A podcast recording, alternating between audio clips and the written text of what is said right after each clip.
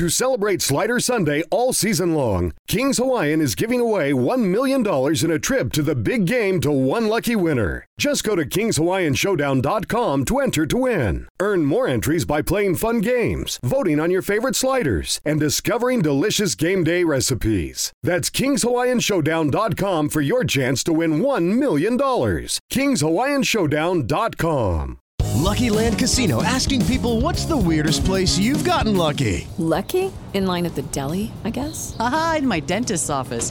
More than once, actually. Do I have to say? Yes, you do. In the car before my kids' PTA meeting. Really? Yes. Excuse me, what's the weirdest place you've gotten lucky? I never win and tell. Well, there you have it. You can get lucky anywhere playing at LuckyLandSlots.com. Play for free right now. Are you feeling lucky? No purchase necessary. Void where prohibited by law. 18 plus. Terms and conditions apply. See website for details.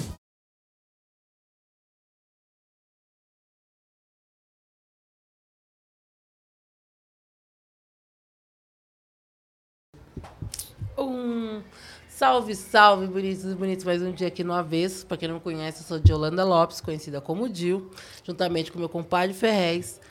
E hoje nosso convidado é o Sheik Rodrigo. Rodrigo. Seja bem-vindo, Sheik. Olá, muito boa tarde, muito Boa obrigado tarde. pelo convite. Muito Obrigado, muito Gil, obrigado, comando, nós. É nós. Tamo junto, bonita. Pessoal que mandou salve aí pra Dil, muito obrigado. Mandou aí elogiando. Oh, teve um, obrigada, teve um galera. debate que a gente reclamou esses dias aí. A gente sabe que não é nossa audiência que falou aquilo, então a gente quer agradecer vocês, que a nossa audiência chegou aí, mostrou força e falou que tá tudo da hora. Claro que as críticas sempre são bem-vindas. E lembrando vocês que a gente está também pelo Spotify, beleza? Então você tá no seu carro, indo pra sua faculdade, no seu rolê, tá indo naquele Não pancadão conseguiu pesado. ver agora no horário ao vivo, chega lá no Spotify, dá aquela curte, comenta, compartilhe com a família. E tá legal lá, né? Tá legal, tô Tá, curtindo bastante. Às vezes eu não, eu não consigo ver que eu tô aqui, mas quando eu chego em casa eu escuto pelo Spotify que eu prefiro mais do que me ver ao vivo. Ao vivo? É. Não, eu gosto de ver a gente ao vivo, mas eu também gosto de escutar, porque a gente vê que até no Spotify a gente tem que dar um tempo, às vezes, é, falar um pouco mais calmo, né? Porque no Spotify o cara tá acompanhando ali no áudio. Se a gente falar rápido, a gente atravessa, então a gente aprende também, né? Verdade, Assistindo no. Spotify. Então, agradecer a todo mundo também que tá acompanhando pelo Spotify, que é importante, é um canal mundial, certo? Então, ter a quebrada aqui do Capão Redondo, Jardim Jangadeiro, transmitida pelo Spotify, transmitido pelos cortes que vocês estão fazendo, grupos de família que vocês mandam podcast. Tem parente meu na Bahia, mano, que ligou pro meu pai e falou: Ô, eu tô acompanhando o avesso lá do Ferrez. Eles são avessos, que eles são tudo contrário das coisas. Que legal. Então, obrigado, pessoal, pela sintonia. Eu sei que tem vários estados aí que acompanham a gente. Pessoal do Canadá que mandou feedback. Tem uma pizzaria do Canadá que mandou um salve. Falou que se pudesse mandar a pizza pra cá, mandava. Ai, que legal. então, tô, sim. tô mal feliz. Obrigada aí, família, pela, pela por esse carinho pelo avesso, por ter chegado com a gente, tá acreditando, mas é isso. É, e vem novidade, pessoal. Ó, a Diolanda Lopes tá abrindo uma produtora aí, certo? É, logo, logo nós Manas. Pretas, quem quiser já, né, quiser ir chegar lá no Instagram, já tá lá Manas Pretas, que é eu com a Cris e a Meire. Rapaz, E olha. tô montando uma produtora pra essa galera nova que não consegue chegar, que nós chamamos o Bolsão 3, né? Que é o Bolsão, que é a galera do fundo que não consegue chegar nas fermentação, porque não, às vezes não, não tem quem que faça esse trabalho. Então nós estamos juntando três mulheres pretas de quebrada que sabem fazer Aí esse trampo e quer feliz. apresentar esse trampo pro Bolsão, que nós falamos que é o Bolsão, que é a nossa comunidade. Pra esses artistas que ainda não tem como chegar, vai chegar. Ah, olha só, eu fico Vamos feliz, tá ocupar vendo? os nossos espaços que nós temos direitos. É isso aí, pessoal. Tá pensando que o povo tá moscando, rapaz? Tá nada, nós Rodrigo. Jalu, que honra, hein? Que Muito honra. prazer, muito obrigado. Estou muito feliz de estar aqui hoje, essa tarde. Demorou, mas chegou o dia, né? Sim. Chegou, né? Rodrigo. A gente se encontrou no Flow, né? Fizemos lá um Flow junto com o Padre Júlio. Exatamente. né? Foi muito importante, mas eu te liguei porque eu senti falta de saber mais de ti, do seu trabalho. Eu acho muito importante as pessoas que estão aqui na sintonia eh, estarem sabendo mais de ti, da sua vida pessoal, de como construiu o trabalho que hoje que você tem, um trabalho importante, um trabalho que muitas vezes está passando batido aqui no primeiro momento, mas que vai servir de inspiração para muita gente que está vindo, né? E eu queria começar com, com a questão do Islã. Sim, Você foi o primeiro brasileiro que se formou lá no Islã É. para ser sheik, é isso? exatamente. Né, Sheik ele é uma denominação é, religiosa atualmente, né? Muita gente quando fala de Sheik acha que é o homem da grana, é o homem do dinheiro.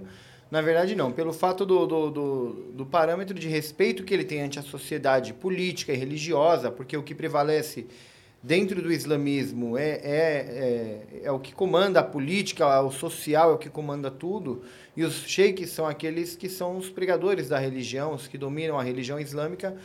Então, às vezes, quando chamam de doutor um cara aqui no Brasil com respeito, chamam de sheik também pessoas que têm muita grana no mundo árabe. Mas sheik é um líder religioso do islamismo e também um líder político também, né? E social também. Eu fui o primeiro, me formei no Irã, entrei no Irã em 2007, fui deportado do Irã em 2013, né? Uma história bem polêmica essa história da deportação. E fui o primeiro sheik brasileiro, né, considerado brasileiro, apesar de ser filho de libanês por parte de pai e ser filho de espanhol por parte de mãe. Ah, Mas é pass- filho de, ah, espanhol por parte de mãe. por parte de mãe, sou filho de espanhol. Meu avô era circense. Cresci no circo, fui palhaço de circo. E depois, aí, com mais idade, com uns 15 anos, eu vou trabalhar na rua Santa Ifigênia e começo a ter mais proximidade com a família do meu pai, que já é libanesa, na, no centro de São Paulo. Agora, se um cara é deportado do Irã, que é tido como Imagina uma parte que é. bem radical, imagina como o cara é, né? Se ele é deportado do Irã, Irã. né? Imagina a boa coisa que ele é, né? O O Irã- que que você fez para ser deportado do Irã? Eu não fiz nada, eu fui injustiçado, na verdade, né? E ao qual vai fazer 10 anos da minha deportação, até falei que o ano que vem eh, eu vou fazer uma festa muito grande dos 10 anos da deportação do Sheik Rodrigo. E me chamaram de louco na mesquita, né? Falou, quem faz uma festa de uma deportação, né? E eu falei, eu faço, porque foi 10 anos de- são 10 anos de deportação da República Islâmica do Irã injustamente, né? E eu sempre lutei contra a injustiça, seja ela qual for, ainda mais se for contra a minha pessoa também, primeiramente. Não adianta eu defender os outros e, e não me defender. Mas ah, eu fui vítima de um sistema corrupto dos sheiks que tem dentro do Irã hoje. E eu denunciei algumas coisas, eu combati algumas coisas no Irã. E por eu ter feito isso, a, a pena que me deram lá na época foi me mandar para o Brasil a um trabalho religioso, para uma mesquita aqui em São Paulo. E na volta desse trabalho religioso, depois de 10 dias no Brasil, quando eu chego no aeroporto em Mancomeina, em Teherã, a polícia me pega, escaneia meu passaporte, me leva para uma salinha da polícia e falam que pegaram um espião americano Ah, você foi tido como espião americano. e aí eu fiquei sentado. E aí quando eu vi que eles estavam me acusando de ser espião americano, eu, eu virei e falo pros caras em persa, peraí, eu não sou espião americano, eu sou um sheik. Olha minha bagagem, minha mala, você vai ver meu turbante, minha roupa, tudo aí. Aí os caras, ah, você fala persa, você não pode ficar nessa área que é uma área policial. Aí me levaram para uma outra área, né? E me deixaram sentado numa cadeira com dois caras, dois soldados com metralhadora, durante oito horas. Eu, eu cheguei aí no banheiro, Ferraz. Quando eu cheguei no banheiro, que eu precisava ir no banheiro, eu fiquei nervoso, não sabia o que estava acontecendo, tudo, né? Eu, eu entrei no banheiro em questão de dois minutos, os caras batiam na porta e falavam, e aí, espião, tá avisando eles que você foi pego? Os, os próprios guardas da Revolução Iraniana, né? E aí eu falei, como pode, né? Ficou uma coisa muito estranha, porque eu saio na capa da Folha de São Paulo como o primeiro sheik brasileiro, e três meses depois eu saio na capa da Folha de São Paulo como o primeiro sheik brasileiro deportado do Irã. Algo muito do avesso. Do avesso, Né? é. Muito... Mas isso também te libertou, né, Sheik? Me Porque libertou. Esses gatilhos, quando vem na vida da gente, toda vez que aconteceu uma coisa parecida comigo, claro que eu nunca fui deportado assim dessa forma, mas fui censurado, aí cancelado, boicotaram meus livros, tudo. Isso também dá um despertar. Porque você vê e fala, pô, eu posso ir para outra direção, tem um outro te olhar, cresce né? como pessoa, É. cresce como pessoa, porque eu mesmo, até quando eu estava no Irã, eu tinha uma visão do islamismo e eu seguia ela. E é era uma visão também que se eu viesse pregar ela no Brasil, se não acontecesse a deportação, talvez eu seria um sheik como a outros aqui, homofóbicos, preconceituosos, e que prega que o único caminho da salvação é o Islã e todo mundo vá pra merda quem não vai por esse caminho. É. E discrimina as pessoas. E toda aquela discriminação que eu sofri, a opressão que eu sofri, na verdade, aquilo não era um castigo. Eu cheguei até uma época que eu cheguei a desanimar. Eu falei, eu não vou ser mais sheik. Eu, já que a, a- a- eu até cheguei a ofender, na verdade, eu falei, já que é, tudo é, o problema é esse turbante que eu coloquei na cabeça, eu vou enfiar isso aqui numa caixa, vou mandar pro- pelo correio para a embaixada do Irã em Brasília e eu vou me livrar disso daqui. E aí o meu tio em casa falou: Peraí, que merda de líder religioso que é você? Esse turbante não te dá uma autoridade como líder? Eu falei, dá. Você não estudou? Estudou. Passou, gastou a tua juventude inteira pra quê? Dos 19 aos 27 anos fazendo o quê? Virar um, virar um, ele falou palavra, meu tio fala muito boca, eu tô repetindo as palavras, pra virar um merda no Brasil? para ser jogado, chutado de um país, de uma cambada de sheik corrupto, vagabundo, que ganha dinheiro encostado na religião, ele foi muito duro nas palavras comigo. E ele fez eu acordar. E ele pegou e falou: não, você não vai ser chutado, não. Porque quando eu fui deportado, o Irã fez um esquema tão maléfico contra a minha pessoa que eles me deportaram de lá como espião americano. Ainda informaram a Mesquita do Braz, que é a central nossa, aqui no, ali no final da Elisa Whittaker, na rua São Caetano. Informaram a diretoria da Mesquita de que eu era um espião americano. A diretoria da Mesquita, num evento que eu chego lá, me proíbe de entrar na mesquita, o segurança me proíbe de entrar, quer dizer, eu como sheik proibido de entrar na mesquita.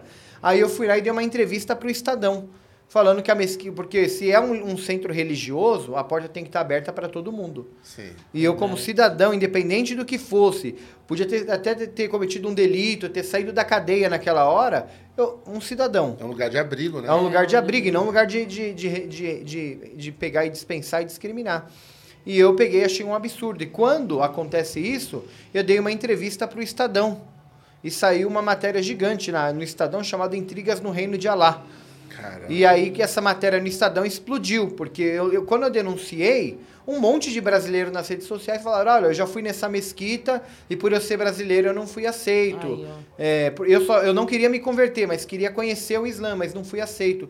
Então você vê que em 40 anos da mesquita do Braz, eu falei o tanto de gente que entrou pela uma porta para conhecer o Islã, não para se converter, e saiu pela outra com uma má impressão era enorme. Não. E aí quando a gente foi construir a parte da frente de casa, foi que meu tio falou, o salão é um salão de 6 por 9 é um salão pequeno, sim. É aquele que você mandou as imagens, né? Isso, é um salão... Muito bonito, tá É um maravilhoso salão, é, mas eu comecei ali do zero. Depois eu vou te mandar a foto do, do como eu comecei Nós ali. vamos fazer um espaço de leitura lá, hein? Nós combinamos, hein? Vamos, vamos Então, sim. Separei Ô, um monte já- de. Olha a qualidade dos quadrinhos que nós vamos mandar pra vocês, ó. E eu vou é ficar tudo livro assim, ó. Tudo livro bonito. E vamos Pra ficar- poder os- o pessoal que vai lá ter uma, uma primeira leitura de qualidade. Porque a gente não manda nada que seja mais ou menos. Livrinho rasgado, não. É tudo novo. É, vocês ah, vão é. receber tudo novo lá. Até me arrepia quando eu falo de leitura, mas vocês vão receber tudo novo pro cara ter o acesso ao primeiro livro e ter uma boa lembrança. Falar, nossa, eu peguei um negócio novinho. E você sabe que no islamismo, a primeira palavra que foi revelada ao profeta Muhammad na, naquela época, pelo anjo Gabriel, foi ler.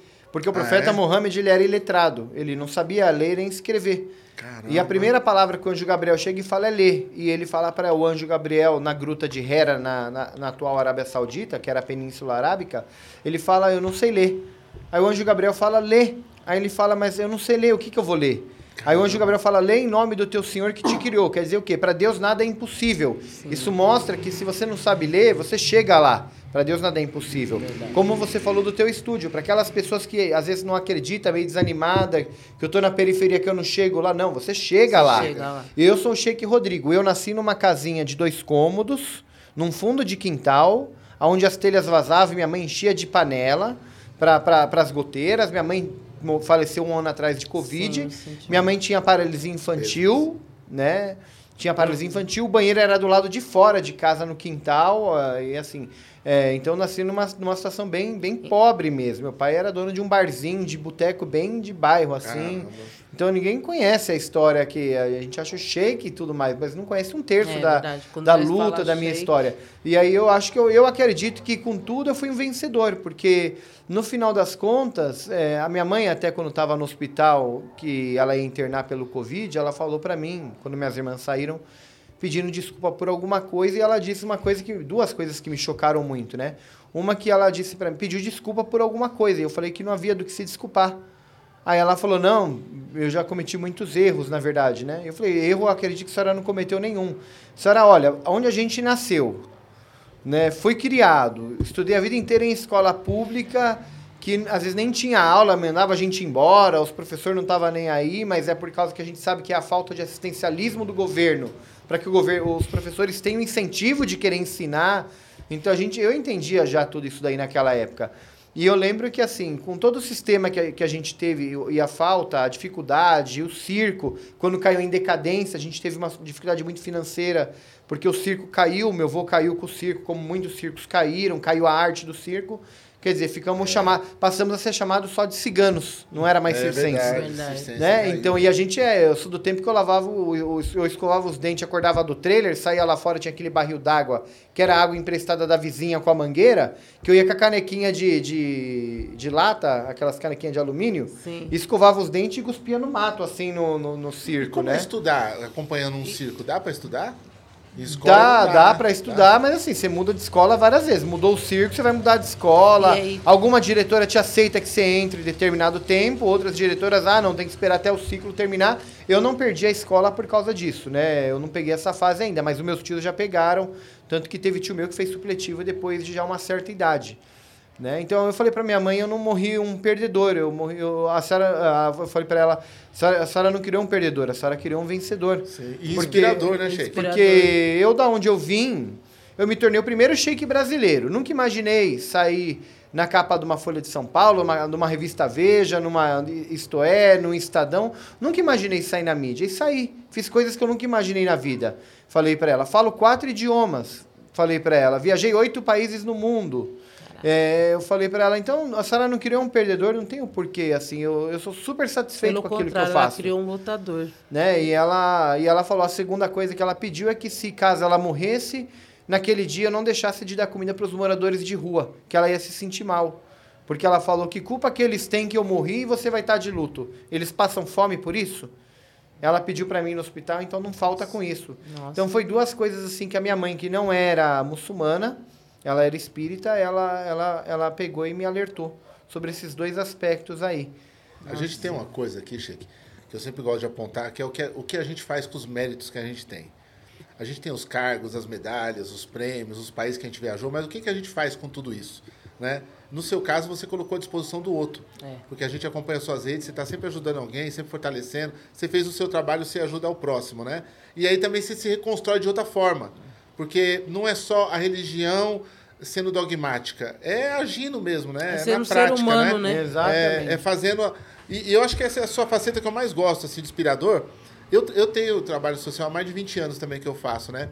E eu vejo a fase que você tá do seu trabalho, sabe? Eu vejo porque eu falo, ele tá na fase que eu já Crescer, tive. É, é. A fase da indignação, a fase da pessoa, olha, eu não veio ver o parente. Aí eu falei, Lane, eu já tive nessa fase. É. Aí eu passei porque uma hora eu entendi. Porque o cara não vai vir ver o parente. Então eu, eu acho bonito acompanhar você, porque eu falo, ó, isso aí eu já passei um pouquinho, eu já vi isso aí. E essa parte dói mesmo. Quando a gente acha que a gente tá sozinho, que o outro não foi lá acompanhar. Queria que você falasse um pouquinho disso, porque as pessoas acham que o trabalho social é só mamão, coisa boa, agradável, parente que vai lá te elogiar. E Não. a gente vê no seu dia a dia que não é. Tem um dito, tem um dito persa que fala Kore asmo barakatas khuda. Significa o quê? O trabalho vem da gente, as bênçãos vêm de Deus. Na época da pandemia, principalmente, eu observei que apareceu muito grupos aí, muitos grupos fazendo trabalho social, mas que não era um trabalho social verdade, verídico. Mas eu não me incomodava porque eu falava, pelo menos ainda está ajudando, está fazendo alguma coisa por alguém. Mas era muito grupo que era para se aparecer, era muito grupo que estava focado em ganhar mídia, ou chegar à eleição é ganhar alguma projeção política ou algo do gênero. Eu passei por isso na campanha, porque muita gente achava que o Sheik Rodrigo era simplesmente uma campanha política. Com o padre Júlio Lancelotti, no trabalho social. Eu ouvi muita discriminação na época da campanha, porque as pessoas acreditavam que o meu trabalho era isso, e não era. O trabalho social, não é primeiro lugar, ele, ele é algo chamado compromisso, né? Ele é compromisso, porque o que acontece quando você dedica uma parte da tua vida para conviver com pessoas que estão com determinadas dificuldades, não importa qual seja a dificuldade, eu ponho uma frase sempre que é, que é ajudar sem julgar. E eu coloco ela por quê? Porque eu tinha um grupo de libaneses que me ajudavam no trabalho social, e um dia um deles me liga e me pergunta: Sheik, desculpa perguntar, onde está indo o meu dinheiro? E eu falei para ele que esse dinheiro eu estava ajudando com- no trabalho com o Padre Júlio. E ele cortou no mês seguinte esse dinheiro. E aí eu perguntei por que, que ele cortou se eu fiz algo de errado. E ele falou: meu dinheiro não é para alimentar vagabundo, o cara que vai me assaltar no farol ou algo do gênero. E aí eu falei para ele: filho, livre-arbítrio, direito de cada um. Eu tenho uma coisa na minha mente: ajudar sem julgar. Porque eu já precisei de ajuda, e quando eu precisei de ajuda, eu não precisava que alguém me julgasse. Por que, que eu fui deportado do Irã? Eu precisava de que alguém me ajudasse. E eu fui deportado do Irã, eu voltei para o Brasil sem roupa, Meus, os iranianos confiscaram minhas roupas, eu voltei sem roupa, estava usando roupa do meu primo, eu não tinha dinheiro, porque o meu dinheiro ficou lá. Quando eu fui pôr meu cartão no, no caixa eletrônico lá, dava conta inexistente. Eles apagaram meu dinheiro do sistema, que eu tinha um bom salário, e, meu, e sumiu tudo do sistema. Como se eu não tivesse nada, que apagaram a minha identidade como um, um brasileiro que viveu no Irã, de todas as formas. Né? E o que acontece? É, eu sofri muito isso. E quando eu cheguei aqui no Brasil, eu precisava de amparo. E não foi todo mundo da minha família que me amparou. É, muitos foram pessoas de fora que me ampararam. Né? E aí eu comecei, eu já fazia trabalho social, como eu falei, de 2010, eu fui deportado em 2013. Eu já tinha um trabalho que eu havia começado. E aí, nessa época de 2010, eu entendi que quem estava precisando de ajuda ali era eu.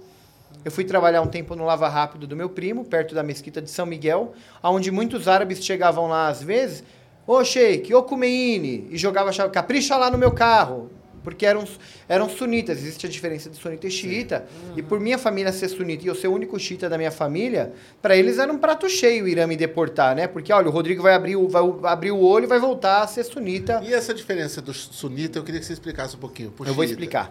Né? Então, assim, acontecia muito essa, essas brigas. Quanto tempo você trabalhou no Lava Rápido? Desculpa. Eu fiquei um ano, uma, quase um ano e meio Nossa. no Lava Rápido, lavando o carro, que era uma coisa que até acontecia episódios... Falando quatro línguas, a, a, persa. Não, episódio lá em São Miguel Paulista, então, que também é uma periferia. É, conheço. E com episódios polêmicos até, porque o meu primo, na verdade, quando eu fui deportado, eu ainda tinha aquele status de shake, ainda, sabe, caiu a coroa, mas eu não perdi a pose. e aí eu lembro que um dia Chegou um rapaz com um golzinho quadrado e esse rapaz ele chegou lá e mandou caprichar no carro dele.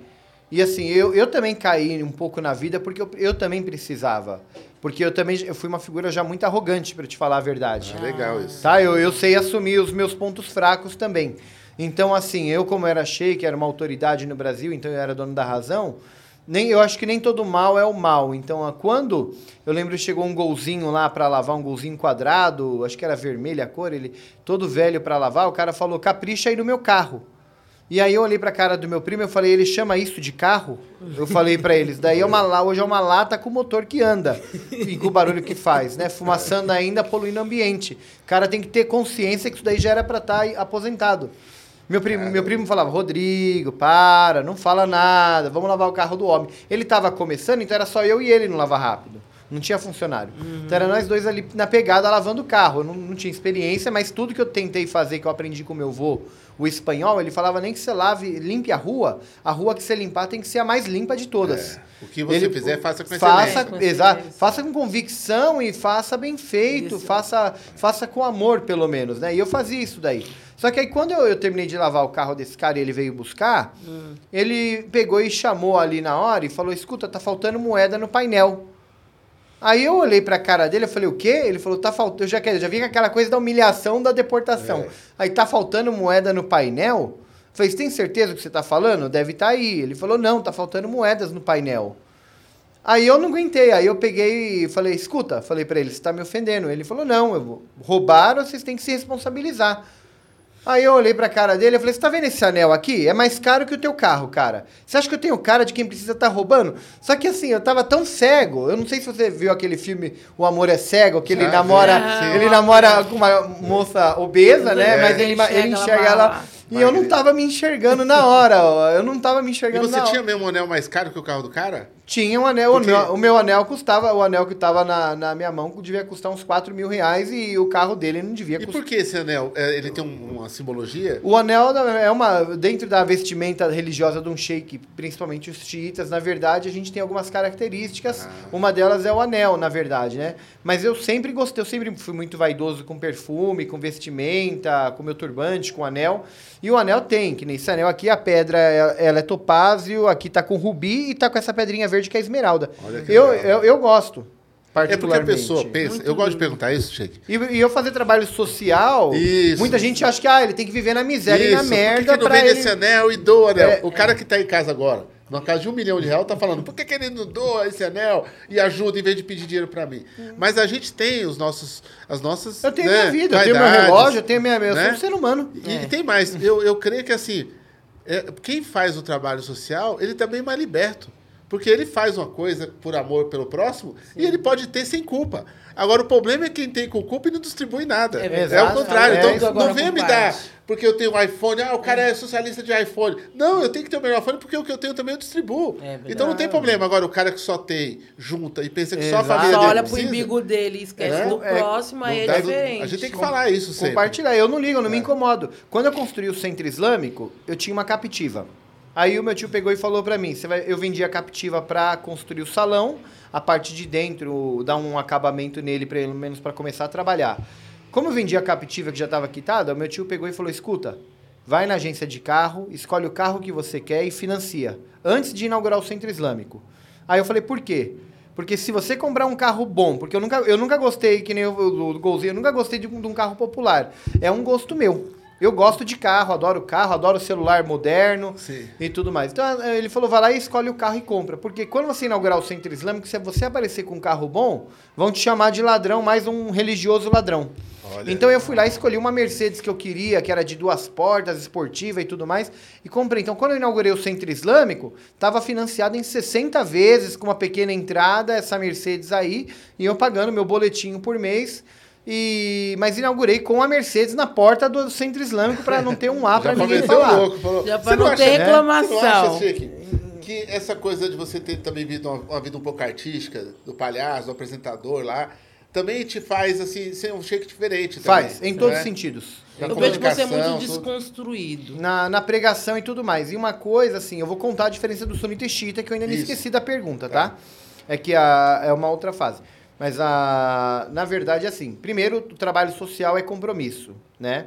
Segundo, quando eu estudei no Irã, eu sempre cri- criticava muito é, os professores mesmo. Eu sempre, eu sempre fui muito crítico das coisas, de querer saber o porquê das coisas. Nem por curiosidade, mas querer entender o porquê. Eu não gosto de fazer as coisas sem entender o porquê. Então, o que, que acontece? Quando eu chegava no Irã, eu questionava determinadas coisas que às vezes não agradava muito o regime dos ayatolás, os professores que seguiam o sistema do governo iraniano. Ah, esquece essa pergunta, mas eu perguntava porque eu queria entender, porque se eu ia trabalhar no Brasil, eu sabia o público que eu ia lidar, eu sabia as perguntas que iam aparecer e eu precisava. Por exemplo, a homossexualidade é um tabu no islamismo, né? Ninguém quer falar, nenhum sheik tem coragem de falar abertamente sobre a questão da homossexualidade. Porém, eu questionava, eu falava, meu, se chegar um cara na mesquita, falar, sou homossexual e quero virar muçulmano, eu falo o que pra esse cara? Eu não posso ser homofóbico no Brasil. Como, eu, eu, eu, como, é, eu, eu- como é, qual é o meu papel nisso daí? Os sheiks, aí É eu percebi que os sheiks iranianos, eles não tinham a capacidade, porque não conhecem a cultura, de responder perguntas como essa. E eram perguntas ligadas ao meu país. Então eu falei, o meu foco é o Brasil. Eu preciso trabalhar com o Brasil e com o brasileiro. Tem lógica mesmo. Então, quer dizer, e, den- e a religião, hoje eu vejo o brasileiro como um povo muito religioso, por um lado, no sentido de falar eu tenho religião, mas eu não vejo muita prática da religião por parte do povo, né? acolhimento, Então, né? não, a, a prática, a prática é o entendimento da religião para poder pôr a prática. E dentro do Alcorão Sagrado, que é um livro que eu trouxe para presentear vocês aqui, do avesso, é, o Alcorão Sagrado, ele fala inúmeras vezes, você vai ver essa frase se você ler o Alcorão, faça a oração e pague o zakat. Aí a palavra está escrito zakat, mas zakat quer dizer o quê? Caridade. Significa o quê? O muçulmano ele reza cinco vezes ao dia. A, a oração... Só mas pode continuar com ela, tá bom rapidinho. A, oração, ela é um ato espiritual, cinco vezes ao dia.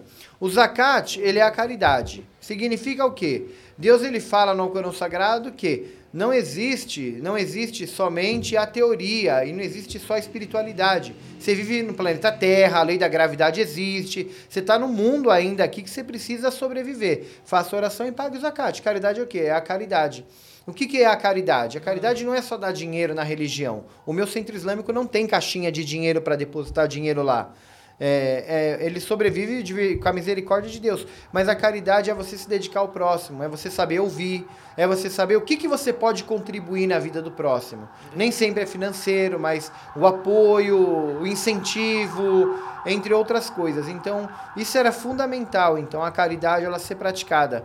Mas quando eu olhava os sheiks no Brasil, todos os sheiks vinham para as mesquitas, só dormiam, estudavam, apareciam na mesquita na hora da oração, rezavam, davam ali. palestras lindas, falam a língua dos anjos, Mas na prática Não não acontece nada. Então quem ajudava, né? E uma coisa que me chocou muito na época foi na- quando eu estava na mesquita do Brás, que havia uma sala na mesquita no escritório que essa sala estava trancada e eu pedi para a secretária abrir.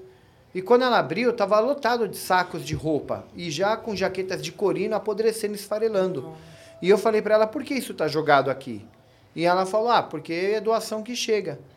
E eu falei para a Fátima, que era a secretária, é a secretária da mesquita até hoje, eu falei, por que, que não doa? Ela falou, porque não tem, não tem pobre para doar. Eu falei, a gente está no bairro do Braz e não tem pobre para doar? Ah, muçulmano não, se aparecer algum muçulmano, tudo bem. Aí eu falei, isso daí é preconceito contra, contra a humanidade, é um crime contra a humanidade, isso não daí. Tá, tá num país muçulmano, Exa- bater muçulmano. Exatamente, e até se não, independente, é, eu falei, é um crime contra a humanidade. Então, quer dizer, eu, de acordo com, com aquilo que eu estudei da religião, eu fui lá e briguei com o presidente da mesquita no bom sentido, de debater com ele, peguei autorização e falei, se os muçulmanos não têm um trabalho social, foi em 2010, aí eu falei, nós vamos procurar quem faz trabalho social e vamos tirar todas essas roupas daqui e vamos sair doando aquilo que presta. Então eu juntei um monte de brasileiro muçulmano voluntário, separei o que prestava do que não prestava, e aí procurei um centro de umbanda para fazer doação e fazer uma ponte interreligiosa, que não foi muito agradável para os muçulmanos. Fiz, fui atrás de um orfanato evangélico, fui atrás de um centro kardecista. Então tudo aquilo que fazia um trabalho social, eu fui atrás e fiz a doação, fiz a contribuição, né? E tirei as fotos e publiquei no mural da mesquita. Com uma semana pediram para tirar as fotos. Porque eu achei que foi no centro de Umbanda, porque eu achei que foi no kardecista. Shake. Aí você vê o preconceito religioso. É o preconceito religioso. Mas deixa eu te perguntar. Nessa procura de você pela Ubanda, pelas outras religiões, sabendo que você é um sheik de uma religião islâmica diferente, teve algum. Algum. Preconceito. É, algum preconceito? Das outras religiões com a mim, comigo não. Comigo, co- eu não tive, eu não sofri preconceito nenhum, né? Mas a, o preconceito no Brasil como líder religioso, eu aí por isso que eu não, não Porque no- respondi a, a, a, a pergunta do Ferrez até o momento da questão sunita e xiita. Hum. Eu mais sofro preconceito dentro do próprio islamismo do que fora do islamismo, por incrível que pareça. Por isso que eu ainda não respondi a pergunta, porque Hum. ali vai abranger um outro tema. Mas eu mais sofro preconceito dentro do próprio Islã do que fora do islamismo. Então, onde eu ia como líder religioso levar caridade é é uma coisa que eu tenho em mente que eu estudei no Alcorão Sagrado. Se você tiver aquilo que você tem para dar, se você tiver amor para dar, com amor, com respeito com a pessoa, não importa onde ela, se, onde ela esteja, ela vai te receber com amor. Quando eu fui na Cracolândia, depois que fizeram a limpeza na Praça Princesa Isabel e jogaram as pessoas lá, eu saí um dia à noite para distribuir eh, alimento, cobertor e água na- lá para o pessoal da Cracolândia que estava tudo espalhado. A GCM chegou para mim, eu estava com anéis, eu estava com tudo e falou: cuidado. E eu falei: eu não preciso ter cuidado com eles.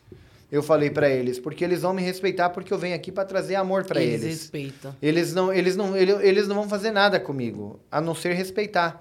E eles respeitaram a fila, eles respeitaram quando eu falei vamos devagar, que vai ter para todo mundo, e a roupa nós vamos distribuir, porque não tem para todo mundo, mas nós vamos distribuir de acordo com aquilo que sirva para aquele irmão que vai que vai caber nele. E eles entenderam perfeitamente Eles o é recado.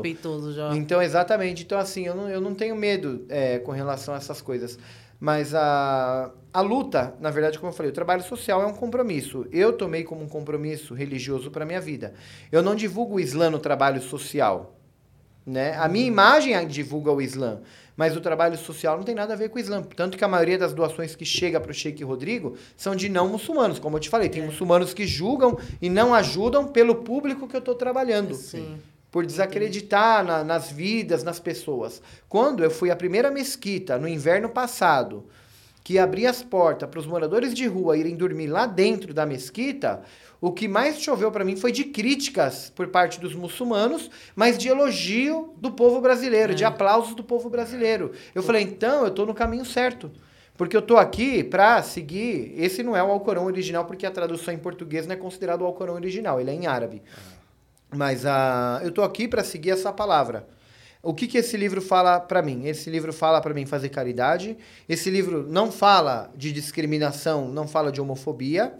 Esse livro não fala de, pre- de ter preconceito contra as mulheres, de ter preconceito contra os negros, de ter preconceito contra os pobres. Esse livro fala, o profeta Mohammed trabalhava, não era um vagabundo encostado na religião que saía pedindo doações para não fazer nada, ele era comerciante, ele viajava da Arábia Saudita e até na Síria, na região de chão, levava mercadoria nos camelos, vendia e trazia o lucro e entregava. E foi depois, posteriormente, com essa mulher que chamava Radija, que ele era um homem de 25 anos, ela era uma mulher de 40. Ele foi lá e casa com essa mulher de 40 anos também futuramente. E tem uma filha com ela chamada Fátima. Né? Quer Então, um cappuccino, um café, alguma coisa? eu Chico? quero um cappuccino, eu aceito. fazer um cappuccino pra ti. Tá? Bem docinho. Que... Bem doce, pode deixar. Capricho no açúcar. Eu tenho uma outra pergunta para te perguntar. Vai lá. Como que é as mulheres dentro do Islã? Como é assim? Olha, uma coisa eu sempre falo, é, nós quando fala do islamismo é muito polêmico, porque quando fala do Islã e pergunta para qualquer pessoa o que, que vem na cabeça, né? Vai vir na cabeça terrorista, vai vir na cabeça o 11 de setembro, vai vir na cabeça o Estado Islâmico, vai vir na cabeça a opressão contra as mulheres, na verdade, né? E eu, eu sempre lembro que existe duas coisas bem distintas. A cultura árabe ao qual eu também faço parte por ser de uma família libanesa, falo com autonomia, não estou falando da cultura alheia de outro povo, e existe a cultura e a religião islâmica. Duas coisas totalmente distintas.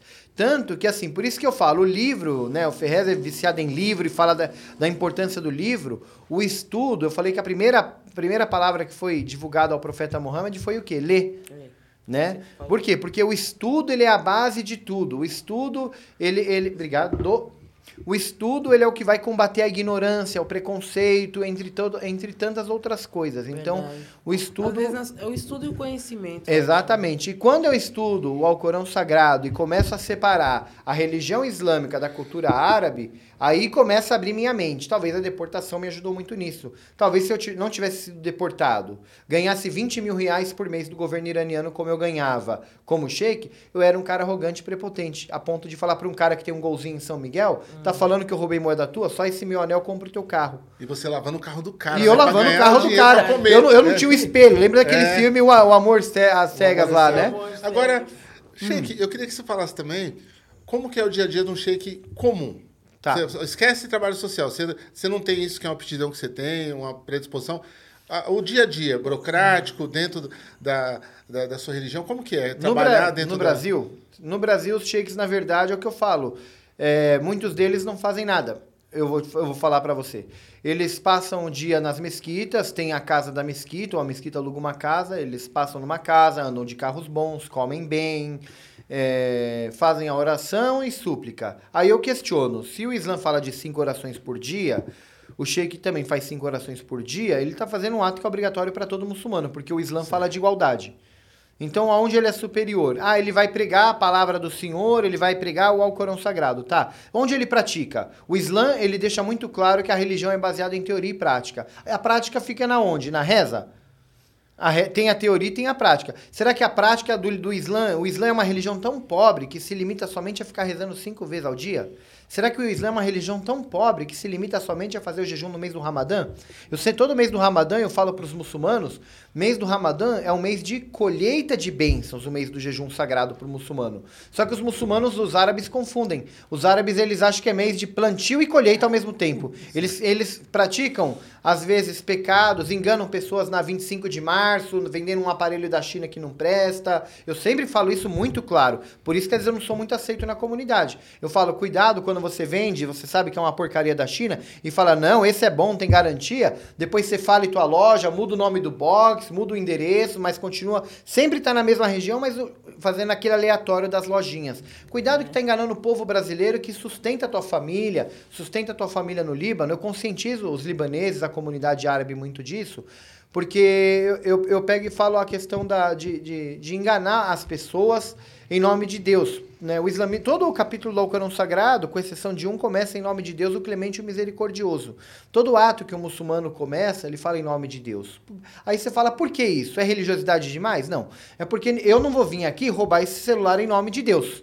Quer dizer, existe aquele bloqueio, aquela barreira. Mesmo que ninguém tá vendo, eu não vou roubar, eu vou roubar em nome de Deus, eu vou falar uma mentira em nome de Deus. Então todo muçulmano, ele sempre fala em nome de Deus, o clemente e o misericordioso. Sempre ele começa em nome de Deus nas frases dele. Mas Primeiro é, eu posso fazer o advogado do Sheik Diabo? pode, claro, deve. É, tem na religião católica o enclausuramento também das freiras. Elas ficam só rezando, enclausuradas. E isso, eu até no Espiritismo eu já estudei um pouquinho, o Espiritismo fala que também é bom essa, essa reza, essa oração, porque isso também vai para um, sei lá, para um outro plano e cria um plasma de energias positivas. Por isso que a gente tal. tem os ayatolás, que são uma hierarquia maior, que não fazem nada, que aí só estudam o Alcorão Sagrado profundamente e, eles rezam, isso. meditam, que eles são grandes como o Ayatollah Khamenei, que é o Ayatollah Sistani, que o Papa Francisco teve com ele no Iraque, que esses são grandes geradores de pensamentos islâmicos, Sim. a ponto de orientar os outros sheiks, a ponto dos sheiks do mundo inteiro orientar a sua Ah, comunidade entendi. islâmica. Então Agora um o papel. sheik, eu acho que assim, eu saí do Brasil e fui pro Irã para estudar. Agora você já imaginou se eu pego e falar, ah, não, é feriado, eu tô de folga, eu não vou estudar. Hoje, hoje é dia tal, eu não vou estudar. Tudo procurar motivos para não fazer nada e fazer só aquilo que é obrigatório. Eu acho que é uma coisa muito pobre. Eles ganham, todos eles ganham salário. Eu falo, se tiver um sheik no Brasil que não ganha salário, eu não, eu sou o único que não ganho salário no Brasil como sheik. Tá? Por quê? Porque eu fui boicotado do Irã e saí do sistema e me cortaram o salário. Você é um Sheik Mas eu, eu- fora da, da- do sistema. fora do sistema, me cortaram do sistema. Mas assim, a religião ela fala em teoria e prática. A prática ela tem que ser feita. Eu acredito que assim, um líder religioso, por, por pouco que eu estudei de teologia e tudo mais, eu acredito que nós temos que nos basear na teoria e na prática. Então não adianta eu falar dentro da mesquita, contribua, faça caridade, e eu não ser o primeiro a enfiar a mão no bolso e tirar um real e colocar ali de caridade.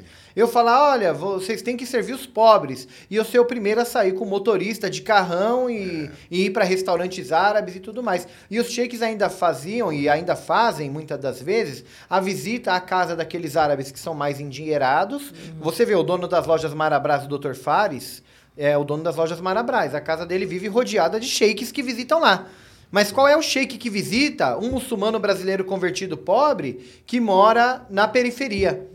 Vai fazer visita à casa desse cara aí por quê? E você falou uma coisa interessante, porque eu tenho amigos meus, que eu até te falei né, lá no Flow, eu tenho amigos meus que eles estão né, indo para a religião, estão indo para essa religião, e eles não têm referência de sheiks mesmo, assim, que eles possam seguir. E até eu falei para eles, pra algum deles, falei assim, cara, olha esse sheik aqui fazendo trabalho social e tal. Cara de periferia, de favela mesmo, É. Sim. sabe? Que já mudou o nome e tudo e tá, tá indo pra religião. E aí eu falo, ó, agora você tem um cara que você pode dar uma olhada. E aí, eu- aí eu acho que o seu papel, sem querer comparar, mas é meio como o Caio Fábio, que pega os desgarrados, os caras que estão cansados, os caras que foi oprimido. Porque o Caio Fábio é isso dentro do evangélico, né?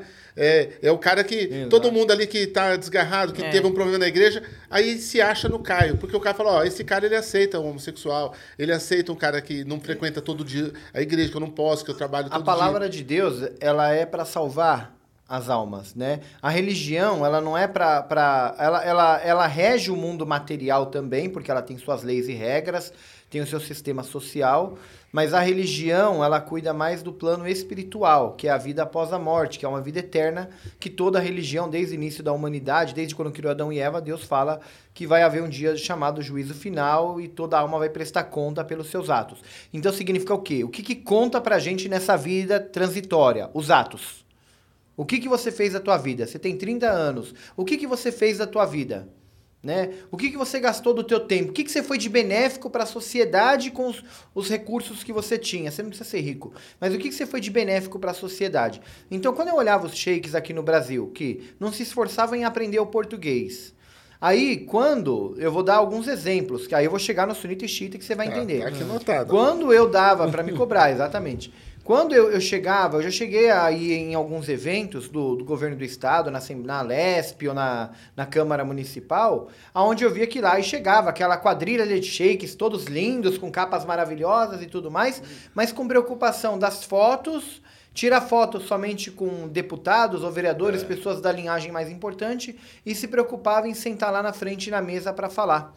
Eu tive uma experiência péssima com o Sheik Sunita na UAB, e que me convidaram na UAB, na, na Comissão de Direito e Liberdade Religiosa, liderado, eu vou falar nomes que eu também não tenho rabo preso com ninguém. A, a doutora Damares Moura, ela é, é- é- hoje ela está pelo PSDB como deputada estadual. Tomara que não se reeleja. Então não votem na Damares Moura. Não vote na Damares você é a Moura. favor do cheque do trabalho social. Exato, Tá, não, pela picaretagem interreligiosa dela, porque ela simplesmente ela, ela é, foi presidente da Comissão de Direito e Liberdade Religiosa da OAB de São Paulo, uniu vários líderes religiosos na luta religiosa e no final das contas ela não ganhou para vereadora, mas ganhou para deputada estadual. Eu fui um dos líderes que apoiei muito ela.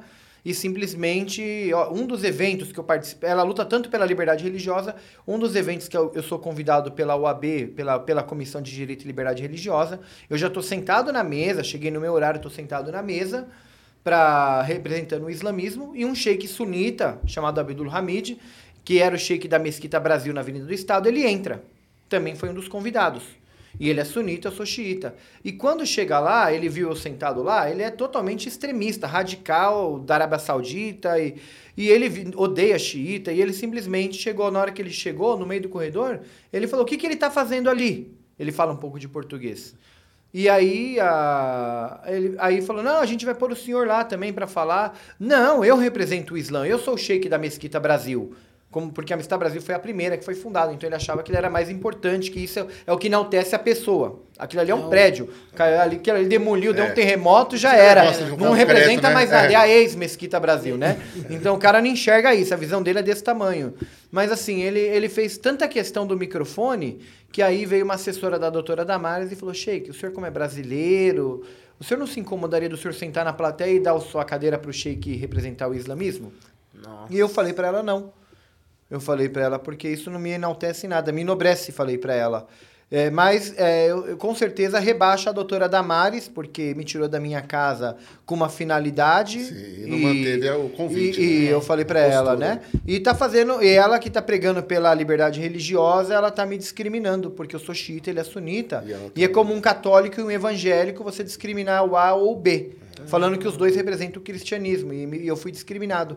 Então ela pediu, se eu não me incomodasse, como eu era brasileira, era mais fácil eu entender. Falei, quer dizer, você, tá discrimin... você é tão patriota que você tá tirando um brasileiro da mesa para pôr um estrangeiro. Não que eu seja xenofóbico ou algo do É, gênero. mas- Porque eu sou. Mas assim, eu achei muito chato a situação. Esse foi um caso, por exemplo. Mas Quando, quando o deputado Campos Machado me deu um prêmio de liberdade religiosa, fizeram um evento na Alesp, uma medalha com um diplominho, um papelzinho. Eu também ganhei esse negócio aí, mas eu, É, foi em outro lugar, né? Eu não sou focado nessas É, coisas. te deram uma medalhinha assim? Me deram deram uma uma medalha. medalhinha, eu nem sei onde Mas tá. foi, foi só oito poetas amigos meus que foram muito gentis, mas a maioria do pessoal que eu ajudei não foi nenhum. Então, Então, passei. Quando me convidaram, eu, eu não sabia que eu ia receber nada de prêmio. Me convidaram para um evento de liberdade religiosa do deputado Campos Machado na Lesp.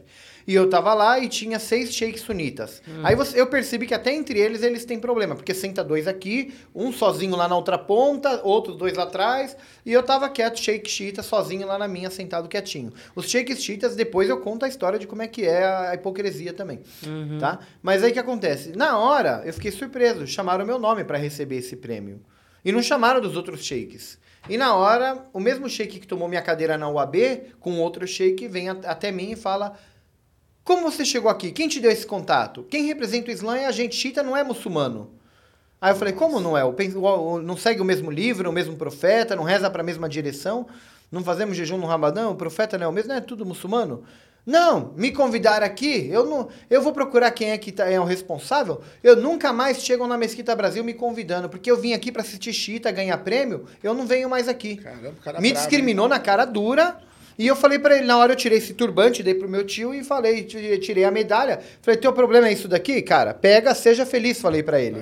É. Ele, não, não, eu não quero, é palhaçada. E saiu assim reclamando. E ele queria que eu desse o contato pra ele de quem me convidou pra estar no evento naquele dia que ele ia reclamar. E ele foi reclamar pra doutora Damares. Mas isso é ruim até pra quem gosta da religião, pra quem tá Exatamente. entrando, né? Claro que Ver é, Essa se divisão, assusta. né? Se Essa assusta. divisão é muito, é muito triste. A gente tem uma advogada aqui no estúdio, eu vou perguntar pra ela. Eu falei assim pra doutora, eh, não votar na doutora Damares, eu posso ser processado por isso? Só por falar pra não votar? Não, né? Eu posso, meu No direito, direito, de né? liberdade de expressão. Então, é- eu li aqui que você apo- tá ali o Toninho Véspoli ali para deputado Sim, estadual. É. E eu tenho uma bronca do Toninho Véspoli porque minha mãe morreu de Covid porque esse cara não me ajudou e É foi mesmo? negligente a ponto de mentir numa live que eu fiz quando eu saí do PSOL, que eu fui candidato pelo PSOL. Sim. O médico pediu para mim procurar um vereador para tirar minha mãe do hospital da cidade de Tiradentes, porque no sistema do SUS falava que tinha vaga no hospital da cidade de Tiradentes. A minha mãe era deficiente física, minha mãe foi levada para lá e o médico me abre uma porta com 38 pessoas sentadas dividindo o respirador e ele falou: "Sheik, tua mãe é deficiente física, tua mãe não vai aguentar ficar aqui. Liberar uma vaga significa alguém morrer. A prefeitura está com convênio com alguns hospitais melhores. Se você procurar um vereador aí do teu partido, pede para ele, pe- pelo menos dar um encaminhamento que através de vereador dá para se fazer o remanejamento da tua mãe aqui. Isso foi num- numa quinta-feira para sexta-noite. E quem que eu procurei que eu tinha mais contato dentro do pessoal? O Toninho Vespoli. Ele não me respondeu o final de semana inteiro. E não me respondeu nem na segunda. E aí o que acontece? Aí o Toninho, o, o- eu ligo pro Miguel, que era do diretório, é do diretório do PSOL, e ele fala: ah, é que é final de semana, os vereadores devem estar cansados. E eu falei, meu, que partido socialista de merda é esse? Que o cara assumiu o mandato em fevereiro e em abril o cara tá cansado no final de semana. Entendeu? Tanto que o Padre Júlio até questionou o Juliano Medeiros, presidente do PSOL. Padre Júlio questionou, falou: dois anos de pandemia, nenhum vereador do PSOL, o PSOL tinha dois vereadores e foi para seis, nenhum vereador do PSOL teve a coragem de aparecer na paróquia, na São Martinho, ou no Sheik Rodrigo, ou, que seja, não, não seja o Sheik Rodrigo, mas que seja o Padre Júlio, com todo o respeito que ele tem, para perguntar se o Padre Júlio precisava de alguma coisa na pandemia. E foi eu e o Padre Júlio, dois anos, com a população de rua aumentando de uma fila de 200 para 750, 800 por dia, a gente se matando de mendigar Pix, de mendigar doação, eu rodando pra lá e pra cá com o meu carro, pegando doação daqui, dali de onde falava que tava doando qualquer coisa pra, pra, de alimento, roupa, seja lá o que for na pandemia, e nenhum vereador do PSOL apareceu uma vez lá no café da manhã, porque eles aderiram o quê? O fique em casa e É, use sim, máscara. que é Então, quer dizer, disso, que é. partido socialista é esse que, que, que luta pelo povo é essa, onde depois que eu ganho o mandato como negro, como homossexual, como feminista, Entendeu? como não sei o E quê. de voto todo Ó, mundo sabe. De Agora, agora já é ano de eleição. Agora já é ano de eleição. Eu- Agora já vai começar a aparecer o Boulos lá no Padre Júlio, o Toninho Vespli que luta pela educação e por tudo mais no Padre Júlio e tudo mais. e o eu- Toninho Vespli foi tão sem vergonha e mentiroso que eu falo na cara dele e falei. O quê? Porque eu fiz uma live falando dos porquês que eu saí do PSOL pela falta de crença numa luta. Apresenta-se uma luta, na prática não acontece. Se dentro da minha religião fala-se de uma luta, porque isso daqui é uma luta. E na prática os shakes não, não, não acontecem no meio dos shakes. E eu quebrei o pau com um monte de shake por aí, e até com muçulmanos poderosos da sociedade, gente da elite. Se eu quebrei o pau com eles, você acha que eu não vou falar com um cara que é professor da rede pública, disse que passou por tanta coisa, se faz de vítima por aí e tá cuidando da vida dele, se faz de humilde? É uma Eu- eu só vou hipocrisia. fazer um E ele, fe- e ele pôs um comentário na minha live me dizendo que eu era mentiroso e que ele nunca foi procurado pelo caso da minha mãe, que me chamou de mentiroso. Ele faltou com respeito comigo como líder religioso, como um amigo do Padre Júlio, um cara que tá na luta, um cara que tava no partido dele e tudo mais. E mentiu simplesmente. Eu acho que o cara era que, uma vida, né, que que mente salvar. era a vida da minha mãe. E o cara que mente, eu acho que a- a- já começa daí. Ele não pode falar que luta pelo povo, porque teve um padre uma vez apareceu no Padre Júlio e ele levou, eu comentei no Flow, acho que foi, não lembro, mas ele levou 50 kits de, de para moradores de rua e a gente atendia mais de 300. E ele depois na rede social dele passou É, a- mais uma manhã com o Padre Júlio Lancelotti na luta e levamos mais de 300 kits para atender os irmãos de rua. E quando eu vi e hoje, e hoje tivemos uma presença do Sheik Rogério. Aí quando eu li aquilo ali no, no Facebook dele, ele, ele pegou e simplesmente eu comentei. Eu falei, olha, os 30 minutos que o senhor ficou lá, acho que não foi suficiente para o senhor gravar meu nome. Não é Sheik Rogério, é Rodrigo. Falei para ele. E o senhor não levou 300 kits de, de, de doação para os moradores de rua de alimento. O senhor deve ter levado umas 50 sacolinhas, que não foi suficiente para atender todo mundo. Falei, eu publiquei. Ele apagou meu comentário, me escreveu no privado que ele simplesmente ele fazia isso que era para os paroquianos fazer a, a, a se incentivar a doar mais. E eu falei para ele, o senhor está começando o trabalho social errado, porque a luta social não começa com mentira. Entendeu? É, e aqui, não tá- não aqui pode, é, não eh, pode. não é- com mentira o trabalho não vai para frente, não, vou- dá, não dá fruto. Eu vou pedir licença só para fazer um contraponto ao Toninho. Sim. Porque se eu não fizer, eu sou hipócrita, né? A gente tem um adesivo do Toninho aqui, porque o Toninho, o mandato dele, é, é uma pena o que aconteceu com sua mãe, extremamente, eu- é horrível ouvir isso que você me falou, Porque o Toninho aqui, ele tem um mandato muito forte aqui presente. Sim. Na É, comunidade. ele deve ter os pontos positivos É, dele. ele tem através do Neto Duarte, que é o assessor que ele trabalha junto. É, o Cross, ele colocou várias vezes as pessoas, a gente conseguiu colocar gente de internação. Pra você ter ideia, tem um rapaz que ele é bolsominion, um senhor de 50 e poucos anos, e ele teve um ataque cardíaco. Eu consegui indicar ele. E o Toninho Véspera conseguiu uma ambulância, conseguiu transportar ele. Ele teve três paradas cardíacas na ambulância e foi salvo pelo mandato do Toninho, sabe? A gente teve pessoas com derrame cerebral, teve muita gente que eu pedi ajuda pro Neto Duarte. Eu pedi, falei, Neto, eu não sou Eu de apoiar conheço o Neto, candidato né? nenhum, Neto- eu não sou, mas eu preciso dessa ajuda. E o Neto falou, não, eu vou fazer a ponte aqui, eu vou conseguir dentro do mandato.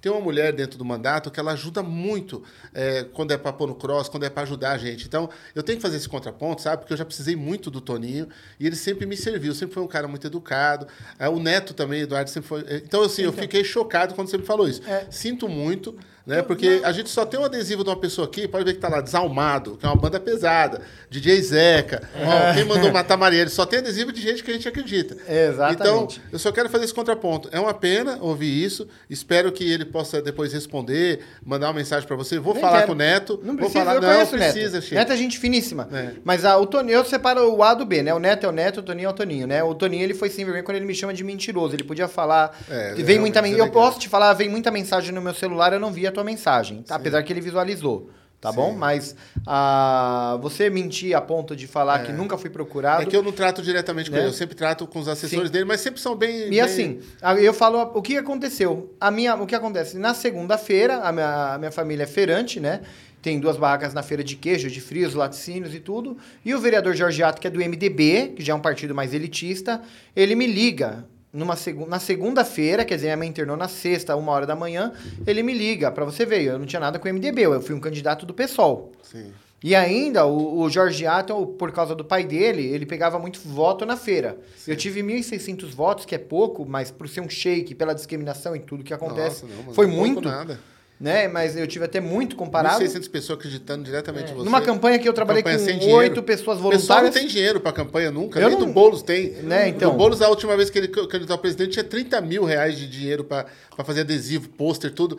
Pra toda a campanha inteira nacional. Tipo, é, um absurdo. É, então, então assim, a luta que a gente teve até 1.600 votos, até fui bem votado. Só que aí, quando foi numa segunda-feira, me liga, toca meu telefone, eu não tinha o telefone do vereador Jorge Ato, que é do MDB. Sim, eu conheço o Jorge. E o Jorge me ligou, falou: Ô Sheik, tudo bom? Porque ele me conhece da feira, não, não por causa do Sim, Sheik. ele é, da, ele é feirante, da feira. né? Ele foi É. feirante muitos anos. Ah, O pai dele trabalhou, ajudou muitos feirantes. E o Jorge Ato me liga no dia e fala pra mim a questão do. Ô Sheik, é, você. Eu ouvi falar que tua mãe tá com Covid, tá internada, tá lá no Hospital das Tiradentes. Eu conheço lá, O nome da sua mãe, qual que é? Tânia Regina. Tânia Regina. E aí que acontece. né? Obrigado. E ele pega e fala pra mim assim: me passa o nome inteiro da tua mãe e o RG que eu vou ligar lá no hospital pra saber a situação e eu vou tentar fazer uma transferência dela pra algum hospital desses particulares que estão conveniados com a prefeitura pra gente ver. Aí ele falou pra mim: eu posso te por que, que você não me ligou? Aí eu falei pra ele: porque eu tenho vergonha na cara. Porque eu fui candidato pelo PSOL. Eu peguei muito voto de feirante, que seria voto seu, por causa que tua família trabalha com os feirantes há muito tempo. Eu acabei roubando, porque os feirantes pegavam a confiança em mim, porque a gente tem barraca na feira. Então, quer dizer, os feirantes acabavam me apoiando, eu tirei alguns votos que seriam dele, né? Mas, obviamente, ele ia ganhar a eleição, se, re- eh, se reeleger.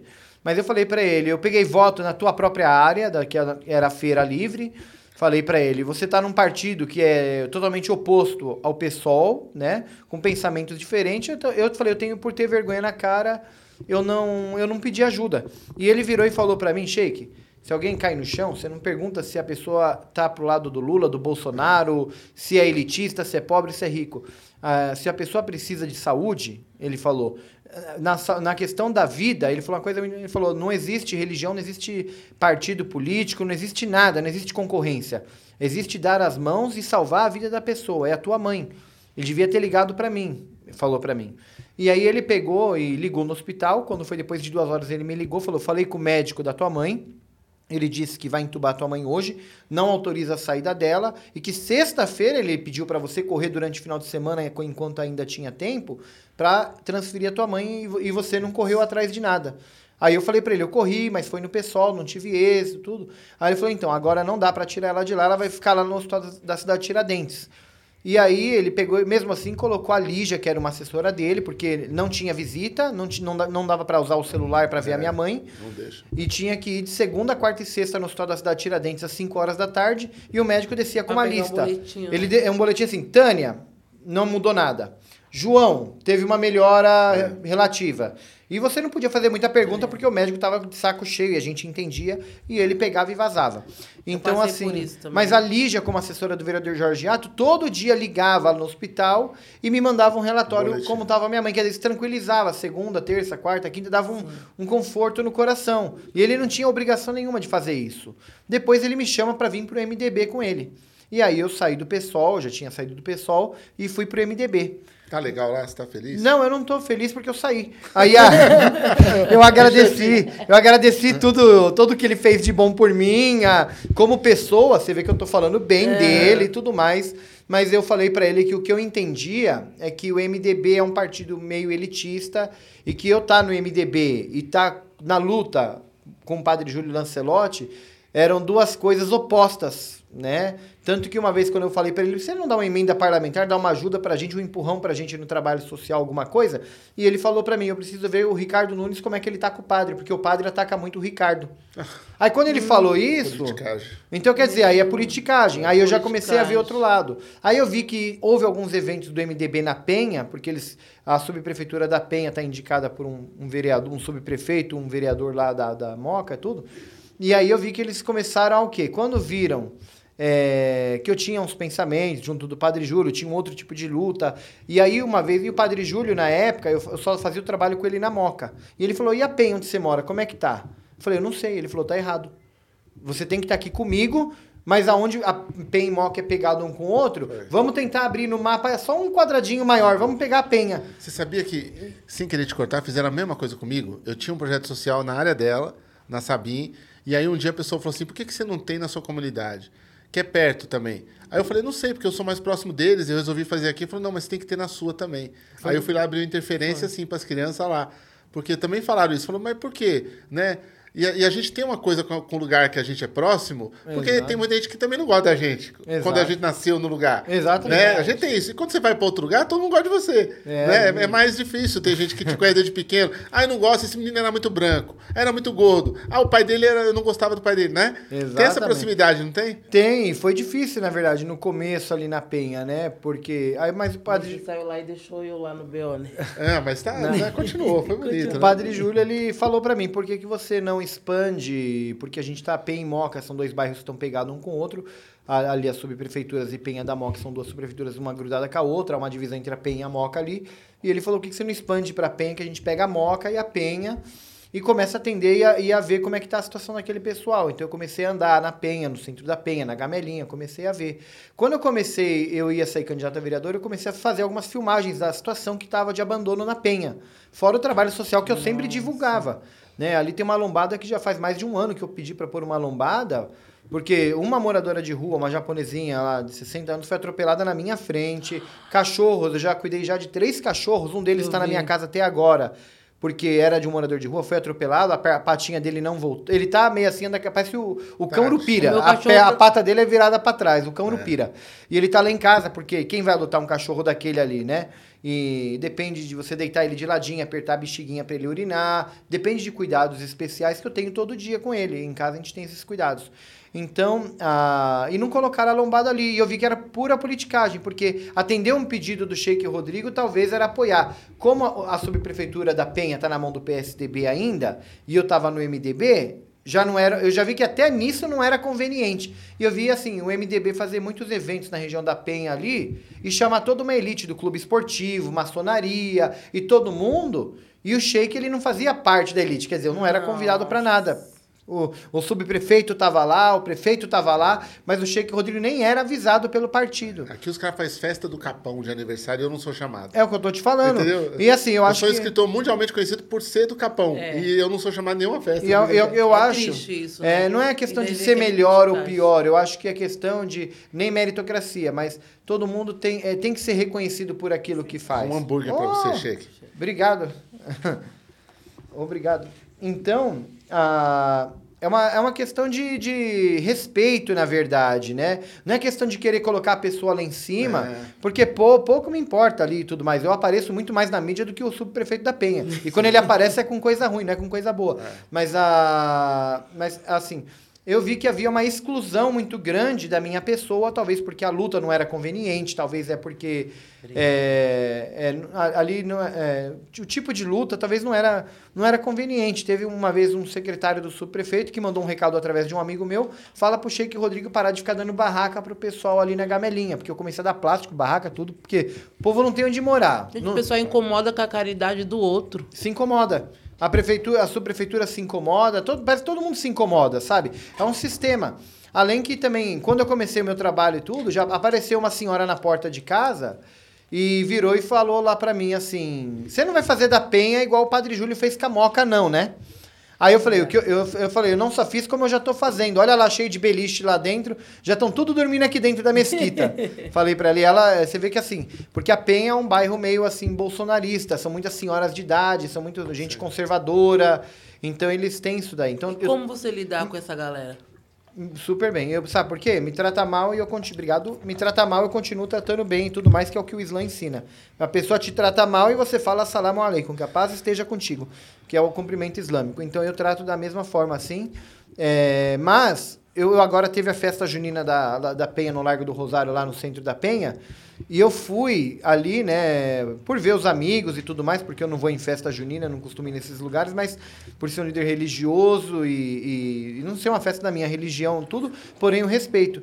Então o que acontece? Quando eu vou lá na. Eu fui agora domingo passado no Largo do Rosário, lá depois. é, visitar ali o, como é que estava a festinha junina ali do Padre Núbio, em respeito ao Padre Núbio, que é um grande amigo da paróquia lá do. do do- dos, é, eu não sei o direito o nome da igreja, eu confundo, dos pretos, que é uma igreja que é construída. A Penha é muito importante. Você vê que a igreja. Tem duas igrejas no Largo do Rosário. Uma é a igreja dos pretos, dos homens pretos, que ela é virada com a porta para cá, e a outra igreja católica também, ela é virada com a porta para lá. Porque ali era a igreja dos homens pretos. Você vê que a Penha, tem, a Penha tem um contexto histórico muito grande com os negros, os escravos. É muito interessante estudar o Largo do Rosário. A importância, estuda o Largo do Rosário e vê a importância do bairro da Penha, que é um dos bairros mais antigos de São Paulo. Você vai ver, as igrejas foram construídas com portas opostas, com direções opostas, justamente porque aquela igreja era referente aos homens pretos. Que até a igreja parece uma senzala, na verdade. E o Padre Núbio que cuida dela, né? E aí eu fui lá na festa junina do Padre Núbio prestigiar, fui olhar e tudo mais, né? Não fui com roupa de shake, fui a paisana. E, mas assim, é, é, mas, mas o que tinha de gente ali no Largo do Rosário, na Penha, que veio bater foto comigo e falar comigo, eu fiquei surpreso. Ó o Sheik Rodrigo lá, ó o Sheik Rodrigo que foi vereador, ó o Sheik Rodrigo da Penha. E o Sheik Móvel, como ele circula muito no bairro da Penha, que foi uma dele. van que eu queria. Eu vi que o meu. Eu tenho um carro, eu tenho uma Ford Edge. Esse carro quebrou uma vez e a manutenção é cara. E eu me enrolei no meu cartão de crédito para mandar arrumar. História. E aí o carro Gastão também, e aí o que acontece? Eu precisava comprar um carro, eu falei, eu preciso comprar um carro de trabalho, porque como o trabalho se tornou diário na Penha, fora o que eu ainda vou no Padre Júlio na Moca, eu preciso de um veículo para carregar mais coisas, para buscar doação e tudo mais, meu carro não tá aguentando. E aí eu fiz uma vaquinha de deu 4 mil reais. Aí o Padre Júlio um dia me liga na sexta-feira, falou, passa aqui 11 e meia da manhã no escritório na, na paróquia. Quando eu cheguei lá, ele falou, quanto que arrecadou essa vaquinha? 4 mil. Eu falei, em quanto tempo? Eu falei, "Ah, acho que um mês. Aí ele falou, cara, você vai morrer pedindo esmola. Ele falou pra mim assim. Falou, como é para a população de rua, é um carro destinado ao trabalho social e tudo mais, então se você tiver esse, esse compromisso, a gente já se tornamos amigos íntimos praticamente, né? De, de sair junto para almoçar, eu levar ele no médico eu- eu- e tudo mais. Então, temos um vínculo de amizade muito bom, mais do que aquilo que você viu do trabalho social. E eu aprendo que ele é um grande professor. E ele, ele falou para mim, eu vou te ajudar com esse carro. Ele falou assim, o carro que você quer comprar tá custando quanto? Eu falei, olha, a van, uma, uma Kombi, eu não queria porque eu não sei dirigir Kombi. Eu falei, eu vou comprar um carro que eu vou ficar dependente. Eu vou ser dependente dos outros que eu não sei dirigir Kombi. O volante é mole, o freio de mão é esquisito, tudo. aí eu falei pra ele, eu prefiro uma besta, que é um carro que ainda eu consigo dirigir. Né? E aí eu falei, tá 19 mil, uma que eu achei, é, é 97, já não paga mais IPVA e tudo mais. E era uma van que tava toda enferrujada, que era dono do mercado lá na rua de casa. ela, né? E aí eu falei, eu vou pegar o lixo e vou ter que transformar no luxo. E aí eu peguei, comprei a van, o Padre Júlio deu 15 mil. E aí eu fiz, mandei fazer na gráfica um adesivamento nela todinho, né? Pra, com a foto minha, do Padre Júlio, do meu tio, do Denis, que tá comigo, que filma, faz toda. Tem toda a paciência do mundo comigo filmando, nas minhas palestras, tirando foto. Aquele pessoal do Moradores.rua lá também anda com vocês, né? Não. Que é um Instagram. Acho que é Moradores.rua. É só eu e o Padre Júlio, meu filho. Não põe ninguém no meu grupo, não, que não tem. Caminhos, caminhos.rua. Ah, ele veio aqui com o Padre Júlio também. Moleque, gente Ah, boa. pô. não, o Paulo Escobar? É, eu acho que é o Escobar. Ah, é. o Paulo tá junto com o padre, É. né? É que o nome do lugar do. É que é um trabalho também bonito, igual de vocês. Ele também pega. o- Só que ele. O Paulo, ele tá junto com o padre há uns 30 anos, na verdade. Ele tá lá todo dia na luta com o padre, defende o padre, ajuda o padre. É, uma- é um cara excepcional. É, não, né? E é um legal. amigo, na verdade, também como padre. Eu tenho ele como um amigo. Ontem a gente tava, nós três, nós, com o grupo todo almoçando, tudo. Ele é muito gente boa. Eu tô. Vou montar uma biblioteca com ele também. Então, o padre é gente finíssima. O Paulo é gente finíssima. Não sabia o nome do grupo É, dele, me perdoa. É caminhos.rua. Né, Mas assim, o que eu falo é o caminho com o padre, porque assim, eu não tenho uma outra ONG, uma outra associação. É, eu tenho, deles também não, é só o Instagram né? que ele posta. Agora que nem na Penha eu consegui fazer algumas parcerias que nem tem. O Beija-Flor Solidários, que é da Maíra, que ela, lá ela tem psicólogo, dentista, que existe uma taxa mínima, porque são voluntários, mas tem uma taxa mínima. Mas se eu precisar dar uma assistência para um morador de rua, ela abre as portas. Sim. Tem psicólogo, tem um bazar, que às vezes ela vai lá e faz as camisetinhas masculinas para mim a um real. Então eu compro um monte de camiseta dela para doar para os moradores de rua.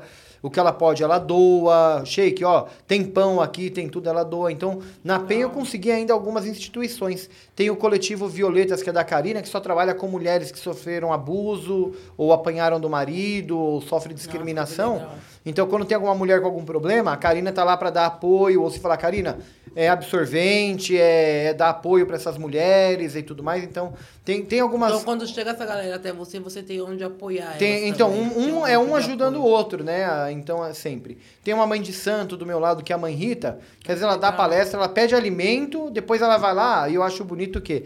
Ela põe na porta da mesquita e nunca tirou uma foto comigo. E ela manda um WhatsApp, um áudio, com o portão de casa fica aberto. Vizinho, coloquei alimento lá da palestra de ontem lá, ó, pros moradores de rua para fazer comida. Tá lá na porta. E quando eu olho, tem umas três, quatro sacolinhas de alimento Isso é lá. muito legal. Na minha ONG Então- também tem isso, cara. então, o pessoal doa e não quer tirar foto. nem apare... Eu nem, nunca tirou É. foto com a mãe Porque Rita. esse é o legal da, da- É.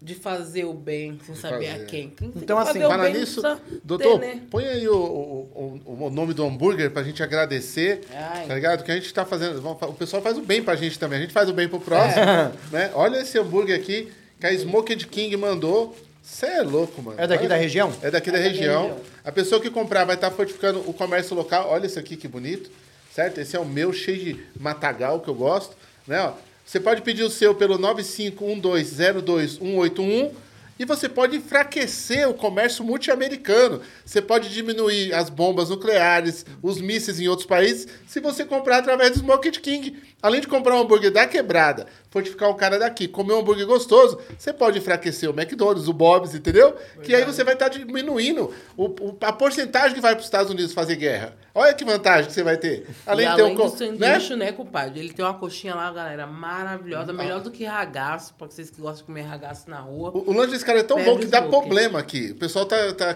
tá achando ruim da gente, tanta gente ficar comendo, falando. Os caras falam, mano, vocês ficam falando, falando. Aí eu prometi, só vou comer depois que todo mundo comer, pra poder continuar o papo de boa. Entendeu? Mas, eu tenho que pelo menos dar uma mordida, o pessoal sentiu. Ah, com né? certeza. Se você falar, é o que eu tô te falando, teoria sem prática não funciona. né? E só falar e não fazer, né? Mas ah, isso é muito que você está falando, é muito importante. E é uma nota que eu tenho também, que eu faço lá na Penha. Todo o material que eu compro para o trabalho social, desde os marmitex que eu faço todo dia, os garfinhos, é, tudo, eu tudo que eu compro, na verdade, a não ser que seja algo muito caro, mas eu sempre compro no comércio do bairro da Penha, para fortalecer o comércio do meu bairro. Então eu tenho mercado na rua de casa, às vezes é um pouquinho mais caro, 20 centavos. É um pouquinho mais caro, mas eu compro a água mineral, o suco de lá do mercado de isso, casa, cara, por quê? Porque eu não quero que aquele mercado saia. Na porta da minha casa tem um posto de gasolina. Não é um posto tão movimentado ali e tudo mais.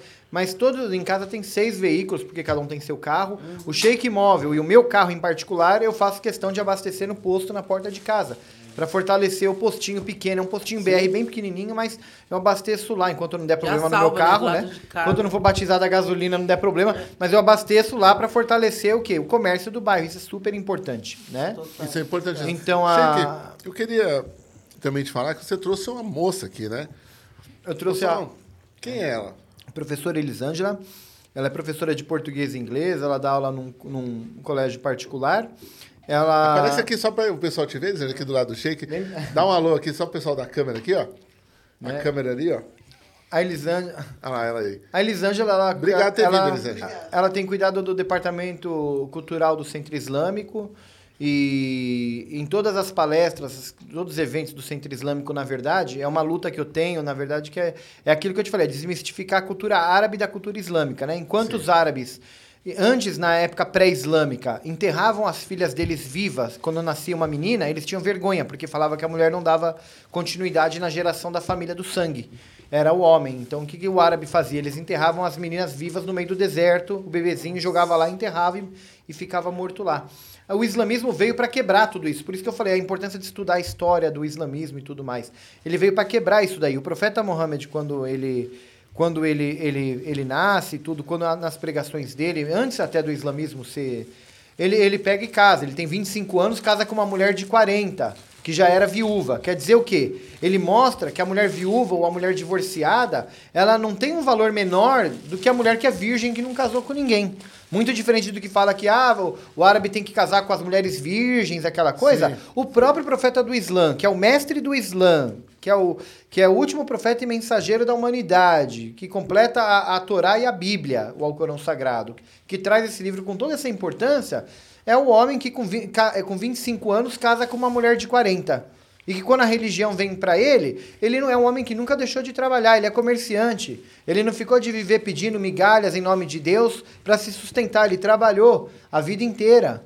E é um homem que dedicou a vida dele inteira na- no caminho dos pobres. Não era um homem que ficava esperando os fiéis virem. Ele ia até os fiéis. Ele não era um homem que julgava. Tem uma história bonita do profeta que muita gente fala da questão dos judeus de Israel, hoje os muçulmanos e tudo mais. Mas tinha um judeu que toda vez que o profeta Muhammad passava naquela rua ali de Meca, esse judeu jogava lixo no profeta. Porque não gostava dele. Falava que ele era um falso profeta, mentiroso. E uma certa vez o profeta tá passando lá e não vê aquele senhor judeu, aquele senhor, um ancião, não vê ele na rua para jogar lixo nele. E o profeta, pelo contrário, pergunta cadê ele? Onde ele mora para mim saber? E o profeta vai até lá para saber onde estava esse homem, o que estava, se ele tá mal, ficou doente, precisava de alguma coisa. E os muçulmanos ficaram indignados com isso daí, né? O cara que te joga lixo é o cara que você vai querer saber onde ele tá, se preocupar com ele. então, isso daqui, eu me baseio mais. Porque, ah, por que, que eu, eu, eu fui criticado quando eu falei não à homofobia dentro da mesquita? Porque eu fui criticado quando eu acolhi moradores de rua que são dependentes químicos, às vezes alcoólatras e tudo mais, dentro da mesquita. Porque eu sigo aquilo que o profeta Mohammed falou: a casa de Deus é um abrigo para todos sem discriminação, o julgamento está na mão de Deus, eu não estou ali para julgar ninguém. Eu estou aqui, eu sou o profeta Mohammed. A função de um profeta ela é passar a mensagem. O que, que é passar a mensagem? Eu sempre falo. O correio chega na porta da tua casa, ele põe a carta lá, é a fatura do teu cartão do banco. Se você vai pagar em dia, se você vai atrasar, se você não vai pagar, teu nome vai pro SPC, se você vai pagar adiantado, o BO é teu, o problema é teu. Foi entregue, você, não, você nunca vai poder falar pro banco, a fatura não chegou. Sim. Chegou. Foi recebida. A religião é a mesma coisa. Eu, eu, não, eu não fico convertendo ninguém. Eu não sou a favor de brasileiro ficar mudando o nome. Ah, escolhe um nome islâmico, irmão, vai para mudar e tudo mais. Então, assim, não, meu nome é Rodrigo, é o nome que meu pai e minha mãe me deu, eu vou honrar ele até o fim da minha vida. Eu não vou mudar meu nome. E eu não aconselho nenhum brasileiro que se converta ao Islã mudar o nome. Por que, eles mudam? Alguns mudam. É- Isso daí vem muito da- dos sunitas, na verdade, né? Que eles falam que é tradição do, do, do Islã você colocar um nome islâmico quando se converte. Eu não, eu desconheço um dito que, que fale que, que tenha que acontecer isso. Tanto que existe um sheik brasileiro que estudou na Arábia Saudita, que é o Arrabita, é totalmente, extremamente preconceituoso, né? E chama Rodrigo Rodrigues. Odeia xiita e, e tudo. Na mídia, já, já apareceu no Pânico, já apareceu em vários lugares. Um cara super gente boa pra bater um papo, você fala, esse cara é bacana pra caramba, né? Mas a mentalidade do cara é uma mentalidade desse tamanho, infelizmente. E é um líder religioso, infelizmente, também. Né? E o que acontece? Quando você estuda a história da, da religião, você vê que o profeta não discriminou ninguém, estava do lado dos pobres, tinha uma luta, tinha um ensinamento. E o que ele veio é para pregar a mensagem, trazer a mensagem. Agora, quem vai aceitar, quem não vai aceitar, o BO não é meu. Porque a salvação é individual. Porque quando quem morre, morre sozinho. Eu não vou morrer e vou falar, o Ferrez vai comigo, vamos marcar de morrer junto? A não ser que a gente vá se explodir, religião se, faz suicidar, tem, né? Tem religião que junta um, um templo aí de um monte de gente e todo mundo comete suicídio. Mas junto. a- Aí na hora de coisa geral não tem ninguém. ninguém Na hora, ninguém quer, juiz. ninguém quer partir, né? A gente se apega tanto. Eu não tenho medo da morte, né? Eu, te- eu- eu- se eu falar pelas coisas que eu falo, inclusive até eu vou falar, eu, tô, eu vou lançar um livro pe- pela editora Matriosca. é, vai- acho que final de novembro fica pronto. Se Deus quiser, você me né? convida para vir aqui Sim. divulgar o livro. A sua biografia, eu tô aguardando essa É, biografia. e ela vai ser eu bem. tô lendo do Padre Júnior. Ela vai ser bem polêmica, porque eu, ali eu tô trazendo os nomes, na verdade, de uma hierarquia iraniana, porque eu fui deportado do Irã quando, quando um- um- o suposto departamento cultural do Irã, que não era um departamento cultural, quer me mandar para os Estados Unidos para casar com a filha de um sheik iraniano, para fazer não sei o que nos Estados Unidos. E eu neguei. Então eu fiquei entre o Sheikh Irabani, que era um, é um terrorista procurado pela Interpol de um Que lado. na época não era. Não, na época já era, Já desde era, 94, já? porque ele foi cometido um atentado terrorista em 94 em Buenos Aires, que explodiram a embaixada de Israel e a AMIA, que era uma associação israelita.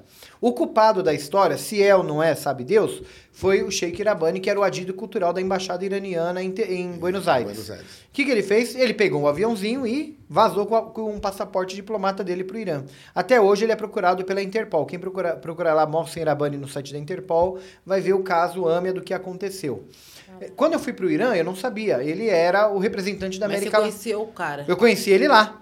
Quando eu fui Você para o teve Irã. acesso, cara. Você pegou na mão do cara. Claro, Nossa. eu, já fui Convívio, eu, não, eu, eu convivia, porque eu não saía Nossa. da casa do cara. Porque o cara era o representante da América Latina lá no Irã, porque ele falava espanhol, morou na América Latina.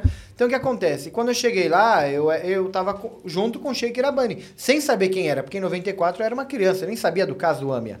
Porém, o que acontece? Em 2011, acho que foi, ou 2009, eu não lembro o ano, a revista Veja me lança uma matéria chamada Professor Terrorista. E fala do Sheikh Irabani e me coloca como braço direito dele no Brasil. E quando eu faço a minha primeira viagem para o Brasil, a BIM, a Polícia Federal, foi na minha casa, ficaram atrás de mim, dois carros atrás de mim, olhando onde eu ia, eu na mesquita, o que, que eu pregava. Então, eu, eu passei a virar um suspeito dentro do governo brasileiro, né? Que me prejudicou. Quando eu volto para o Irã, eu pego e o que? A história do livro se baseia nisso. Eu chego pro Sheikh Irabani, mostro a revista Veja e falo para ele, olha, infelizmente eu não posso estar trabalhando com o senhor, senão eu vou me queimar como um terrorista no, aí no Brasil e não vou poder trabalhar. Vou ficar preso igual o senhor. Infelizmente, eu, eu falei que não fui muito delicado, né? Mas eu falei, infelizmente, teu nome é um vírus. Quem encosta, pega. Falei pra ele, né? E ele se ofendeu. Ele levantou e falou, então tá bom. Aí ele abriu a porta e me mandou embora. Falou, então pode sair. Ah, Só que aí ele me prejudicou no que? Eu tinha um salário como sheik no Irã, uma ajuda de subsídio como aluno. Ele me cortou. Tudo que ele podia me cortar, ele me boicotou. Por quê? Porque o cara era forte no Irã. Você está falando de um ex-diplomata. O Irã é inimigo dos Estados Unidos e de Israel. Então você está falando de um cara que, enquanto ele é visto no mundo inteiro como um terrorista, lá ele é visto como um herói. Então, quer dizer, eu ofendi o herói iraniano, o Sheikh Mohsen Irabani. Então, eu criei muita inimizade depois que eu, que eu, que eu me separei, desvinculei do Sheikh Irabani. Sim.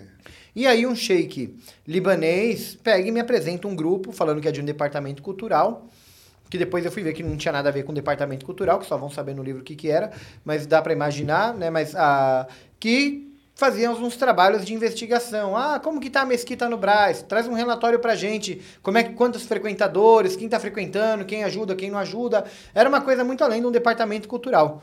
E aí eu fiquei com uma faca com o Sheikh Irabani aqui, que ele queria me deportar, e esse departamento cultural que tinha muita influência com a Ayatollah Khamenei, com a, a- a- o governo e tudo mais, tava com outra espada aqui no outro lado da minha garganta, falando, olha, faz o que a gente quer de boa, que você fica aqui no Irã e termina teus estudos. Então eu fiquei com duas coisas. Duas facas no E aí o que acontece? Chega uma hora que esse, o lado de cá fala pra mim, olha, vai pros Estados Unidos, vai casar com a filha de um sheik iraniano, mas é de fachada, porque iraniano não deixa estrange- estrangeiro casar com iranianas. Era um Ah. casamento de fachada, só pra você conseguir o visto, porque um iraniano pra entrar nos Estados Unidos é mais difícil, eu sou brasileiro. Mas não, deixo, não, não ficou muito claro o que, que eu ia fazer nos Estados Unidos. E eu falei, eu falei, por que, que vocês não me dão um passaporte iraniano em vez de me dar um americano? E eles deram risada, falou, passaporte iraniano não se dá pra ninguém. E aí eles pegaram e falaram, me deram uma semana de prazo pra mim pensar se eu iria ou não para os Estados Unidos. E aí eu- eu- a minha resposta foi não. E aí eu converso com o diretor da minha escola, contei, a fui obrigado a contar. Falei, ó, tô com uma espada aqui, outra aqui, o que, que dá pra eu fazer? E aí ele, meu, você entrou numa furada, falou pra mim. Você não vai durar muito tempo aqui no Irã, não. E aí ele me colocou um professor particular que é muito famoso no Irã, que tem programa na TV, tem mais de 500 mil seguidores no Instagram, que é o doutor Afi, para dar aula particular para mim, que é para me dar legitimidade no meu turbante, acelerou meu processo de shake e fez uma cerimônia já para um ayatollah reconhecer eu como um sheik e colocar o turbante na Aí minha já cabeça. deu, e aí foi o que me salvou, foi esse turbante sagrado aqui da deportação. Senão seria só mais um Rodrigo lixo jogado aqui no Brasil, deportado do Irã, com mil e uma dúvidas. E aí o que acontece? Quando eu coloco o turbante, os caras do lado de lá do departamento cultural se liga que o quê? Eu não aceitou ir para os Estados Unidos. E os caras pegam e falam, olha, então a partir desse momento não tem mais salário, não tem ajuda de custo, tá desvinculado com a gente. E você tá à deriva do Sheikh Irabani. Então, aí, quer dizer, me jogaram na, na- Daniel na Cova dos Leões, me jogaram, me tacaram lá no meio. Aí o Sheikh Irabani, eu não sei se eles tinham contato por, ser dois órgãos do governo, por mais que pareçam ser inimigos, depois eu começo a entender que havia uma ligação ali de que o governo iraniano tem as suas estratégias na, na- no, no, no âmbito internacional e, e eles, por meios diferentes, eles tentam chegar nesses. Eu não sei o que era para fazer nos Estados Unidos até hoje, mas eu sei que depois que eu falei não, três meses depois, eu, eu, eu gentilmente sou convidado para vir fazer um trabalho no né? Brasil. Não, venho, venho para fazer um trabalho, tenho meu bilhete de volta, volto para o Irã. Quando chego no aeroporto, Acontece aí aqui. acontece de me acusar. Aí quando eu volto, a mesquita não deixa eu entrar lá. Todas as mesquitas praticamente me fecharam as portas no Brasil.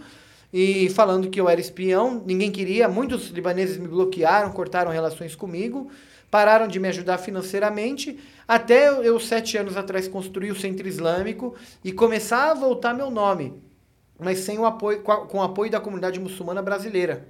Porque os brasileiros também eram discriminados na mesquita. Então eles, o apoio foi do povo brasileiro. Você achou suas ovelhas. É, exata, é, exatamente. E aí eu, foi quando eu fui tocando. Eu queria perguntar. É, eu não posso terminar esse podcast sem perguntar. Quando do- termina? do- tá do- acabando? Daqui a pouco, mas pode Ah, continuar de boa. não fala isso não. É, eu queria perguntar do vozinho que você socorreu, que você tratou as vistas dele e que a neta não foi ver, porque eu acompanhei isso muito. E eu acho que o pessoal merece em casa saber dessa história. É uma história muito emocionante. Eu queria que você contasse como que você recolheu esse rapaz, como você viu esse senhor lá. É assim, lá na Penha eu fiz a parceria com uma página que chama Diarinho da Penha. Que é do João Vatapá, que é um professor de filosofia É da uma rede- página de Instagram, de Facebook. É uma tudo? página de Facebook e tem no Instagram. Chama Diarinho da Penha. Então ela põe notícias do bairro, da região. E o João Vatapá, ele foi um amigo que eu ganhei na campanha política. Ele me ajudou de graça, não pela página, porque a página ela é imparcial na questão política. É uma página de notícias, mas o João Vatapá, ele é um professor de filosofia. E quando ele viu as minhas lutas e as ideias que eu tinha, ele falou: Eu vou te ajudar. E ele me ajudou de graça, de ir pra rua entregar folheto e tudo mais. Eu não tinha dinheiro para pagar. E a página de da Penha é, começou a me apoiar quando, come- quando o Padre Júlio fala para mim, vai fazer trabalho na Penha. A página, o primeiro apoio que eu tive foi o quê? A página do Diarinho da Penha, porque ele conhece o bairro com a palma da mão dele, as dificuldades, porque muita gente manda reclamação para a página. Então, baseado nas reclamações que vinha da página do Diarinho, a gen- a gente ia se baseando e ele ia comigo nas missões. E aí teve um sábado que eu tava dando palestra, eu terminei a palestra na mesquita, todo mundo foi embora. Aí o João me ligou e falou pra mim, Sheik, tá fazendo o quê? Falei, tô só o pó. Falei pra ele, né? E Só tô cansado, é no sábado. Aí ele falou, tá frio, vamos dar uma volta pra entregar cobertor pro povo aí na Penha? Falei, vamos embora. Coloquei meu sobrinho no carro, né? E foi eu, João e meu sobrinho. E aí começamos a rodar e dar cobertor, levei alguma coisinha de alimento. Na- ali no terminal de ônibus da Penha, tinha um senhor que estava sentado sozinho, estava sentado de camiseta curta, com aquele cobertor que é o, o sapeca neguinho, né? Sapeca neguinho, sei. E aqui não esquenta nada, mas dá uma proteçãozinha, mas não esquenta, mas e tremendo. E sozinho. E aí eu cheguei nele ali, né? Um senhor negro e parado ali, eu peguei e falei pra ele, tudo bem? Aí ele falava assim, tudo, quem tá aí? Negro bem magrinho, né? É tadinho? bem magrinho. É, quem quiser ver, acompanha no Instagram ele- do Rodrigo, que vale a pena, pessoal, vale a pena. Aí ele fala assim, quem tá aí? Eu falei, é o, Sheik, é o Sheik Rodrigo. Qual que é o nome do senhor? Ele falou, é Bento. Falei, tudo bem, seu Bento? O senhor não enxerga direito? Ele, não, meu óculos quebrou, não tô enxergando. Aí ele, eu falei, eu falei, sério? Eu falei, o senhor tá com frio? Aí eu trouxe cobertor. Aí ele falou, não só frio, eu tô com fome. Aí eu fui na padaria ali, tem uma padaria no centro da Penha que é aberta 24 horas. Comprei um, café grande, quentinho pra ele, comprei umas coxinhas pra ele e deixei o cobertor. E falei pra ele, o teu problema é o óculos? Aí ele falou, é. Falei, então, segunda-feira eu vou vir aqui e nós vamos lá no oculista e vamos fazer esse óculos do senhor, para o senhor enxergar melhor. Quando eu levo ele no oculista, e o oculista falou assim, pra, falou, pra, falou na frente dele, Falou, não, ele tá com glaucoma e catarata, ele não vai voltar a enxergar. Óculos não vai fazer efeito nenhum nele. Aí ele começou a chorar. Aí eu chamei o oculista lá fora, eu falei para ele, escuta, eu falei, eu não tô pagando, eu não vou pagar a consulta e o óculos igual. Eu falei, você volta lá e vai fazer o exame nele como você faria com qualquer pessoa? Eu falei para ele, faz o exame nele, independente de que ele não vai voltar a enxergar ou não, existe uma coisa que é fé e psicológico. Então volta lá e fala, olha, vou fazer um assim que vai ajudar o senhor e tudo mais. E ele voltou lá, seu bem, tu tá enxergando as letras? Todas as letras que ele falava dava todas erradas, né? Ele não enxergava uma letra no painel. E aí, mesmo assim, ele mandou fazer o óculos. Em duas horas ficava pronto. Aí eu falei, o que o senhor tem vontade de comer? Ele falou, olha, faz dois anos que eu não como pastel. Eu, eu não, e aí eu falei, sério, pastel? Ele falou, é porque... Falou, eu vou ser honesto, eu tenho um auxílio de 400 reais do governo, eu uso droga, eu bebo, e aí eu, eu não tô enxergando, eu dependo de dar o dinheiro para os rapazes comprar. Puta. E aí usam o meu dinheiro e eu não tenho nem muito o que questionar, porque eu dependo dos meninos. E às vezes é assim. É... Pastel, cara. E aí eu pastel. peguei, levei ele na pastelaria, ele comeu o pastelzinho dele e tudo mais. Eu, re- eu relatei não por aparecer, mas por mostrar que às vezes a necessidade de algumas pessoas, a felicidade. É eu fico surpreso quando eu dou uma garrafinha de água para um morador de rua e ele levanta um sorriso. Porque É. às vezes você dá, ó, vocês colocaram água, coca, tudo aqui, eu não levantei um sorriso, só falei obrigado. E às vezes você dá uma garrafinha de água, é tão significante É. que traz a felicidade para muitos. Enxergar. E eu atendeu, como- A cara. face, olhar o olhar. Pra atender. Que esses dias eu parei, eu falei, puta, amigão, eu não tenho. Eu abri minha carteira não tinha dois reais, cara. Eu sempre ando com dinheirinho picado, com coisa no carro, e não tinha. O cara falou assim pra mim, ó, amigão, relaxa. Só a atenção que você me deu aqui já foi 10. É, exatamente. Obrigado, amigão. O olhar, eles Obrigado. sabem. A É. pessoa, Sabe, né? Eles sabem quem tá junto, quem tá do lado. Eles não Verdade. são, eles são seres humanos. Assim como nós reconhecemos quem gosta da gente, quem vai com a nossa cara, a gente também, re- eles também reconhecem quem, Reconhece. quem não. Então o que acontece? Aí o seu Bento eu peguei, levei ele na pastelaria, depois o óculos ficou pronto, colocou o óculos. Aí na frente do oftalmo, seu Bento, tá enxergando direito? Ah, já tô até enxergando as cores já aqui, ó. Olha Aí saímos andando, ele foi grudado no meu braço, coloquei ele no carro. Na hora as coisas dele tinham ficado todas no terminal, penha, o colchão, o cobertor e tudo mais. Falei, vai fazer o que da vida, seu Bento? Falei pra ele assim, porque o senhor ainda não tá enxergando bem, né? Não, mais ou menos. Aí eu falei, quer ir pro centro islâmico? Porque tá frio, vai ficar na rua, tudo mais. Lá pelo menos você vai tomar um banho, vai trocar de roupa, eu vou te acolher. Aí ele pegou e falou, mas eu vou ficar lá até quando? Aí eu falei, senhor tem algum projeto de vida? Ele falou, não. Aí eu falei pra ele, então assim, vamos procurar um... Primeiro vamos tentar te tratar, vamos dar uma, uma geral, uma recapeada em você, uma enxutada. Depois a gente vê uma casa de algum abrigo e tudo mais pra colocar o senhor. Falei pra ele. E ele pegou e falou, eu vou mudar de vida, eu vou largar da droga, da bebida. Eu falei, ó, lá um centro, eu, eu, eu não ligo, eu não discrimino ninguém. Mas eu falei, lá um centro religioso não pode usar droga, não pode beber. Fumar cigarro pode? Eu falei, lá fora pode. Aí ele pegou e falou, então vamos embora pra essa mesquita aí. Aí ele foi embora comigo pra casa. Aí eu cheguei em casa, graças a Deus a minha família, eu amo minha família, me dão todo o apoio em tudo que eu faço. Eu tenho 10 cachorros lá, eu tenho. E meus cachorros são tudo anormal, sabe? Um ele, é, um ele é autista, é um pug autista que a mulher abandonou. O outro pug, a mulher da, da, da, da comunidade lá no Parque Novo Mundo abandonou porque é paralítico. Tá lá, que é o Chico também. Tem problema respiratório e é paralítico, é velhinho já. O outro foi atropelado que era de morador de rua, que é o cão Urupira, que anda com as patas envergadas pra trás. Então eu não tenho, assim, cachorro muito normal em Bonito, casa. né, mano? Né? E, e aí eu levei o seu Bento pra casa. E quando eu cheguei lá, muita, eu, eu acredito que muitas pessoas se levariam um senhor negro de, de, de, de 58 anos pra casa, do cego e tudo mais. Qualquer família, quem trouxe esse homem pra cá, tirou da rua, bêbado, drogado, sujo, Outro dia fedendo. nós viu uma senhora Ninguém levaria, que foi, né? Que a família soltou, passou esse dia. A família pegou uma senhora idosa, porque ninguém queria cuidar, colocou na rua. É, acontece muito disso. E assim, eu já fui muito questionado, na verdade, porque tinha gente que falava assim, tanto pro Padre Júlio já falaram, quanto pra mim. Vocês têm dó, vocês ajudam, mas levar pra casa ninguém quer. E eu falei, não, eu quero, eu levo pra casa. E eu levei o seu Bento pra casa e montei pra ele a caminha lá na mesquita.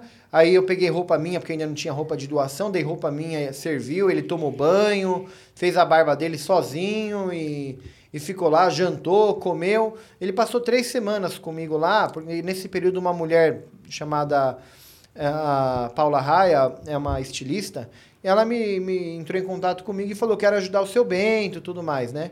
E ela arrumou uma clínica de olhos para fazer o tratamento dele. Ela pagou alguns tratamentos. O dinheiro que sobrou, que eu falei: olha, foi 300 reais o exame. Ela tinha depositado 500. Ela falou: pega 200 e compra de roupa para ele. Aí eu fui lá e comprei a roupa com Tem ele. gente boa, né, cara? Então, assim, tem muita gente boa. Por isso que tem que ter esperança, não pode perder a E esperança. por isso que a gente está contando esse caso. E que eu ele- queria que você contasse. Porque quando a gente conta assim, você salvou 20 pessoas, você ajudou, abrigou 10, as pessoas não têm noção de uma Não, história. salva uma é. eu já fiquei feliz, sabe? E o que foi interessante foi o número de pessoas que apareceu no centro islâmico, porque divulgou no Diarim da Penha, divulgou em todo lugar, o número de pessoas que apareceu no centro islâmico para visitar o seu Bento, ele virou atrativo turístico do centro islâmico. né? Que Teve legal. sábado que eu fui Da dar palestra e teve gente que foi lá não para ver o Sheik Rodrigo, para ver o É. seu Bento. Mas apareceu muita gente lá durante a semana, ou para levar doação de roupa, ou para levar algum alimento para, ah, o seu Bento tá, deve estar dando despesa. Eu trouxe legal. alimento, trouxe uma Legal. bolacha, eu trouxe alguma coisa. E, e tinha contato com ele e tudo mais. E aí o seu Bento, eu levei ele lá, ele fez todos os exames, mas aí o médico falou que ele tem o glaucoma, ele tem uma catarata avançada. Aí no exame final ele tem uma outra que eu esqueci o nome da doença. Se fizesse uma raspagem antes, daria tempo, de repente, né? Né, ele Mas tem uma agora- doença genética, eu esqueci do olho, É um, que ela come... eu esqueci o é nome. ele- é, chama elevação. Meu marido tem, chama uma elevação, tipo uma pressão do olho elevada. Mas é o glaucoma. É. Mas é, ele tem um- uma outra, um outro tipo de doença que ele começa a cegar o olho de, de dentro pra fora, pelo que eu Ah, entendi. sim. E assim, é genético, quer dizer, alguém, ele falou, pode perguntar pra ele, o médico falou, pode perguntar pra ele que alguém na família dele tinha problema de vista. E ele falou que o pai dele e o irmão dele tinha. Então, quer dizer, ele falou isso, é, independente do glaucoma e até da catarata, isso daí, mais cedo ou mais tarde, ia cegar ele. Sendo pobre ou rico, ia cegar ele. Agora, quer dizer, o glaucoma está avançado, eu tenho medo de operar a catarata e afetar o glaucoma. Então é melhor deixar do jeito que tá. E aí, quando a gente viu que não tinha mais solução, aí ele, eu falei para ele, agora vamos procurar um abrigo. Aí ele falou, eu quero ir para Missão Belém, lá na Serra de Japi. Aí lá fica em Jarinu. Aí eu levei ele lá para Missão Belém, e que é da Igreja Católica, e lá ele foi muito bem acolhido, ele já teve lá, aí ele já foi com a bengalinha, sacolinha de roupa, tudo mais. E a neta? E ele levou pra lá. E aí apareceu uma tal de uma neta pelo Facebook, que eh, eu, eu, eu, eu, Esse rapaz, eu esse meio... cara ficou indignado. É, rapaz. ah, me apareceu no Facebook lá, obrigado por cuidar do meu vô. Eu dei meu WhatsApp pra ela. Eu falei, sua sem vergonha, por que você não vem aqui ver teu vô? Eu falei, cuidar dela, ele vai ali pra casa E passava, via ele pra na rua, cuidar. cara. Passava e via ele na Via rua. o velhinho na rua, vô. E não fazia E não nada. fazia nada. Não quero julgar Aí quando ele viu que é era o. Sheik Rodrigo que abrigou e viu que tava pa- se expandindo o caso do seu Bento na, no Diarim da Penha e, e É. aparecendo em rede social, aí ela se interessou em quem? Se aproximar. O Sheik falou assim, ó, tô aqui, tô levando ele no hospital de novo, cadê você? Até agora não vê, vê, o- vê o seu Vê o vô. vô. E eu falando, cara, o cara vê o vô Falei, na "Seg- rua. segundo ele tem consulta, se você puder levar ele no meu lugar, eu te agradeço. Ela não apareceu. Ah, hoje às nove da noite o senhor tá aí? Eu falei, eu tô, pode vir até meia-noite, ele tá aqui também. Falei pra ela, pergunta se ele foi. Não foi. Rapaz, tem, uma amor. música sertaneja muito bonita que ela fala de um manto de couro. Você já viu essa, essa blusa? Essa música? É uma música muito bonita. Canta aí. o, o cara fala. Eu não sei cantar, não, mas eu vou contar a história dela. Eu sou contador de história que nem tu, assim. o cara, o, o, né, o, o filho tá falando pro pai, né? Ó, pai, o senhor já tá muito velho e tal, então eu tô cortando aqui esse manto, vou te dar um pedaço dele e o senhor vai pra rua, né? Porque aqui não dá mais em casa, tá dando trabalho. E o neto, que é o filho desse cara que tá cortando o manto, ele fala assim: ó, pai, eu- eu tô aqui pegando a tesoura também. E o pai fala: mas pra quê? Não, pra te dar o seu pedaço de manto também quando o senhor tiver mais velho. A música simplesmente é isso, entendeu? Porque o filho tá vendo o exemplo do cara soltando o outro na rua, né? Entendeu? É uma música bem bonita. Couro de boi? Tião, Tião Carreiro e Pardinho. Olha aí. Aí, ó. Tá vendo? Então, assim, é, é isso, né? A minha filha, ela, muita coisa que eu falei, e na ONG lá que eu tenho também, é assim, não adianta você falar. A Não. gente fala, ó, criançada, tá, criançada, fala baixo! Criançada, quanto mais você grita, mais eles gritam. Então, Exato. criançada, vamos lá, fala baixo. Aí todo mundo fala baixo. Criançada, você tá comendo de um jeito, eles vão lá e comem do jeito que você tá comendo. A minha filha é a mesma coisa. Ela, não adianta falar, filha, faz regime, não sei o quê. Quando eu faço, ela faz. E acabou. Exatamente. Entendeu? Então é a mesma coisa do seu trabalho, o trabalho do Padre Júlio, é a aproximação do próximo, o É. acolhimento. E a questão do, do- da, da diferença do meu trabalho e do Padre Júlio é a diferença que o quê? Não é um trabalho de pregação. Eu ti- tive com uma jornalista francesa e ela pediu para acompanhar o meu trabalho dando comida, dando a janta para os moradores de rua. Sim. E ela falou com, com os um dos moradores de rua, ela perguntou de quem você não pegaria comida. E ela falou dos evangélicos, eu não pego comida dos evangélicos. Nossa. Aí eu achei estranho ela falar isso daí, né? Porque tem muito evangélico que dá marmita. E aí ela falou, aí eu falou, por quê? Aí ela falou justamente porque eles vêm aqui para dar a comida e tirar o demônio do nosso corpo, fazer oração, um monte de coisa. E eu tenho a minha fé e o que eu tenho é fome. Eu não tô procurando religião e nem quero, eu não tenho demônio no corpo, eu só tenho fome. E eles vêm aqui, quer pôr a mão na nossa cabeça, quer evangelizar, quer fazer uma série de coisas que na verdade o que eu quero é só um prato de comida. Então eu prefiro já nem pegar para não passar por isso. Alguns se sujeitam, outro- outros não. Ela falou, e eu achei muito profundo isso daí. E, aí é o que eu, eu e o Padre Júlio tem essa questão. O trabalho social não é divulgação do islamismo. Não é divulgação do cristianismo, não é divulgação da igreja católica. Eu não sei, ah, o Centro Islâmico da Penha tá fazendo isso nem nada. Não. Eu sou o Sheik Rodrigo e tudo mais. E até que eu- lá o pessoal me chama de Rodrigo. Se você vê, às vezes eu vou até favelado, eu vou eu de chinelo. Eu já vi as suas Eu já já vi aí vi. tudo mais. Já. E tem gente que fala, você é um Sheik, você fica andando daquele jeito. E por quê? Porque eu passo a mão em cachorro, não tem como ficar abraçando cachorro com essa roupa religiosa. Então, quer dizer, tem cachorro, eu faço questão, às vezes eu deixo de almoçar em casa para esperar a hora deles comer, para quando eu chegar lá, eu sentar do lado deles e comer junto com eles, que é para eles verem que eu não tô dando a, sobra para eles, para eles verem que aquilo que eu tô dando para eles é algo que eu também como. Então, só do fato de eu sentar com eles e para comer, eles falam, nossa, que bacana, o Sheik tá sentado comendo aqui com a gente.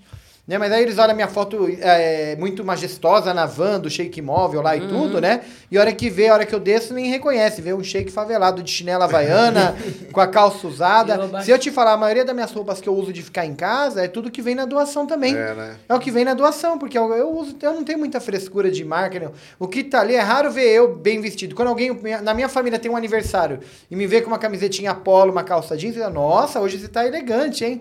Porque ou eu tô com essa roupa que põe muito respeito, ou eu tô com a outra que ninguém nem me reconhece. Eu tô lá na porta de casa, tem gente bate no portão. Posso falar com o Sheik Rodrigo?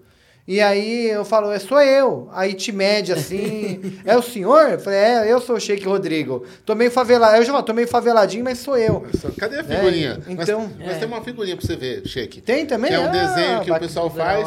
Ah, Oh. esse em aporofobia não. Olha que Falou bonito. tudo, hein? Depois eu quero essa fotinha pra eu publicar, hein? Vamos mandar em alta pra você. Ah, É eu gostei. Grau Underline Arts, um cara que desenha aqui da quebrada, muito bom, muito gente boa, o Grau. Sempre faz as figurinhas Grau. pra gente. Obrigado, viu? Obrigado pelo presente. Hashtag E- aporofobia. Não, essa é a lu- Preconceito contra as luta. pessoas de rua, preconceito contra as pessoas pobres, tá ligado? Uma coisa terrível, terrível, que é a aporofobia. Estudem o Conservatório da Aporofobia pra vocês poderem O saber. O de que é. Aporofobia tem a página no Instagram e tem o site que o Padre Júlio está criando. E é uma luta que eu e o Padre estamos buscando artistas, líderes religiosos, movimentos sociais, todos para se juntar nessa luta Sim. da aporofobia. Eu já me coloquei à disposição. Eu fiz uma, uma- um passeio com um dos moradores de rua e eu levei no shopping Anália Franco para almoçar. Sim. E eu filmei, eu tava atrás e ele, eu fui na frente. Eu pus uma nota de 100 reais na carteira dele. E lá onde eu entrego janta, eu eu chamei ele para almoçar. E ele foi andando na frente. Quando ele andou na frente, eu fui filmando. O primeiro segurança da porta do Anália Franco, do shopping, pegou e passou um código no rádio. Quando ele sobe a escada, já tem dois seguranças esperando ele subir. E quando ele vai andando, os dois seguranças vão andando atrás dele. E quando a praça de alimentação, que é um redondo, tá andando, e ele vai andando para escolher onde ele quer comer, outro segurança vem em- contrapartida de frente a ele. E depois eu peguei, me juntei e sentei com ele ali pra, pra almoçar. E aí a gente tava lá, e eu tirei foto e falei, "Nu- nunca comi com tanto segurança junto perto da gente, nunca me senti tão protegido, né? Bom, é, eu não sei quanto tempo tem, se tá acabando Aqui, não. na verdade, assim, eu tenho uma pergunta guardada, porque eu tô segurando a audiência A do até Chita agora. e do falar. Sunita. Que Tá todo mundo, cadê a pergunta do Sunita? do Chita? E eu tô segurando pro final e a cara tá me mandando, pergunta, pergunta. Vai ficar pro final, vai ter que ficar nos podcasts 5 A hora horas que for, aí você me avisa. Vai ficar pro final agora. Eu falo mais. Eu quero saber, antes disso, dessa pergunta, é, os próximos passos seu. O que, que você quer fazer agora? Quer crescer a mesquita? Você acha que dá para crescer? Você acha que esse trabalho ele tem que ter... Como a pessoa pode ajudar esse trabalho Ó, também? Em primeiro lugar, vamos falar o Islã no Brasil, tá? O Islã no Brasil, é o que eu te falei, essa briga de sunitas e xiitas, que depois eu vou comentar e tudo mais, eu não acredito muito que há necessidade de mais construções de centros islâmicos ou de mesquitas no Brasil. Os muçulmanos vão ficar bravos, ah, imagina, o sheik tá louco, não quer a construção. Não é que eu não quero, gostaria muito. Mas eu acho que assim, para você convidar uma pessoa, para você receber uma pessoa, você tem que ter uma cadeira, você tem que ter uma água para servir. O Islã não tá nessa fase. Os sheiks não não tão focados na pregação da religião, eles até convertem. A nossa a oração no Islã é no idioma árabe.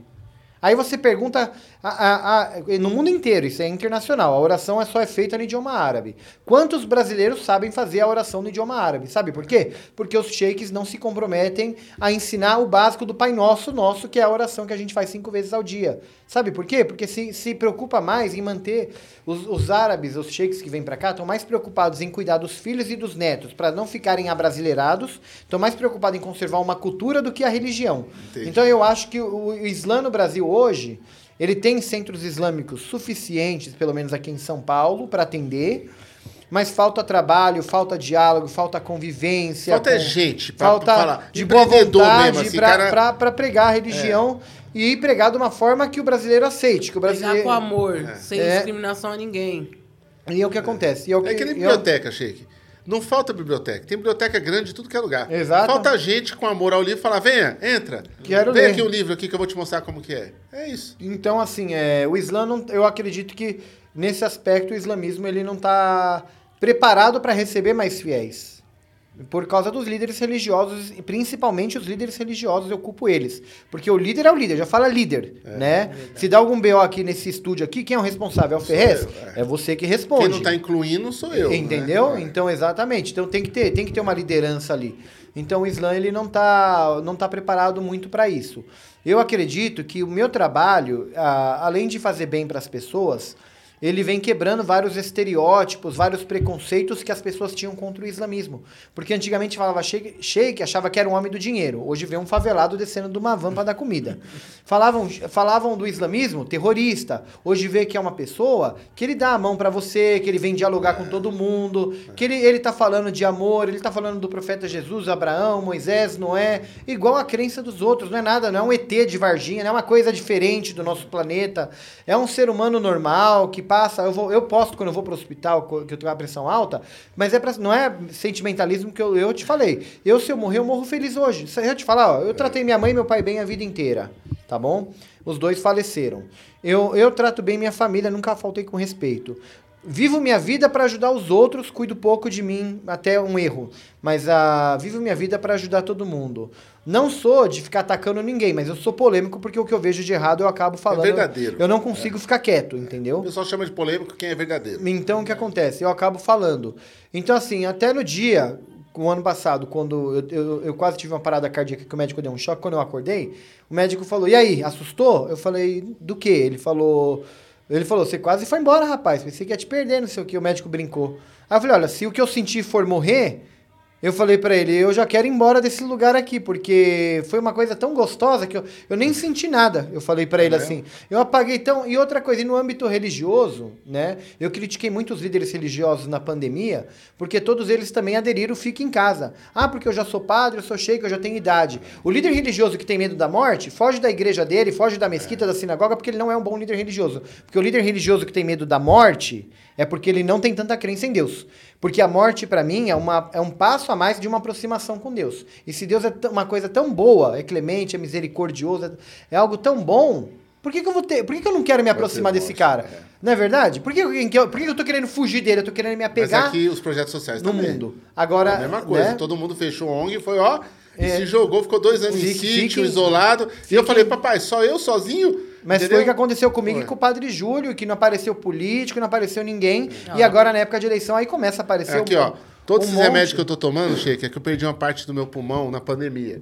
Olha e eu aí. fico com alergia, tudo, eu tenho um problema. É, Acho que esse podcast aqui é assim. Todos os podcasts o cara usa VAP e tudo, e eu tô tentando sobreviver. Lá os tá caras. na luta aí, hein, que- Pra sobreviver. Mas eu não abandonei meu povo. Eu, eu, é, a favela pegou fogo, nós fomos construir, fomos distribuir cesta básica, e todo mundo virou as costas. Eu fiquei com um movimento chamado Periferia e Solidariedade, que é caras que eu não conhecia aqui da quebrada também, que me ligou e falou: vou te ajudar. Dois caras foram me ajudar. O resto, todo mundo virou as costas. Eu acredito. Entendeu? Então, é, é muito difícil, mas o amor eu mantive. E eu sou igual a você. Eu sou pleno. Eu também. Se acontecer amanhã, depois de um cara tentar me matar ou eu morrer, alguma coisa, eu tô pleno. Eu tô não tranquilo. tenho nem sonho mais pra realizar, não sei ajudar o próximo. Meus sonhos tudo eu já realizei. Tô, É, tô eu boa. sou uma pessoa realizada, eu, eu me sinto feliz. Eu, fiz Eu ainda tenho muito o que realizar, mas na pandemia eu ajudei uma galera também, fiz. Planos a gente tem, ninguém. Se você não tiver plano e que pensar no futuro, você morreu em vida, né? Você É tá morto em vida. Planos eu ainda Mas você tenho. tem que ter, né? Mas, eu digo Mas assim, se eu cair e morrer também, Mas assim, tô aquela, leve. né, aquela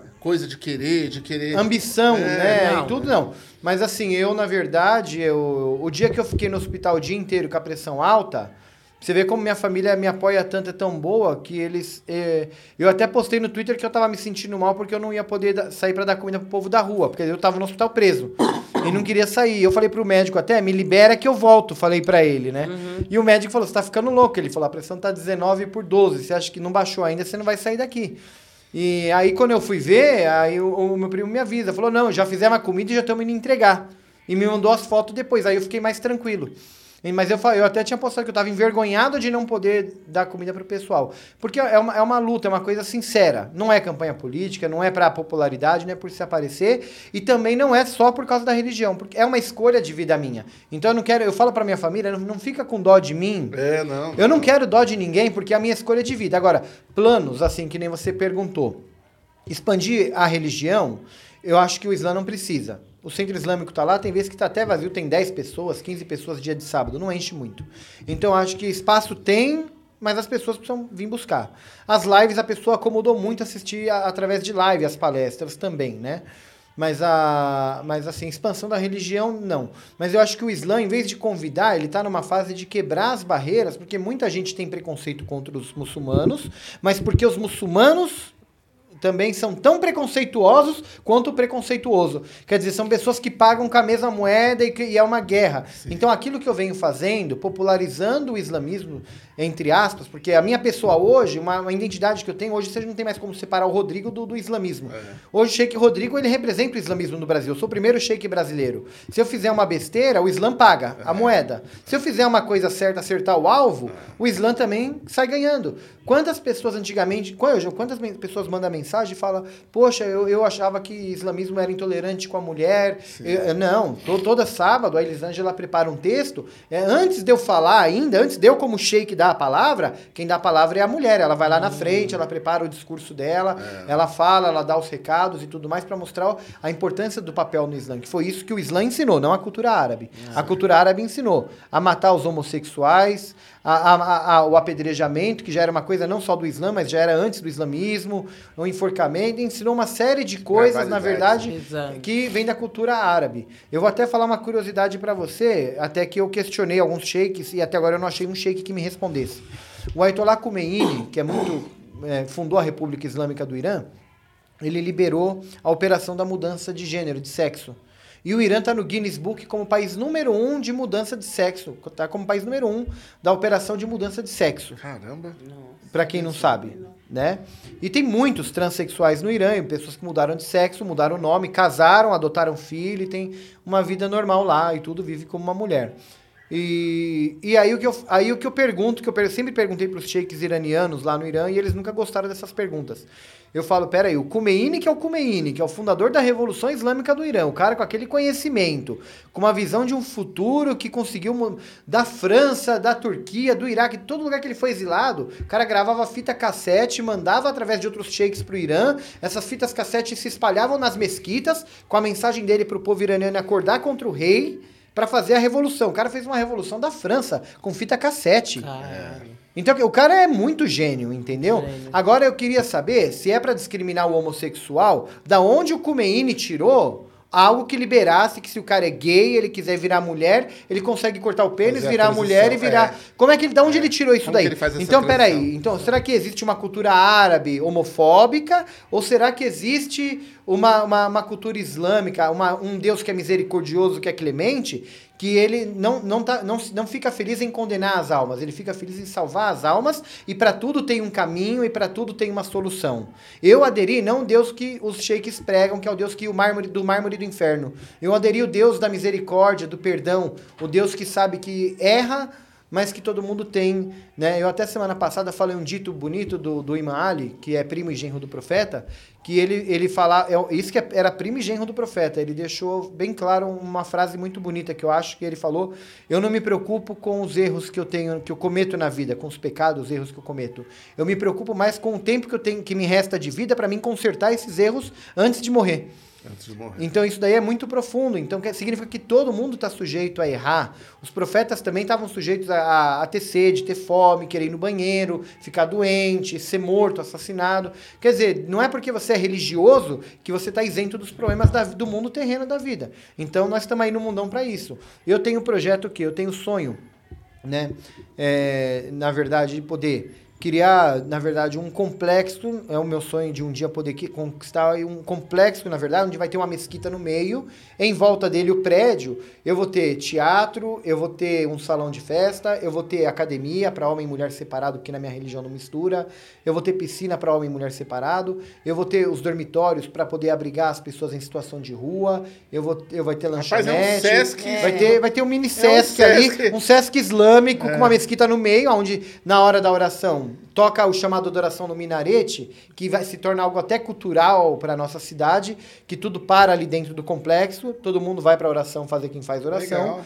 E ali foi promover vários eventos culturais e sociais Um e tudo mais. bonito. Quando, né? quando tiver fazendo, Esse, esse seria um sonho meu, se eu tivesse dinheiro, eh, seria um sonho que eu, que eu teria, né?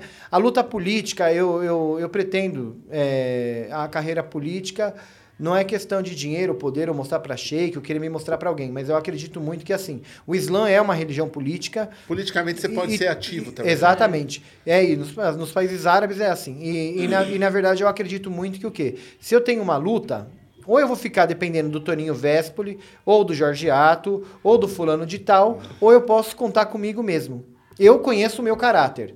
Eu sei que se um dia você me apoiou pra, e eu ganhei um poder, eu sei o compromisso moral que eu tenho com você. Eu não vou mudar de endereço, nem vou deixar de atender ninguém. Eu, eu me conheço. Mas a gente, eu não ponho a mão no fogo mais por ninguém, para falar a verdade. Então, porque as pessoas, quando ganham o poder, se dá poder para as pessoas, aí você acaba se decepcionando. Eu muda, né? Eu já apoiei tanto candidato que, que, como a doutora Damares eu falei, a doutora Damares usou o mandato dela inteira, ela é, acho que é adventista do sétimo dia, para trazer pastores dos Estados Unidos para conferências para cá. Ela usou todo o mandato para promover. Tem uma amiga minha que é uma bruxa, que é a bruxa Cris. Ela, ela é uma bruxa, né? E ela tem a religião dela. E ela mesma tá- reclamou para mim semana passada que ela foi discriminada várias vezes pelo comitê da doutora Damares. Mas quando foi para pedir voto e apoio, ela, Ela serviu. Ela serviu. E aí ela foi discriminada várias vezes como bruxa. Por quê? Porque supostamente os adventistas não vão aceitar o- É. a- ela, uma, uma bruxa. Né? ela- Mas outra- politicamente serviu como ser humano, né? Como voto, como uma, um trampolim, na verdade, né? Que também é uma, é uma, uma líder religiosa que não vai votar nela também. E assim como alguns também estão fugindo também da, dessa linhagem. fugir, porque quando porque era uma luta tem para promover a crença dela. E, e a política agora, Sheik? Eu fui pro PT, fui pro Partido dos Trabalhadores, né? Procurei é, o Suplicy para me filiar junto com o Suplicy, porque o Boa. Suplicy é um cara extraordinário, que eu acho que ele é respeitado pela esquerda, pela direita, pelo centro, pelo, por toda a humanidade. Eu acredito que o cara que não respeitar uma pessoa como o Suplicy, ele não é digno de respeito. É verdade. Tá? Suplicy é então, assim, eu, eu falei, eu como líder religioso, eu não posso procurar é, vanta- vantagens com pessoas só por algum, alguma outra coisa. Eu preciso procurar a ética, a moral, algo que, que seja mais centrado. Então, eu acho que dentro da política brasileira hoje, né, eu vejo ele com a luta com o livrinho dele que ele escreve sobre a renda básica solidária. Isso, eu tenho foto e onde dele. ele vai com esse livro, essa- ele vai com a esperança que ele fala: Sheik, lê esse livro, por favor, e divulga essa ideia. Eu já vi ele chegar no Lula e entregar pro Lula. Eu já vi todo lugar que esse Não, homem vai. 2002 ele ele, me entregou esse livro. 2002 para E 2003. ele sempre tá Ele atualizando. me entregou esse tem 20 anos atrás. Eu tenho seis livros desses já. Toda vez que eu... E ele sempre tá E atualizando. ele sempre tá por aqui com nós na quebrada. Ele Sempre já ajudou ocupação aqui, que eu, que eu fortaleci a ocupação, que eu fui lá junto com ele. Eu, eu- eu liguei para todo mundo, Sheik. Só ele que me atendeu e falou: vou colar. É isso Ele mesmo. falou, "Tô colando ele já agora." foi no centro islâmico também. Ele já ajudou lá quando no eu li- favela também. Quando eu liguei pra ele, falei pra ele: o senhor aceitaria me filiar no PT? Ele falou, você está falando sério, Sheik? Com a maior honra, pode vir no meu gabinete ho- hoje, uma hora da tarde, pode estar aqui. Olha que legal. No mesmo dia, eu liguei pra ele 11 horas, ele falou, pode estar aqui uma hora É, da tarde. nunca tem e ele parou tudo que ele estava fazendo na hora para fazer minha filiação, me deu boas-vindas e orgulho e tudo mais, me deu algumas dicas de política, falou, ó, não vai pensando que o PT também é as mil maravilhas, você saiu de um PSOL, MDB, partido político tem as suas complicações, ele falou, você vê que eu tenho a luta da renda básica solidária, às vezes eu encontro resistência até dentro do meu próprio partido, mas a gente nunca pode perder a esperança e se decepcionar. Então, até conselhos ele deu. Ele é um cara com uma visão sem extraordinária. Então, palavras, assim, é. o cara que faltar com respeito, com. com não, não, é, eu, eu acredito na política sincera, dá pra fazer. Dá- tem, tem muita gente boa. Tem muita gente boa. O Ela- Ivan Valente, tem um monte de cara. Tem muita gente. Cara aí que é bala pra. Tem pessoas pra que é realmente lado. faz, né? E eu sempre. que tá na luta real, né? Infelizmente. Tem as não lutas chega. Maiores. Donato também. Tem muito cara Tem bom. Tem luta- é do PT Tem, também. eu também. Tem É. lutas grandes que você tem que lutar mesmo para conquistar direitos para as pessoas. Mas existe também as lutas pequenas, que às vezes atender como um no hospital, uma vaguinha para uma, uma operação Sim. para outra, um remédio para outro. São coisas pequenas, mas que parece que não, mas muda a vida do pobre. Você vê que eu falei? Às vezes dá uma garrafinha de água para um morador É, de rua, ele já abre um um sorriso. sorriso. A gente né? não tem muito, né, acesso a nada. Eu né? só sou contra, que nem assim, que nem no Padre Júlio mesmo, o Padre Júlio tá saturado de político, por quê? Que nem ninguém aparece lá, ele tá com 73 anos, ninguém aparece lá para oferecer. Os políticos, quanto que ganha um deputado estadual? 25 mil por mês? Um Fora que administra Fora- 300 mil. Fora, é, a exatamente. verdade, né? Um vereador. Fora os privilégios que eles têm, É, que ele não precisa um pagar. vereador, um vereador e tudo mais. Eu falo, eu, eu com pouco, eu ainda, eu ainda faço muito, é o que eu sempre falo. Agora, imagina se eu ganho 25 mil como um deputado estadual, eu não preciso depender, ah, o gabinete não permite que a verba dê pra comprar bolinhos pra dar pro Padre Júlio. não, é tudo assim, Meu, tudo enfia a mão no teu bolso e ganha 25 mil por mês, tira mil, Entendeu? dois mil por mês, uma vez por mês, faz uma obra de Não caridade, faz, ajuda faz, e tudo faz. mais, mas não isso eu não me conformo. Tipo, é o ter e não compartilhar. E a maioria são gente que saiu da periferia, saiu da dificuldade. A maioria do que você olha lá, ah, estamos contar, falando, ó, um é professor, o outro É era pra- não sei é o pra- quê. Os caras fazem é uma lavagem cerebral Vamos no cara. Sabe o que acontece? A gente como artista, escritor, músico e tal, os caras vêm na gente também, os caras nunca chegam com nós em nada. Parece que nós somos sempre pela militância. Então o cara falou, ó, vai ter uma palestra em tal lugar, quero você lá. Vai ter em tal lugar Morrinho, não sei aonde. Vai ter em tal lugar Quarapira do Nordeste, tem que colar. Aí a gente começa a se perguntar, por que, que a gente milita por uma esquerda ou milita por uma ideologia e a gente não vale nada?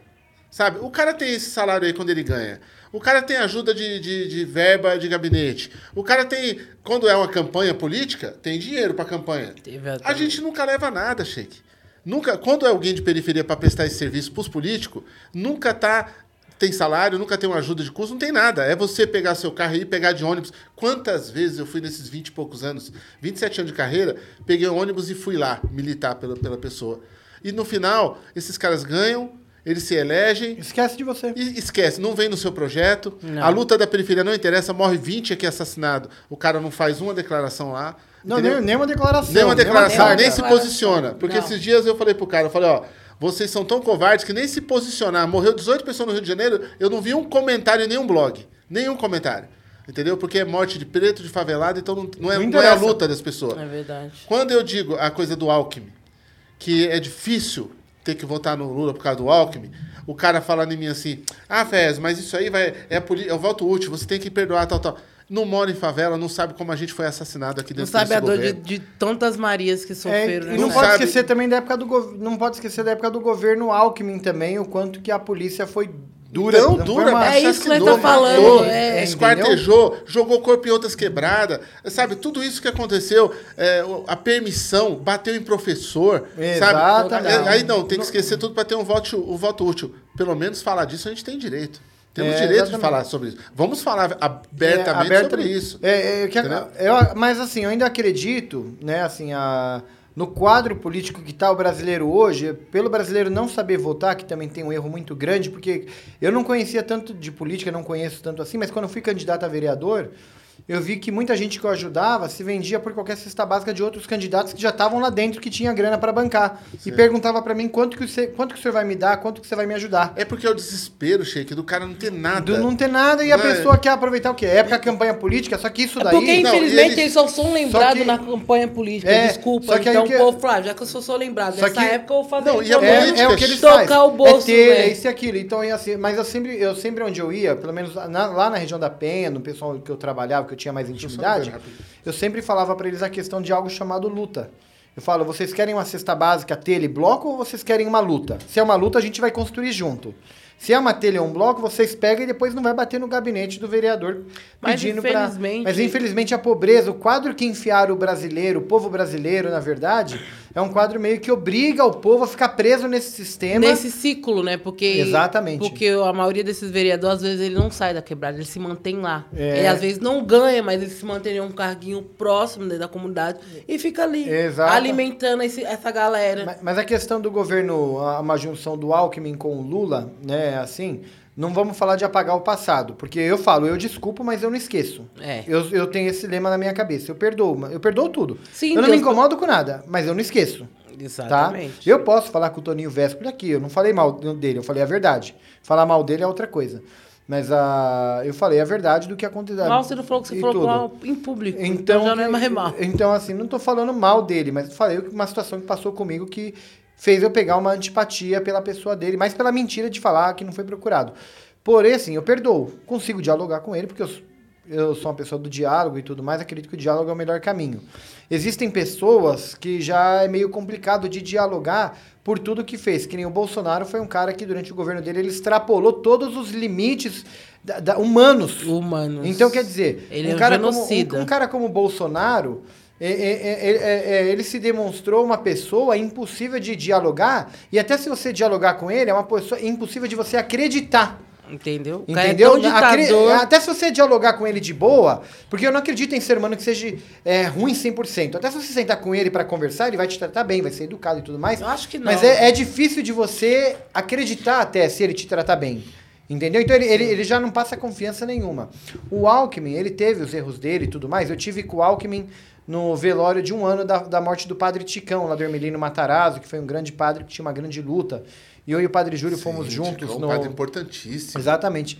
E, ele, me- e o Padre Ticão me apoiou na campanha eleitoral muito. Ah, que bom. Me apoiou muito. No, no Hermelino Matarazzo foi o segundo bairro que eu fui mais votado. Por causa do Padre Ticão. Dos 1.600 Padre votos, Ticão é uma sumidade. foi o Padre Tá Ticão. E o Padre Ticão me apoiou na eleição e tudo mais. E depois veio falecer. Muito odiado, hein? Você também só andou com o cara odiado, Não, hein? só andei com gente fina. Rapaz, o Padre Ticão, odiado pelos laboratórios. Quem não sabe a história do Padre Ticão, vai estudar. Pega o Padre Ticão e pesquisa os laboratórios desse homem, boicotaram esse homem de tudo que é jeito. A medicina natural, a Adoro cannabis ele. e É, tudo mais. eu adoro e toda uma luta e tudo mais. E eu, e eu, e eu com o Padre Ticão, e ele foi. O Padre Ticão falou pra mim: olha, vou te falar uma coisa, eu vou te apoiar entre todos os candidatos, porque você é líder religioso. Ele falou: eu sempre dou chance de todos falar, mas eu vou apoiar oficialmente você por acreditar na, na tua pessoa, né? Ele falou, por ser um líder religioso, ser um amigo. E eu sou chato, não vai esquecer da luta, porque eu vou pegar no teu pé se você ganhar. Ele falou, não vou sair do teu pé. E assim, era uma, muito, infelizmente, que Deus o tenha.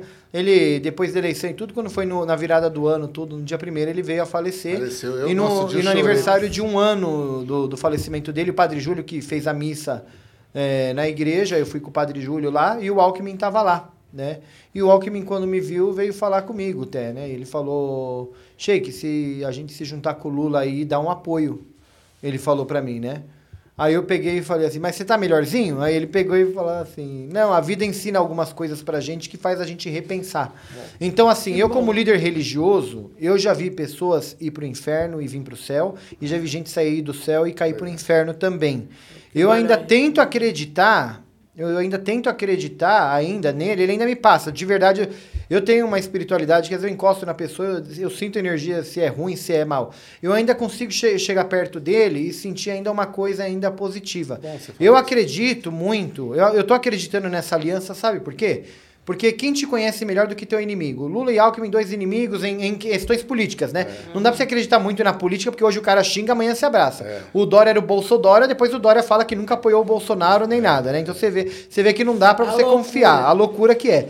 Mas assim, é um ca... o Alckmin, eu, eu posso falar de coração, assim, isso eu falo do fundo do meu coração. Não, não, não, nunca defendi o PSDB e nunca defendi a ideologia deles em nada. Reconheço a opressão aos professores, a, aos- a, a própria a comunidade, com, através da polícia militar, agressividade e tudo mais. Eu senti, pelo menos às vezes que eu tive do lado dele, tive a oportunidade de estar do lado dele, ou ele teve a oportunidade de estar do meu lado, ah, uma energia até que positiva.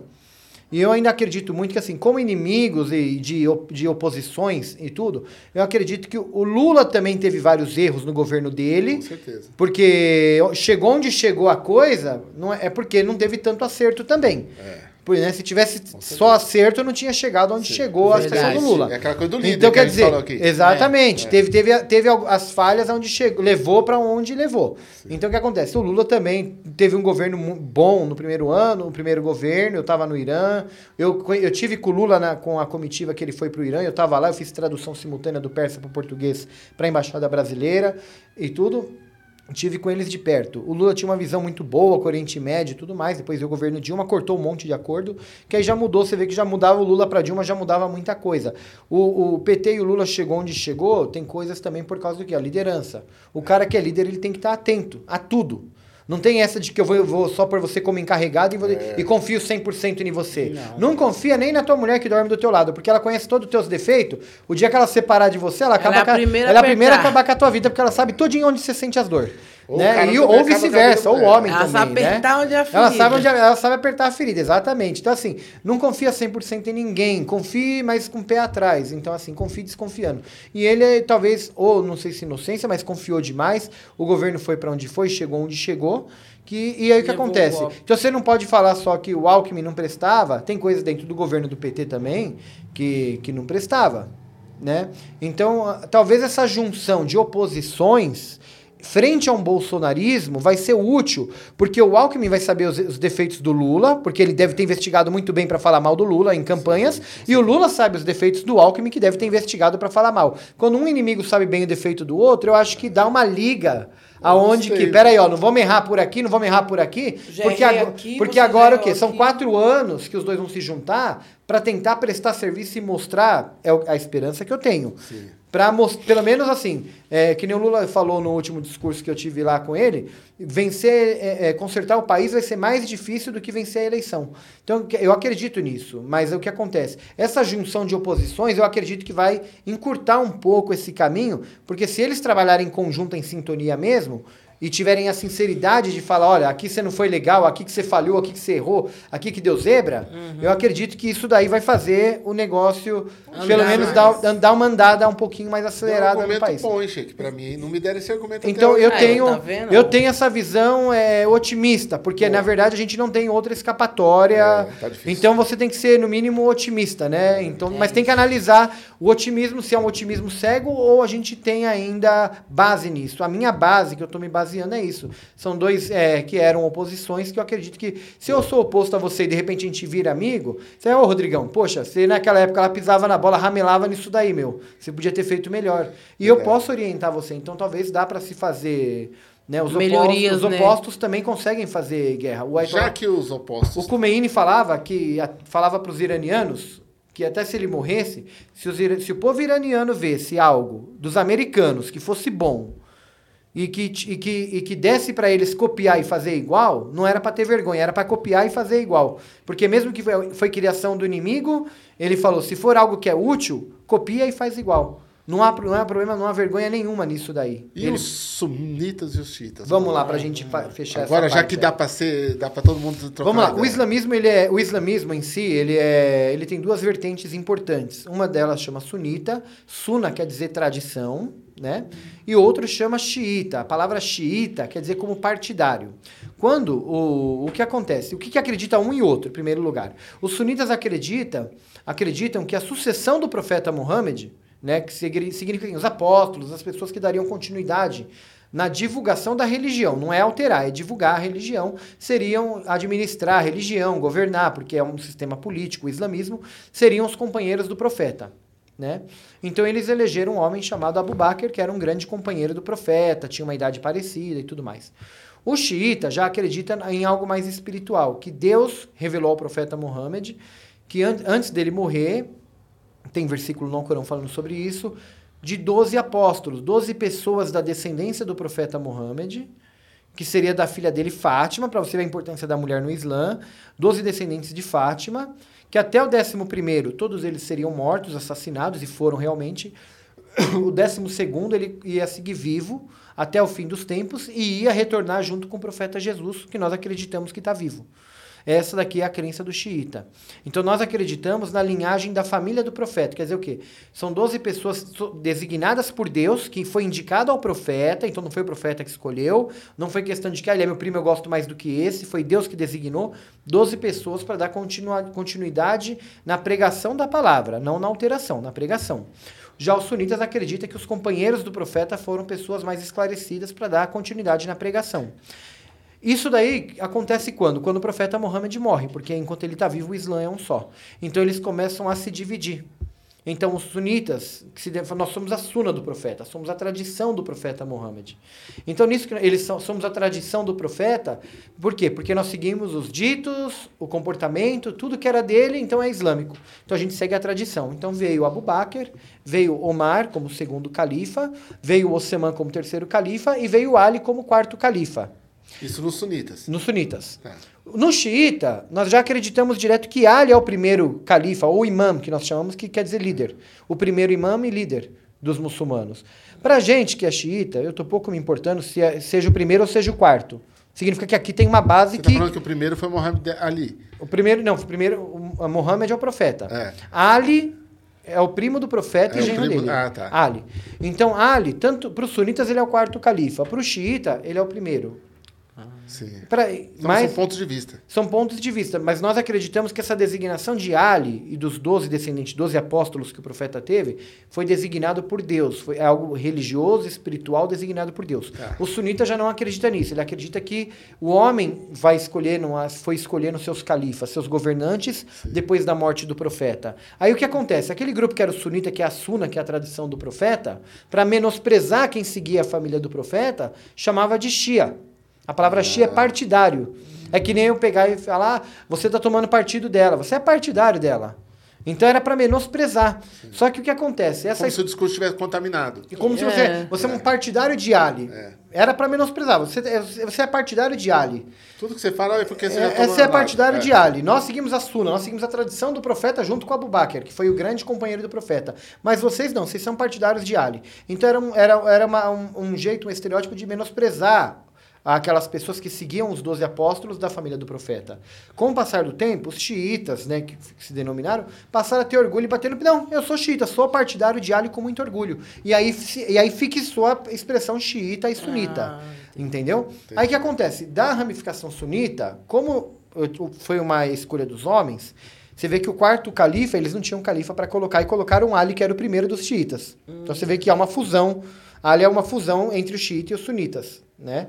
E o que acontece? Dentro do califa, aconteceu o califa, califa, califa, califa, governante, governante, que foi surgindo várias ramificações. Você vê que sufistas, aqueles que passam na Turquia que rodopiam, rodopiam, eles não são xiitas, eles são sunitas. Mas os próprios sunitas negam falando que eles não são nem muçulmanos. Ah, pela então forma que eles idolatram mais. a Deus, a forma que eles oram para Deus. Você vê que eles têm conflitos entre eles. Aí se você olhar, você vai ver que dentro do sunita, por essa desorganização, surgiu vários grupos, como o arabismo, que predomina na Arábia Sau- Saudita, o salafismo.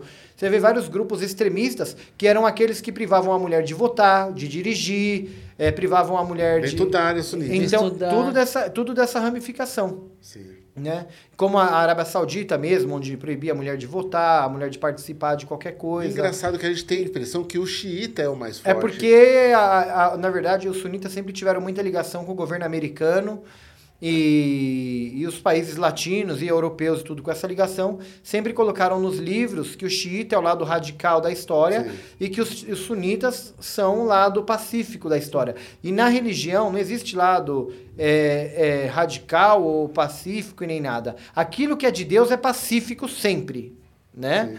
E aquilo que é radical já foge do parâmetro de Deus. Você ser religioso é bom, você ser extremamente religioso te acarreta em pecados, porque você julga, você condena. Ah, ele é gay, ah, ele, é, ele é do povo do inferno, ah, ele é la- ex-ladrão, ele usava droga, ele é isso, ele é tudo. Então, ser extremamente religioso é ruim, ser nada religioso é ruim, você ser religioso nu- nu- nu- numa maneira coerente com a realidade, isso é bom, isso salva a alma, liberta o corpo. Sunita e xiita, eles têm no Oriente Médio seus conflitos. A maioria dos países sunitas, uma das grandes brigas que tem, é que eles são muito ligados aos Estados Unidos e Israel. E nós não entendemos até hoje, por exemplo, a Arábia Saudita, ela, ela gasta muito dinheiro para publicar o Alcorão Sagrado em português, muito dinheiro para construir mesquitas no mundo inteiro e converter as pessoas e convidar para o Islã. Ao mesmo tempo, pelo quarto para o quinto ano, a Arábia Saudita diariamente bombardeia o Iêmen, que é um país totalmente de muçulmanos, e matando os muçulmanos xiitas que estão lá diariamente e a mídia não mostra. Nossa. E é criança, é mulher, é hospital, é tudo. Então, quer dizer, como que um país islâmico gasta uma fortuna para converter e convidar as pessoas para o Islã e gasta outra fortuna para bombardear as pessoas ali? Outra coisa, o Estado Islâmico apareceu da onde? Da onde surgiu o Estado Islâmico? Ele é só americano ou tem dedinho da Arábia Saudita ou de alguns países árabes ali na região que queriam derrubar a Síria, o Iraque e que são países aliados ao Irã, que já era uma briga de xiita e sunita. Não. Então, o Estado Islâmico foi uma criação só dos Estados Unidos ou tem dedinho de muçulmanos no meio? Outra coisa, os 11 descendentes do profeta, os apóstolos do profeta, eles foram mortos por quem? Foi pelos judeus, foi pelos ateus, foi pelos católicos ou foram próprios muçulmanos? Porque Ali, que era o primeiro e o quarto califa, e o primeiro, foi morto dentro de uma mesquita na hora da oração da manhã, e a hora que ele se prostrou, um muçulmano entra lá com uma espada envenenada e acerta a cabeça do cara. E o cara, dois dias depois, morre no mês do Ramadã, que era o mês da misericórdia.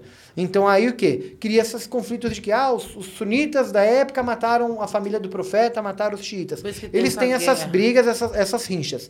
Isso daí acarreta no quê? Criaram-se dentro do sunita algumas ramificações chamadas salafita e wahhabita, que eles são muito radicais, que esse Sheikh Rodrigo Rodrigues, que eu falei que é o brasileiro estudo na Arábia Saudita, ele é dessa ramificação, e aí daí começa a crescer o quê? Os preconceitos, daí começa a crescer a, a questão da, do radicalismo islâmico, né, brasileiros que estavam até aqui em Mariporã, num sítio em Mariporã, passou até no Fantástico na época, treinando a, tiro dentro de um sítio, e, e, aí um árabe aqui do Braz financiando bilhetes de avião para eles irem para a Síria para defender o Estado Islâmico.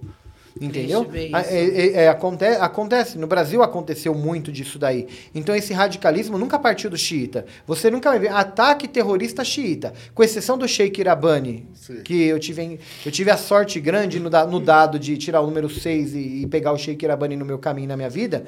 Uh, não tem ataques terroristas de muçulmanos xiitas. Mas se você falar do Boko Haram na Nigéria, que mata, oprime, o Estado Islâmico, Al-Qaeda né? Se você falar é, até na, na, região do Cáucaso ali, aqueles russos já que são é, totalmente extremistas ali também, são tudo salafitas e wahhabitas. Quando você vê aqui, né? Eu estava vendo, assistindo o, o, podcast, o... Qual que é o nome que a gente estava vendo? O, o do Chique Jihad, que passou ontem? É o Inteligência ah, limitada, uma, LTD, uma coisa ah, assim, né? Ontem o Sheik de rádio estava lá, foi quatro horas de live. E eu estava assistindo, eu perdi o meu tempo, gastei meu tempo, quatro horas do meu tempo, assim, mas fui fazendo as coisas e ouvindo é. o que tinha para falar. O, palavras de anjo, se você assistir, é. você vai falar, Sheik Rodrigo não presta. Ele, ele de verdade é, é um ser condenado ao inferno, porque o cara só falou coisas boas, até repetitivas, de misericórdia e de tudo mais, né? Mas eu falo para você, ele foi uma das pessoas que é, é salafita, disfarçado de anjo, dessa, é preconceituoso. E eu tive num lançamento de um livro do Dr. Renato Costa da USP, e ele estava lá no meio de todo mundo. Ele tirou foto com o judeu, tirou foto com todos os líderes que estavam lá, pessoas que ele nem conhece e tudo mais, até LGBTs. E quando tirou a foto comigo, e eu publiquei nas minhas redes sociais, eu já sabia que ele não gostava de chita, mas eu publiquei.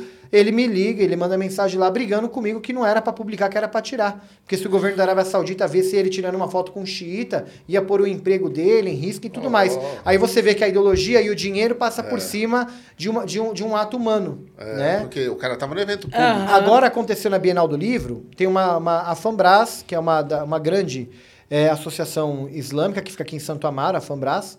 É uma grande associação islâmica, imprime o Alcorão. O presidente, que é o senhor Ali Zogbi, é um muçulmano sunita comum. Ele pegou, Sheik, vamos trocar todo o tapete do centro islâmico. Trocou há pouco tempo, eu divulguei e agradeci. Na mesma semana que trocou o tapete, aconteceu a Bienal do Livro. A Fambras tinha um stand lá. Eu fui no stand da Fambras. Me receberam bem, sunitas, tudo me recebeu bem. Quando eu cheguei lá, né, e tudo mais, porque o presidente tem uma cabeça, eu cheguei lá, pessoas do stand dele me colocaram para correr do stand, falando que aqui não é lugar de xiita. O stand é sunita, aqui não é lugar de xiita. E eu com roupa de shake, me botaram para correr. E eu tirei foto das pessoas e mandei para ele. Falei para ele, escuta, eu falei, o senhor troca o tapete do meu centro islâmico, fala de uma união de sunitas e xiitas, o senhor super não é uma pessoa radical nem nada. E eu vou, quando eu visito o stand de vocês na Fambras, logo em seguida me liga o Ibrahim, o Carlos, que trabalha com ele. Sheik, mil perdões, isso não é a nossa posição, as pessoas vão ser punidas, vai ser conversado com elas, porque se elas tiverem essa visão, elas vão ser mandadas embora. pena, hein, e me falou, eu quero que o senhor vá entre sábado e domingo, os dois últimos dias da Bienal, tomar um café com a gente lá no stand, eu vou estar lá para te receber. Eu não fui, obviamente que eu tenho vergonha na minha cara, mas você, tem o trabalho de me maltratar uma vez, duas eu não É, te dou oportunidade. tá- é, tá- duas eu não te dou oportunidade. Né? Sheik, Então, eu quero a- agradecer muito. É, então, assim, é só para. Não, eu queria, eu queria que você terminasse, inclusive, é, porque eu quero que isso chegue. É, é, essa, essa desunião que tem entre o sunita e o xiita tem que chegar também em algum lugar, né? Em alguma, o que, que você vê disso para frente? Você acha que dá para as pessoas se unirem também em prol, em prol de uma causa? Os brasileiros convertidos ao islamismo, eles não sabem a diferença do sunita e do xiita, eles vão em mesquita sunita, xiita, eles vão no meu centro, vão no outro, vão no outro, eles são meio perdidos porque eu te falei, os sheiks não dão assistência, então eles não sabem. Mas os sheiks se preocupam muito em falar, não, tem que ficar, não pode ir lá que é xiita, e não explicam para eles. Então os próprios sheiks são os primeiros intolerantes a, a pregar para o brasileiro convertido que não tem conhecimento de nada que xiita não é muçulmano e tudo mais. Eu tenho mensagem aqui no meu celular de gente perguntando para mim que eu não tenho contato com xiita, porque todas as mesquitas sunitas que vão, a, a primeira coisa que os sheiks se preocupam em fazer é, fa em vez de falar de Deus e da misericórdia de qualquer outra coisa, é falar mal do xiita para que eles não cheguem ao xiita. Mas se chegar no xiita, o xiita tem uma coisa diferente do sunita que eles não têm. A gente é focado muito na lógica, no estudo, na, na, na, na filosofia e tudo mais. E isso dá um poder de debate para a gente muito maior do que eles. Nós temos argumento suficiente no Alcorão e em tudo mais que eles já não têm, que os sheiks já não têm, os muçulmanos eles já não têm. Faz com que eles partam para uma forma de divulgar o Islã, já falando, não vai em tal lugar que tal lugar não presta, né? E minha família é sunita, hein? E, e eu e nós xiitas não, eu deixo aberto. Quem vai lá? Já teve muçulmanos sunitas que foram na minha mesquita rezar, e sunita reza com o braço cruzado, o xiita reza com o braço esticado. E na hora de rezar, eles ficaram com vergonha e falaram para mim, Sheik, mas nós somos sunita, como que a gente reza? Eu falei, filho, a oração é para mim ou para Deus? Aí ele falou, falei, ele falou, é para Deus. Eu falei, então você reza do jeito que você reza para Deus. Se você é sunita e reza assim, você reza assim. Aqui não tem nada. Mas eu já fui rezar numa mesquita sunita, e quando eu estava rezando com o braço esticado e tudo mais, eu cheguei a ser criticado. Eu já cheguei a, a, a um muçulmano levantar e pegar o meu braço e levantar e puxar para cá. que falei, Como ele está fazendo errado? A fazer isso comigo e tudo mais. Mas Ou- você acolhe na sua mesquita normal. Lá, eu acho que é um dos poucos centros islâmicos, lá vem todo mundo. Que bom, e na cara. minha palestra vem gente do kardecismo, gente da Umbanda, gente que vem, vem só para conhecer, vem escritor, vem, vem gente tudo quanto é gênero É lá. uma casa porque- aberta. É, exatamente, eu não faço distinção, né? E uma coisa muito Até porque você pega a gente na rua. É, Se uma- for fazer decisão, você fala, você é sunita? Não, então E uma, lascou. uma questão muito polêmica que fizeram comigo foi quando eu falei dentro da mesquita que não seja homofóbico dentro, dentre as minhas frases, né? Só para mim finalizar, que eu sei que já acabou o tempo, mas Não, a... não acaba, o tempo é seu. Fica tranquilo. obrigado, então. A questão da isso daí eu acho muito importante esclarecer, aproveitar a audiência do programa e tudo e deixar muito claro. Quando eu falo não seja homofóbico, né, eu não estou falando. O, Alcorão Sagrado deixa muito claro que o ato homossexual é um pecado ante Deus. Então, isso daqui eu nunca vou falar para vocês que, que é, é lícito. Tá? O Alcorão Sagrado, a Bíblia, a Torá, qualquer religião, porque Deus é a única palavra de Deus, ela é uma só para todo mundo, com exceção das alterações que o homem faz por conveniência no decorrer da história. A palavra de Deus é uma só para todo mundo, não há distinção. Tá? O ato homossexual, ele é pecado ante Deus. Falar mentira é pecado, roubar, matar, é uma série de coisas. Pecados mais pesados, pecados mais leves, Tem importa. escrito que o ato homossexual É, é, tem é o a- ato carnal, é isso que eles é, falam? é esse ato, eu consumo, o consumo disso é pecado. Mas nunca falou que o ser humano é, ele, ele, ele é. É a mesma coisa, você condene o pecado, não condene o, o- o suposto pecador. Até que se seja comprovado que realmente é, é uma pessoa pecadora. Além de tudo, o julgamento vem de Deus, não do homem.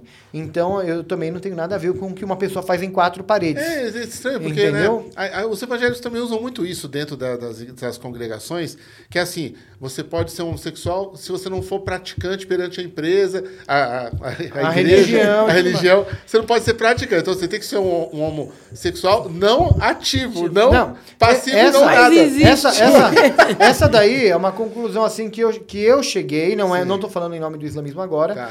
Porque assim, eu, eu precisava buscar alguma resposta, porque Sim. tem pessoas, já tem filhos de libaneses no Brasil que frequentam a mesquita do Braz, que são homossexuais não assumidos para a família, mas já vieram conversar comigo. Sheik, eu sou muçulmano, mas o que, que eu faço? Eu sou homossexual, não posso falar para a família, a família vai discriminar, a mesquita vai discriminar e tudo mais.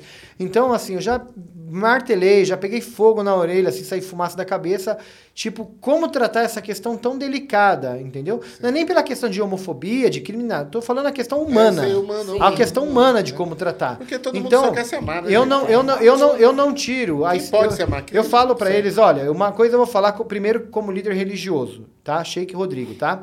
O ato é pecado. Falar mentira é pecado. Falar palavrão é um pecado mais leve. É um pecado. Mentir, enganar, usurpar, roubar. Tudo isso daí é pecado ante Deus. São coisas que não agradam a Deus. Mas também Deus, ao mesmo tempo, deu o livre-arbítrio para cada um fazer o que quiser da sua vida.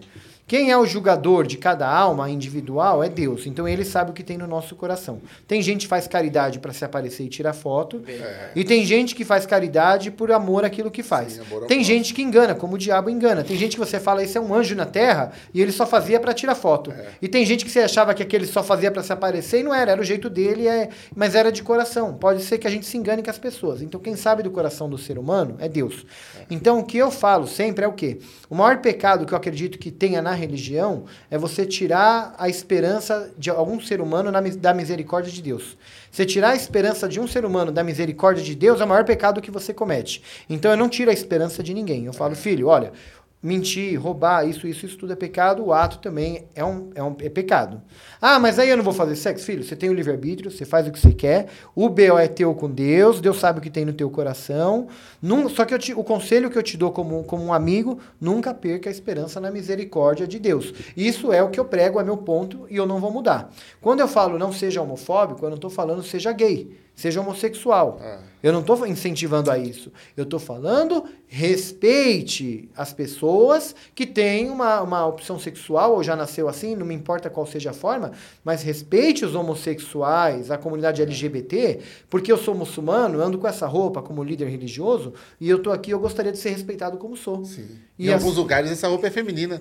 É, é né? um vestido. Então, em alguns lugares o cara falou, É isso um vestido e um turbante. Né? Então, é- os caras tá, mais, é, é uma é, Dona não. Maria? É, lugar, exatamente. Não é de algum lugar? Não é verdade? Então é assim, é, é a, é a professora Elisângela ser respeitada com o véu que ela usa e ela poder dar aula, ela não ser discriminada na escola, por exemplo, a ponto da diretora falar, olha, com esse véu de muçulmana você não pode dar aula, tem que tirar o véu e, Perfeito. e depois você tem... Então quer dizer, assim como se os muçulmanos, num país laico, querem buscar direitos de não serem chamados de terroristas, homofóbicos, preconceituosos ou algo do gênero, se eles não querem ser cham- é, é, ofendidos de qualquer forma. As mulheres muçulmanas reclamam muito que elas não arrumam emprego por causa do uso do véu. E muitas, acho de- isso e- e, muitas delas tiram isso. Por quê? Porque há um preconceito que ninguém quer pôr uma vendedora na loja usando véu.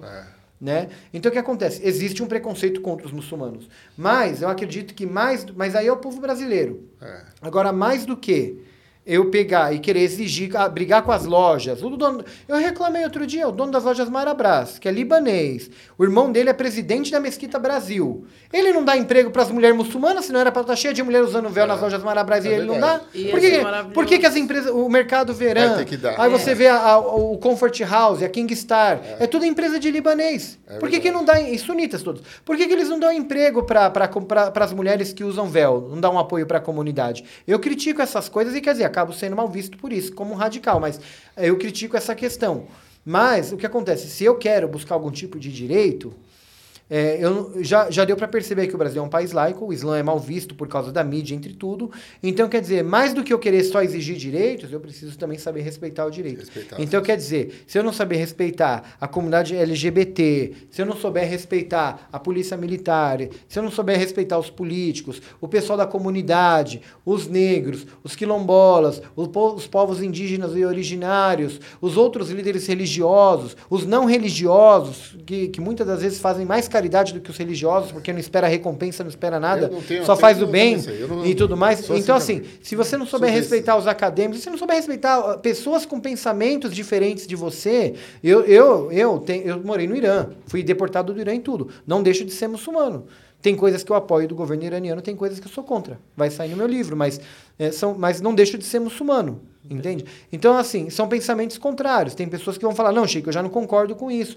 Isso não nos Isso faz legal diferente. também, é. Isso nos faz humanos, essa- essas contradições. Então, eu sou a favor desse diálogo e respeito. Agora, tem sheiks que já falam, não, se ele é homossexual, eu mesmo uma vez fui conversar com o sheik da Mesquita do Brás a respeito desses três libaneses homossexuais que frequentam a mesquita. E eu falei pra ele, eu falei para ele um dia separado que era bom ele começar a fazer um curso, alguma palestra, alguma coisa, para essas pessoas não se identificar, mas ouvirem uma palavra que oriente elas. Porque são pessoas que não são da minha comunidade da Penha, são do Braz. Então, como eles frequentam lá, eles têm que ouvir lá a palavra. E o sheik virou e falou pra mim, isso não é problema meu. E se eles são gays, é melhor que eles nem venham na mesquita.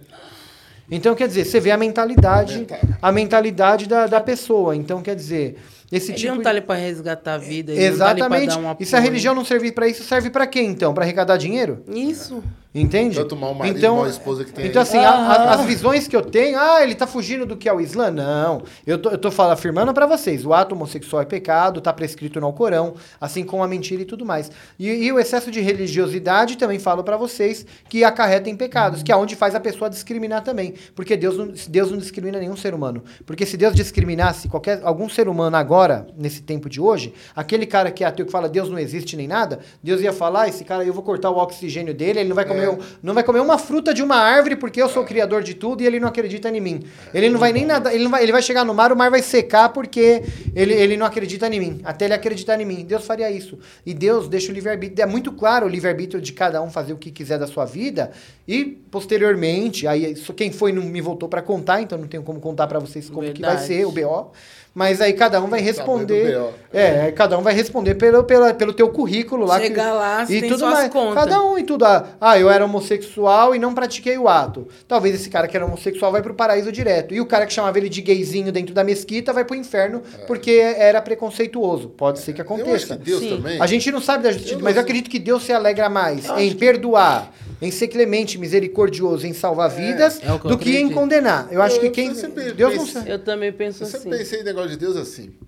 Se existir um Deus, eu não acredito, eu não tenho fé, mas eu acredito que o outro tenha fé. Já é outra coisa que eu sempre falo. O cara fala, É uma mas você crença, já é uma crença. Fé? Não, É. você pode ter fé. Eu que não tenho, não tem problema. Eu acredito. Eu tenho fé que você tem fé. Pronto, resolveu.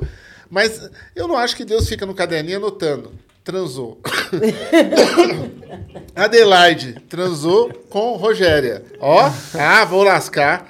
Lá, cara, com conflito, com milhões de pessoas morrendo no ataque nuclear. Lá, com ataque, com bomba na, na Rússia Exato. pra não sei aonde. Ah, não, peraí. Roberto. O nosso Amazonas lá o pegando Paulo. fogo. Não, escuta só. Ah, Roberto chupou o Paulo. Ah, eu vou lascar. Essa é a conversa mais louca que eu tô tendo, mas. Quando matar, quando morrer, eu vou ferrar o Paulo. Tocou no órgão genital. tocou no órgão genital de no órgão outro genital do amigo. Broderagem É, é homossexualismo. Vou matar. Hã? é. porque eles chamam de homossexualismo. É uma Ô, doença. Deus tem então, mais que se preocupar, broderagem. Então, Não, que- pelo amor de Deus, eu acho que Deus está preocupado, sabe o quê? De verdade, é, Sheik. O Sheik acordou de manhã, pegou aquele senhor, a neta virou as costas, ele foi lá e devolveu um pouco da visão. Deus está carinho. preocupado com, com os atos, né? Devolver um pouquinho da visão e do carinho. Aquele momento que você tá com ele ali no canto, tratando ele bem, dando um pão para ele, tratando ele como ser humano. Quando não tem ninguém vendo, É. sabe? Porque você levou para sua casa, você filmou cinco minutos, mas você continuou eu fiquei com ele 24 horas, 24 três horas semanas. com ele, entendeu? Isso para mim que importa, é o ato. O ato misericordioso em próximo, e pelo próximo é o que faz a gente ser um pouquinho menos ruim. É, isso que eu acredito. Eu acredito muito. Deus, ele, ele criou, né, a gente fala ser humano. Né? Humano é a criatura que Deus criou, como Deus criou os animais e tudo mais, deu poder de, de inteligência, de discernimento, de conhecimento, de busca do conhecimento para nós, né? Mano, enviou as religiões como mensagens para a humanidade daquilo que agrada a ele, aquilo que desagrada a ele, de uma forma estrutural de política, social, de vida, de como as pessoas devem viver e se relacionar, a ponto de que não haja conflito, porque é, são muito, muitos povos, muitas culturas e tudo mais, pode haver um conflito. Mas o que acontece? Esses livros e a religião, ela cria um parâmetro onde a gente consegue chegar num meio termo também. Elas auxiliam, na verdade. Sim, mas é mas a seguir, função, né? mas, mas a É verdadeira fun- mas a verdadeira função ainda não é, não é nada dessa vida. Quem for para uma religião e quem tem gente que acha que fica muçulmano vai ficar rico. E e o que acontece? Quem for para uma religião acreditando que a vida dele vai melhorar financeiramente, talvez melhora dele parar de beber, ele vai economizar um dinheiro, vai sobrar um dinheiro, ele vai poder comprar um carro. É. Isso daqui é uma lógica, É. entendeu? Mas agora o que acontece? A religião, ela é uma salvação espiritual da outra vida, de quem foi e não voltou para contar. Então, acredita ou não acredita, ainda assim, eu tenho a crença num Deus único, num Deus que está em todos os capítulos do Alcorão, em nome de Deus, o clemente e o misericordioso, com esses atributos da clemência e da misericórdia. Não é um Deus que se alegra em condenar, é um Deus que já enviou religião, enviou líderes religiosos, enviou profetas, mensageiros, templos de tudo para salvar a humanidade e não para abominar a humanidade. Então eu acredito que esse Deus, se for um Deus opressor dessa forma, é melhor eu largar a religião. É melhor eu não seguir nada, porque se for um Deus que está mais preocupado em castigar todo esse povo aqui da comunidade, porque tem muitos que são usuários, acaba entrando no álcool, acaba entrando numa situação Ou que o próprio homem criou e, e empurrou a sociedade para isso daí, e depois Deus vai lá e fala: ah, mas ele é alcoólatra, ele vai pro inferno e tudo mais. E, quer dizer, tem, são consequências do próprio homem. Quem criou todo esse alcoólico? Quem criou essas desavenças? Quem tá ganhando com quem, isso? Quem tá, entendeu? Então tem, tem tudo isso. Então eu acredito mais num Deus que é clemente, é misericordioso, ele é bondoso, ele é perdoador. O conselho que eu dou é o quê? Eu, não, eu quando eu falo não, se, não seja homofóbico, é o quê? Não tenha preconceito. Eu não tenho preconceito. Eu tenho um primo na, na minha família que o meu tio falava que ele era o príncipe encantado quando era pequeno. E quando ele cresceu, ele falou que ele era a bela adormecida. E hoje ele tem namorado, ele é homossexual e tudo mais, e é uma ótima pessoa e tudo. E anda abraçado às vezes E- com o namorado, coisa que casal Eu não sei- normativo não anda às Eu, vezes. eu não sei se ele anda, mas eu, assim, ó. Deve eu- andar, eu- tem que andar. Tem que andar pra e a- causar. Tem. E assim, a... mas assim, eu acredito, assim, na, na família tem todo o respeito e tudo mais, uma pessoa... Então, assim, eu, eu fico pensando, às vezes, eu fico pensando, será que Deus vai mandar meu primo pro inferno, tipo, condenar? É, É, chega, então, assim, eu, eu não, eu não, Eu não tenho, não eu não tenho essa crença. Eu conheço tanto casal Eu. normativo, homem e mulher, que é infeliz pra caramba. Eu conheço, Que ninguém filho. gosta de ninguém. Eu tenho amigos que na pandemia falou, agora que eu tô convivendo com a minha mulher dentro de casa, Hum. tô conhecendo ela melhor, se eu separar, eu não caso nunca mais na vida, porque eu, eu não acredito que eu casei com aquele monstro. Um amigo meu falou pra mim. Ele falou pra mim, eu não acredito que eu casei com aquele Tirou o monstro. trabalho e a escola, o cara quer matar a mulher, a mulher matar Ele o passou a cara. conviver com ela na pandemia, no, no home office dentro de casa, ele, fa- ele falou pra Posso mim. te contar uma experiência que eu tive, Sheik? De verdade mesmo? Eu falei muito pouco sobre isso, nunca escrevi sobre isso, um dia eu vou escrever. Eu estava numa sexta-feira no centro da cidade, né? Lá na, na- a- a- é, no centro da cidade mesmo tem um terminal ali, Bandeira, e estava com um amigo meu, com o Maurício, junto, tal, que é rapper e tal, e a gente estava lá andando no centro, e eu vi um clima diferente na praça, assim. Um pessoal abraçado, outros andando de mão dada. Eu falei, mano, Maurício, tá meio estranho isso aqui, né, mano? Todo mundo meio romântico, né, mano? E aí eu comecei a perceber que era dois caras, duas minas, dois caras, duas minas. Eu falei, oxe, mas tem muita gente do casal, eh, dois caras, duas minas. Que estranho, mano. E aí eu perguntei no bar, falei, amigão, hoje é o quê? Ele falou assim, mano, hoje é uma comemoração, o pessoal se reuniu aqui para comemorar um dia específico LGBTQI+, então é uma, uma, uma harmonia. Eu falei, caramba, eu nunca vi isso onde eu fui. Dos casal abraçado, tal, tal. Esse romantismo aqui, sendo entre pessoas iguais ou não, eu nunca vi na minha comunidade, nem em lugar nenhum, em nenhum evento que eu fui, eu vi isso aqui. Tava tão legal, cara. E ali eu tive a certeza que as pessoas só querem ser felizes. Só querem? Pena que elas têm que travar grandes guerras para poder amar. Pra entender. poder dizer, eu só amo e não tenho que explicar Então, nada, eu padre, só amo. Pra entender, Ué, então, assim, eu ó, vou deixar uma visão sobre isso. Eu sempre, hoje é fácil falar que tem amigo gay e, e isso. Mas na minha época lá, quando eu era adolescente, eu tenho um casal de tenho um amigo Você meu é que nova? é gay. É, sou novinha, tenho 35 anos. É meu, igual eu 16. Igualzinho, tão novos. vocês. E aí, beleza. E aí tinha um amigo meu que é gay, o Felipe, beijo, Felipe, sempre tá comigo, meu parceiro, assim, de vida. E na escola ele era muito caçado na escola. Ele era o único gay que tinha dentro da escola assumido, gay. E era caçado dentro da escola inteira pelos moleques pra bater. Onde os moleques viam ele no banheiro, ele não podia entrar no banheiro. Na hora do recreio, ele tinha toda uma dificuldade. Ele tinha que esperar o recreio acabar pra ir no banheiro. Era todo um problema. E eu era a única da escola que passava a escola inteira defendendo o Felipe. Saía na porrada com qualquer moleque. Ah, vou bater nele que ele é viado. Tá, você vai bater no viado, vai bater em mim junto. Todo moleque, você é viado. Não, se ele, se, se ele é viado, eu também agora sou viado. E eu sempre fui julgada por andar com essa galera. E então viu esse sofrimento deles. Então eu acho que eles têm que bater palma pra eles sim, eles têm que vencer essa guerra É sim. difícil, É né? amor. Todo amor tipo- não escolhe coração, Todo tipo de discriminação, cor. todo tipo de discriminação, na verdade, dói no coração, Dói, sabe? dói. Eu, quando eu entrei no stand lá da Fanbras, na, na Bienal do Livro, Olha e, isso, que e me botaram pra correr, tipo assim, ah, aqui não é lugar de xiita, e do- como se xiita não fosse muçulmano, eu me senti discriminado e eu saí triste de lá. E eu reclamei pro dono e tudo, mas eu saí triste de lá. Então, qualquer tipo de discriminação, na verdade, É, ele, ele, ele desanima um É que as pouco pessoas, a gente, elas, né? Filipe, como elas interpretam a vida, né? Só interpretar Olha, a vida. você vê a ganância de alguns líderes religiosos. Eu, tenho eu falei dos sheiks sunitas, né? Mas dentro do xismo também tem. Eu sofro muito ataque dos sheiks xiitas aqui no Brasil. A mesquita do Braz, por exemplo, me proibiu de entrar, me, me acusa de ser espião americano até hoje por causa do Irã. Né? Por causa da desde a deportação.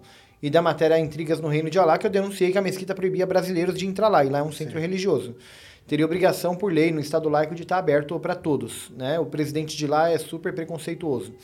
E ah, recentemente eu tive problema com um sheik iraniano do, do Belém, ali no, no- na rua Erval, 807, o centro islâmico dele, centro islâmico Imam Mahdi, que chama Mahdi Ilahi, o nome desse sheik. Ele, faz, ele fe- faz vídeos, parece que está andando nas nuvens, de tão sereno que ele fala. Sejam todos bem-vindos para ouvir a palavra de Alá, de Deus, todos os irmãos e tudo mais, né? O cara é homofóbico, preconceituoso, diaba 4. E aí veio uma comitiva de sheiks do Iraque para o Brasil agora, tiveram no centro islâmico comigo, foram no Padre Júlio, e aí esse sheik pegou e chamou os sheiks iraquianos, porque eles visitaram várias cidades do Brasil e vários centros islâmicos e mesquita. Esses sheiks iraquianos eram representantes de um ayatollah famoso no Iraque. E quando ele, ele chega no centro islâmico do Belém, esse sheik Mahdi Ilahi, ah, ele marcou a programação dele sábado, 4 horas da tarde. Ninguém vai lá, é vazio. Ele só faz uma live porque nenhum brasileiro frequenta lá.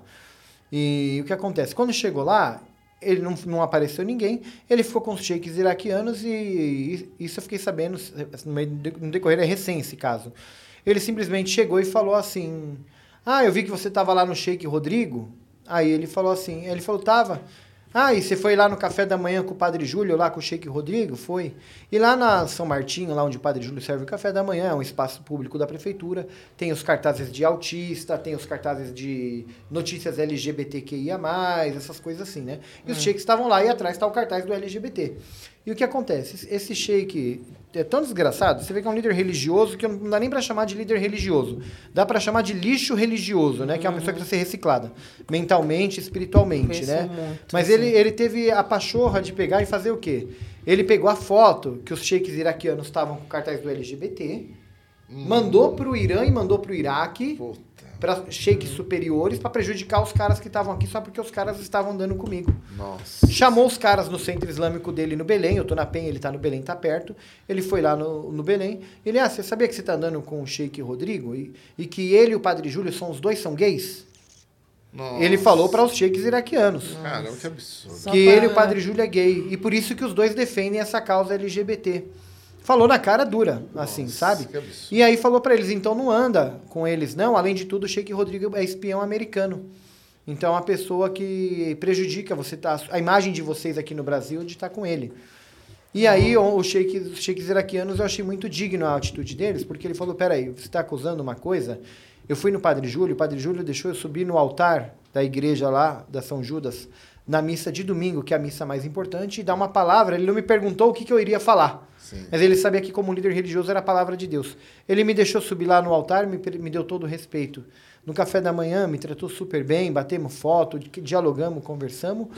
E ele, ele e esses sheiks entendem um pouco do português. Ele falou, e a visão da defesa da- do- do- dos LGBTs, na verdade, eu entendi perfeitamente, dentro de um Estado laico, livre e tudo mais, porque nos países do Oriente Médio também existe gay, sempre existiu homossexualidade, eu entendi a visão do Sheik Rodrigo e do Padre Júlio. Ele, é, graças a Deus foram sheiks com discernimento. mas ele falou assim: eu talvez não poderia defender como ele, mas ele é brasileiro, ele é mais livre, ele tem uma liberdade maior para falar. Mas eu entendi perfeitamente a defesa dele. Agora você está acusando ele de ser gay, e o padre de ser gay, e, e- e de ser espião americano. Você tem provas disso?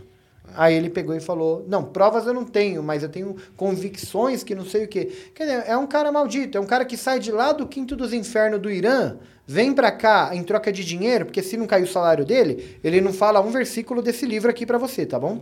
Se não cair o salário dele. Então o que acontece? Sai de lá pra cá, como o centro islâmico dele é vazio, é um cara falido, é um cara abo abominado no Brasil, volta. não tem nada, a preocupação dele é seguir o meu trabalho para falar mal, para que afaste as pessoas e tudo mais. Só que quanto mais, é, tá falando igual a campanha do Boulos, quanto mais bate, mais cresce, né? É verdade, é e eu, quanto mais eu apanhei com a deportação, com tudo, mais eu, eu, eu venho crescendo. Mas não é financeiramente nem nada, pelo contrário.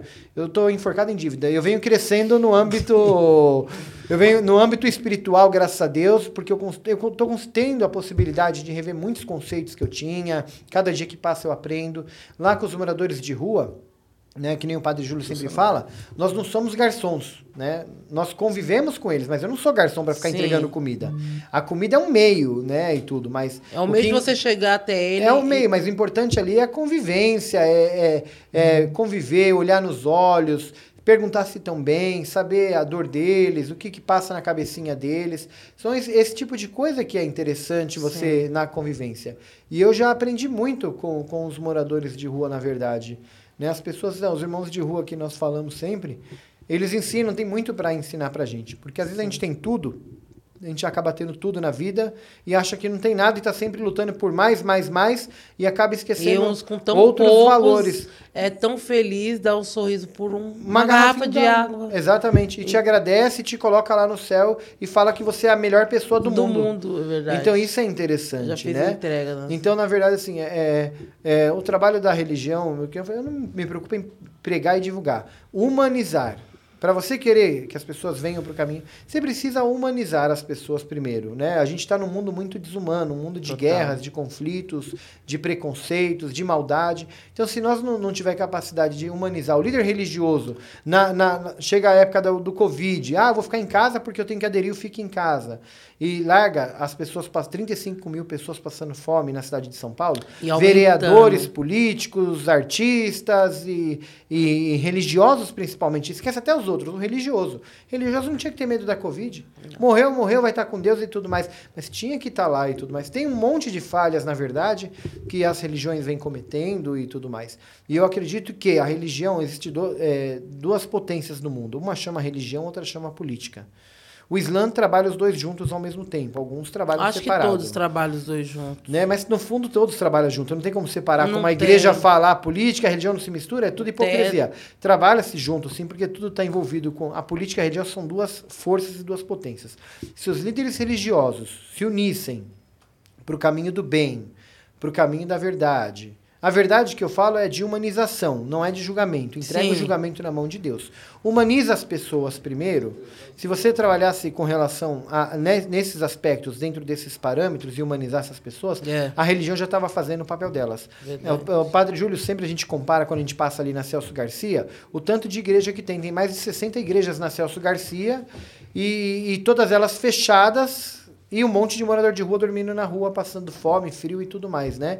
Então, você vê, quanto maior o número de, de, de templos religiosos... Maior o né, número de moradores de rua. desumanização, de re- falta de religiosidade. Não é excesso de religiosidade o número É. de templos religiosos. Por isso que eu falei, não precisa de mais mesquita. Mas pra quê? As que tem já não estão fazendo nada. As Já que tem, não tem entra muita gente, né? As que tem, tem estrutura e não faz nada. Então, quer dizer, e, e são poucos os que buscam fazer. E eu sempre alerto, e o pessoal acha ruim, acha É, ruim. isso não seria Aí- afrofobia, né? Arquitetura hostil, né? As igrejas serem cercadas de ferros. Exatamente. Que a pessoa não pode nem encostar na igreja. É tudo cerca... à noite, pro cara não encostar na igreja, tem as Grade. grades em volta. A, a praça tem as grades em volta, né? Então, cadê, né? Ah, ah, porque eles vão urinar ali na porta da igreja. Abre a droga da porta da igreja e abre o banheiro, Banheiro. o cara vai urinar no banheiro. Não é verdade? Sim. Foi o que eu fiz na mesquita. Ah, você deixa eles aí, eles vão deixar a mesquita fedida. Não, não vai deixar. Abre o banheiro para eles tomar um banho, pega das roupas de doação, deixa eles escolher o que eles querem se vestir e dá um sabonete pra eles, um shampoo, uma toalha, deixa eles tomar banho, dá um desodorante pra eles, deixa eles Ou vão será dormir. que tem que tomar banho É, e comprar é, roupa nova para ir na igreja? Você tá entendendo? Então o que acontece? Eles vão tomar banho e não vão dormir, porque na mesquita, como é tapete, se o cheiro vier ruim, acaba impregnando no tapete. como a gente verdade. se prostra para rezar, então É. acaba ficando cheiro no tapete. Eu tenho, eu tenho cuidado e responsabilidade. Eu sou um líder religioso responsável com a minha religião. Mas eu sou coerente com a realidade. E quando eu vi que estava começando a pegar cheiro no tapete, tanto por isso que essa entidade ajudou eu a trocar, Ah, eu fiz legal. o quê? Comprei as beliches com o Padre Júlio. O Padre Júlio me ajudou e nós compramos beliche. Ninguém dorme mais no chão. Deu frio? Monta as beliches na hora lá, põe os colchões novos, tudo bonitinho, dorme todo mundo na sua caminha. Toma banho, janta e vai pra lá. E ainda coloca um cercadinho pros animais também, porque Ai. muitas vezes dorme na rua porque não quer deixar o cachorro dele na rua. Eu tenho 10. Se você vier na minha casa e falar, não Eu gosto de cachorro, que nem uma- Você vai embora, né? Você Vai vai embora. Na minha casa a mesma coisa, Você eu amo embora, animal. Não venha amo na minha bicho. casa. Tem dois papagaios, quatro calopsita, dez cachorros. O meu chuchu, ado- a favela toda teve que adotar, porque só pra ter paz. Que eu falei, ó, gente, ou vocês tratam meu cachorro bem, ou vai ter confusão. Pelo chuchu. meu cachorro, eu mato, eu Você morro. Eu- arrumou tanta confusão com esse cachorro? É. Toda vez que eu vou lá, tem um B.O. com esse cachorro. Alguém tentou amarrar o cachorro no ama- lugar. Alguém prendeu o cachorro em outro. Alguém bateu no cachorro. Agora atropelaram o cachorro. É. O cachorro é da rua inteira. Todo Agora, agora todo mundo criou uma proteção pelo cachorro, pegou Pra não amor. ter problema com Pra ela. não ter problema Que comigo também. Tá Senão vai ter problema. Ela bate na porta de manhã e fala, ó, o chuchu tava aqui. É uma luta, É. é, uma luta que, que a gente tem que ter, né? Na defesa dos animais, na verdade. Na pandemia, muita gente abandonou os animais Abandonou. e jogou nas ruas Muitos, porque tava com muitos. medo da fome. O chuchu veio da rua. Inclusive, tem uma coisa legal pra gente falar, dar um anúncio. Tem muita gente que compra animal de raça, paga 3, 4 mil reais no animal e curte até as férias. Aí nas férias joga o animal na rua, dá pros outros, sabe? É, exatamente. E, e se livra do animal como se fosse um brinquedo, cara. Claro, Compadre, eu, vou falar eu tenho dois pugs isso. lá que. Dois pugs. Pugs é um cachorro caro. É um cachorro caro. E são dois pugs que vieram do quê? De abandono. Eu já vi criança de Eu, classe um dos seus que que você falou que tem auti Um é autista e o outro é paralítico. Ai, deve ser lindo o autista. Ah, é, é assim, Deve todo, todos os cachorros correm É para um lado, amor. ele sai andando pro outro. Aí ele, tu- ele pega um ursinho, brinca sozinho lá, se algum cachorro chega perto, ele rosna, ele não quer que chega perto. É, eles são tudo deles, Meu primo tem um Fusca, se, ligar um, se ele ligar o barulho do Fusca, ele ouvir barulho, ele corre pro banheiro, ele quer se esconder debaixo da cama, algum lugar, ele, ele, quer, ele quer procurar uma proteção em algum canto, porque ele tem Meu. medo. E, e ele brinca com o ursinho dele, mas assim, na dele. E não se mistura, não se entrosa com ninguém. Não. Vive o mundo dele. Os cachorros correm pro portão pra latir pra um lado e ele sai andando tranquilo pro outro. Você chama ele, ele diz que ele chamava Boris. Eu chamo ele de Boris, né? até hoje. Tem hora que você chama Boris, ele parece que atende. Tem hora que chama de Boris, ele fica parado olhando pra tua cara. Nossa, que E legal. é- é- Como descobriu que ele é autista? no veterinário, levando ele, porque eu vi que não era normal as coisas que o cachorro fazia, né? Eu falei, eu tô, não obedece, só faz o que quer, Tem amigo meu assim, anda pra cara. um lado, faz pro Acho que eu vou outro. levar os caras lá. É, é, eu falei, esse cachorro é meio lunático. Aí eu ficava olhando pra ele, eu ficava muito observando assim, ele tava lá no quintal, os cachorros brincando e ele só, no, só ele no mundo dele, né? Com o ursinho e tudo. E eu, e eu pegava e falava, esse cachorro tem coisa estranha. E como eu tinha pego de um resgate, eu falei, eu tenho que levar no veterinário pra fazer um check-up pra ver se ele não tem doença, pra não passar nada pros outros. E aí foi aí que eu descobri que o cachorro era autista. E aí eu, não- eu nem sabia que tinha cachorro autista, mas tem. Tem. E ele vive no mundo dele, ele não tá nem pra nada. Ele, ele segue a vidinha dele lá e. Acho que ele nem sabe que é o direito que eu sou o dono dele, eu- tem horas. que é- O meu amigo falou, nossa, Jolanda, você só arruma cachorro de proteção. Eu falei, meus cachorros são minha proteção. Eu tenho que proteger eles, aliás. Né? Porque a Tchulha, ela mora, era minha. Peguei bebê. Aí deu um negócio nela, foi pra casa da minha mãe e nunca mais, não quis mais pra minha casa. Aí agora minha mãe vai pra escola, aí minha mãe levanta pra ir pra escola de manhã, ela sai da casa da minha mãe e fica na minha casa até a minha mãe chegar da escola. Eles entendem tudo, eles entendem tudo. Os animais entendem, imagine o ser humano, o morador de Verdade. rua, imagine aquele que tá sendo. Aquele até que não é morador de rua, aquele que tá sendo discriminado. Meu. Você acha que ele não entende o que ele tá sofrendo? Ele sabe, imagina a dor que a pessoa sente. E o psicológico, e pra consertar esse psicológico da pessoa. É difícil. Disso daí. Não, né? mas o cara quer que você dê o dinheiro e o cara vai lá e compra pão, mortandela e come. Ah, não, não Faz é. não. macarrão na rua com panela velha e come. Eu trouxe- Né? É. Não, eu dei o dinheiro, eu quero que ele coma. Era que, não, Com dá cinco esses reais. Ele vai comer o quê com cinco reais? Não, vai fazer almoço e janta. Almo- assim, é, na rua. não. Ah, e Nossa, outra, amigo. dar comida não é só dar comida, que nem eu convivo com eles. Eu não chego lá e só dou uma marmita e caio fora com a van. Eu sento com eles, eu bato papo, eu pergunto como tá, porque que nem o Padre Júlio fala. Quem olha pra uma pessoa em situação de rua e fala, oi, como é que você tá? Tá tudo bem? E tudo mais. Ninguém pergunta se eles estão bem. Tem- Você está sentindo alguma dor? Eu, onde tem problema de pressão alta? Tem diabetes? Ninguém se preocupa com esse, com esse tipo de gente. Porque discrimina, ah, tá na droga, tá tudo porque é sem vergonha, porque quer. Cada um tem uma história de vida, ninguém sabe. Eu fui deportado do Irã, e se eu tivesse me entregado no mundão aí, largado, largado essa. ah, não tivesse a fé suficiente para me manter na religião, e tivesse virado um outro tipo de pessoa, de um outro tipo de cabeça e tudo mais, né? Então quer dizer. É que a pessoa acha que nunca vai pra rua, né? Não, a gente, a, a gente sempre tem a mania de pensar que na minha família não vai acontecer. Eu discrimino o homossexual, eu discrimino o pobre, eu discrimino tudo, porque aqui não acontece. Aqui não eu tenho No telhado não é de Até- vidro, né? É, exato. É aquele famoso É que nem a vida é criminal. Eu comparo muito com a vida criminal. Amanhã eu vou estar lá em Tremembé, né? Na, na segurança máxima, eu vou estar fazendo palestra lá. E aí muito cara fala, você vai perder tempo, trabalhar com o pessoal que está em situação prisional e tal. Eu falo, rapaz, para você estar em situação prisional, é só uma treta na rua.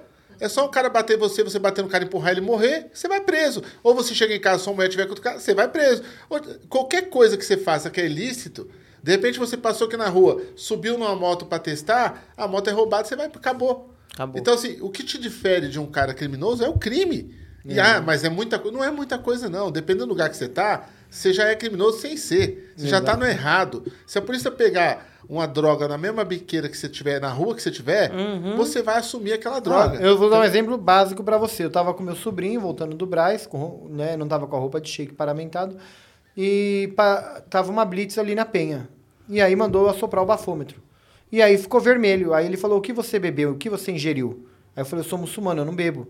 Aí o policial foi grosso comigo e falou assim: "É, e o que, que eu tenho a ver que você é muçulmano? Só porque é muçulmano você não bebe? Tá acusando aqui que bebeu. O que, que você bebeu? A multa é o quê? Quase 4 mil reais pra quem tá embriagado, né? Aí eu peguei, ele falou, assopra de novo, deu vermelho. Assopra de novo, deu vermelho. Cara, fala pra mim o que, que você bebeu, que eu vou te multar, eu vou te autuar, e vou mandar encostar o carro aqui, você vai ter que ligar alguém pra vir buscar o carro, retirar o veículo e vai tomar uma multa. A multa acho que é quase 4 mil disso daí, de, alcooli- de alcoolizado. Agora, tá, tá bem cara a multa. E aí eu peguei e falei pra ele na hora, eu falei pra ele, eu não bebi nada, você tá cutucando onça com a vara curta, eu falei pra ele.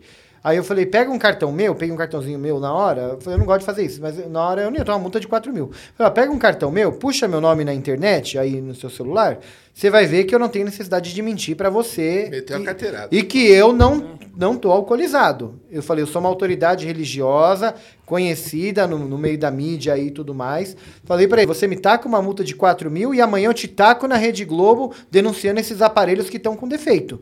Porque eu vou fazer exame toxicológico, vou fazer tudo quanto é tipo de exame nas melhores clínicas de São Paulo. Será que- E eu vou Ele provar o que o defeito no aparelho, que tem defeito esses aparelhos, porque eu não tô Ele alcoolizado. falou o quê? Ai, galera. Ele foi até a viatura com o meu cartãozinho, daqui dois minutos ele volta e falou: o senhor pode assoprar novamente? É, Ele assopra três segundos. Eu assoprei de novo e ficou verde. Ele simplesmente falou: boa sorte, me desculpa alguma coisa. Mas aí eu acho que você. Eu acho que o, o policial não tá errado. Sabe por quê? Oi? Eu acho que o policial não tá errado, sabe? Porque eu não sou defender policial, não. Mas você anda com o padre Júlio. O padre Júlio já deu depoimento que ele bebe durante o serviço.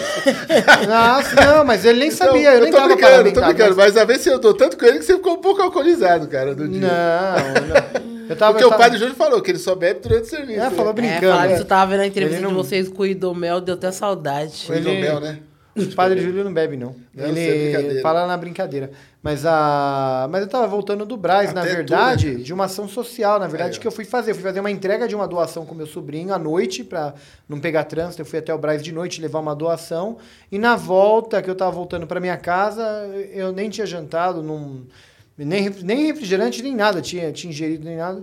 E eu tô voltando e eu fui abordado. E eu peguei e até falei, isso daí você tem que tomar cuidado com esse aparelho. Quantas pessoas pode ser que não tá sendo multado injustamente Nossa, só porque? Exatamente. vezes, Eu né, ainda dei uma carteirada, ainda, ainda tipo, joguei meio pesado com ele. E, e dei um cartão, falei, vai lá e puxa o meu nome, você vai ver que eu não tenho necessidade de mentir pra você. Depois deixa o cartão Falei pra comigo ele, também, pra se. um cartãozinho. falei pra ele, se eu aparecer uma multa de 4 mil de eu estar alcoolizado, eu falei, você vai ficar. Eu falei, pode ser que essa Blitz aqui você vai ficar famoso na Globo no, no Diaba 4, porque eu vou denunciar esses aparelhos aí do governo do estado, porque quantas pessoas não tá comendo a multa de 4 mil aí? 4 mil. Falei pra Por ele. esse aparelho Aí ele pegou e foi até lá, voltou. Ah, o senhor pode assoprar. O senhor se incomoda de assoprar novamente? Aí eu assoprei, aí ficou verde. Quando ficou verde, ele me liberou. Quer dizer, deu três errados e uma certa, eu tô certo. É. Aí me pediu, de- aí falou desculpa e tudo mais. E me pediu desculpa ainda. Aí, ó. E aí me liberou na hora. Então acho que será ele que, te dar uma multa de sistema 4 é justo? mil. Vamos fazer uma, é um- troca de presentes. Isso aqui é um quadrinho do Ersin Karaboluc, que o nome do cara é difícil pra caramba. Ersin Karaboluc. Ele é turco. E esse quadrinho, ele fala, até aqui tudo ia bem. São contos ordinários, que a gente chama, coleção de contos ordinários, que são é uma ficção científica que mexe um pouco na realidade.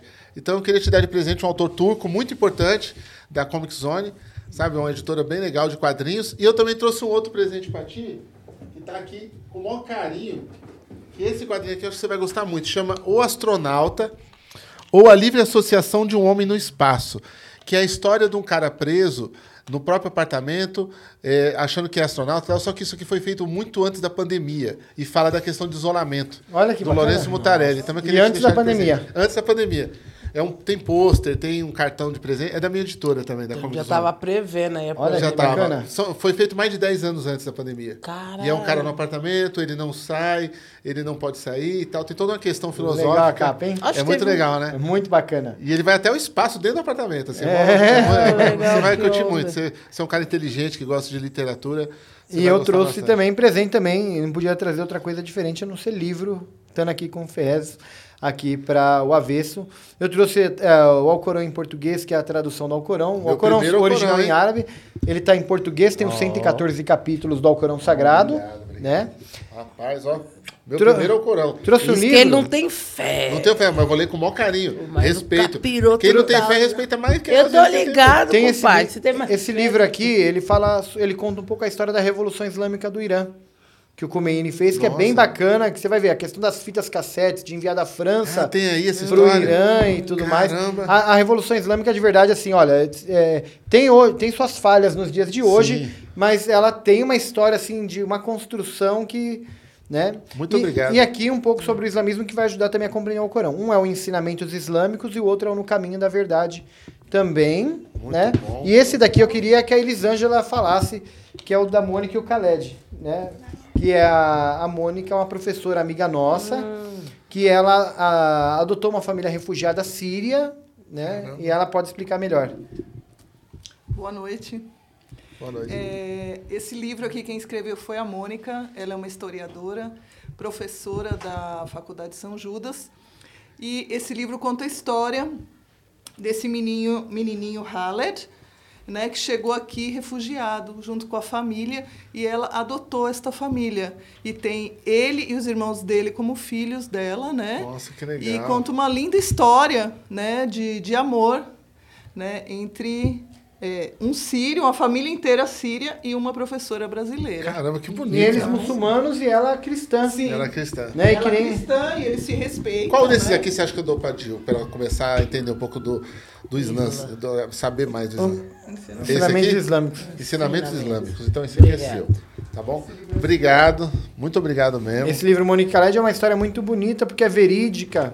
E o carinho que ela tem por essa família, na verdade, que ela cuida da família síria, na verdade, é- e ele é muçulmano e ela é cristã, e eles souberam compartilhar ela, é, ele participar do Natal, que é uma data cristã, e ela participar do Ramadã, que já é a nossa festividade islâmica e tudo mais. Então essa intro, é, entrosação entre os dois é algo muito lindo, na verdade, né? E com tantas famílias árabes, muçulmanas aqui e tudo, alguma delas poderiam ter acolhido uma família síria, né? E não, foi uma professora cristã, católica, que, que acolheu do fundo do coração ela, a mãe dela, pessoas maravilhosas. Eu quero agradecer, Sheik. Eu vou levar dois para minha casa e dois eu vou deixar no Interferência. Que Esses cê- dois, é assim seu. que eu ler, eu vou levar no Interferência lá na ONG para as crianças também terem acesso também. Sim. Sabe, os jovens de lá também. A gente tem uma biblioteca lá bem ativa. Quero te agradecer muito pelo seu tempo. Foi o recorde do nosso podcast. O maior tempo que Jura? alguém ficou aqui foi. Geralmente a gente faz um podcast de uma hora e pouca. É que eu sou chato, eu falo muito. Não é que você é chato. Eu acho muito importante o que você tem a falar. Eu acho muito importante mesmo. Poucas pessoas eu gosto de ver falando e gosto de ver agindo. E você é um que aliou o discurso à prática. Por isso que eu te respeito muito. Muito obrigado. Tá bom? Obrigado por ter vindo até aqui. Imagina, foi uma honra. Obrigada, obrigado. Sheik. Foi um prazer. Obrigado, um prazer. Conhecer um pouco. Obrigada. Obrigado. Pessoal, terça-feira a gente está de volta. Se você gostou de algum corte aqui, faça o seu próprio corte, compartilha na internet, passa as redes do Shake para as pessoas poderem seguir, se acompanhar o trabalho lá. A gente tem acesso diretamente às coisas que ele faz lá no, no Instagram dele, no Facebook dele também. Então, é Rodrigo Jalu. Isso. certo? No É, Instagram. já. Eu sigo ele, sou fã do Instagram dele, tô sempre lá aprendendo muito com ele e vou pessoalmente lá conhecer, que ele já mandou a, a imagem da mesquita Já, e tudo. esperando. E eu tô indo lá para levar os quadrinhos, assim como o pessoal também, que eu falei aqui do movimento de rua, que eu vou lá montar a bibliotequinha lá também, com uma honra. Tá Vai. bom? Muito obrigado. Obrigado, Obrigado. a vocês. Boa noite.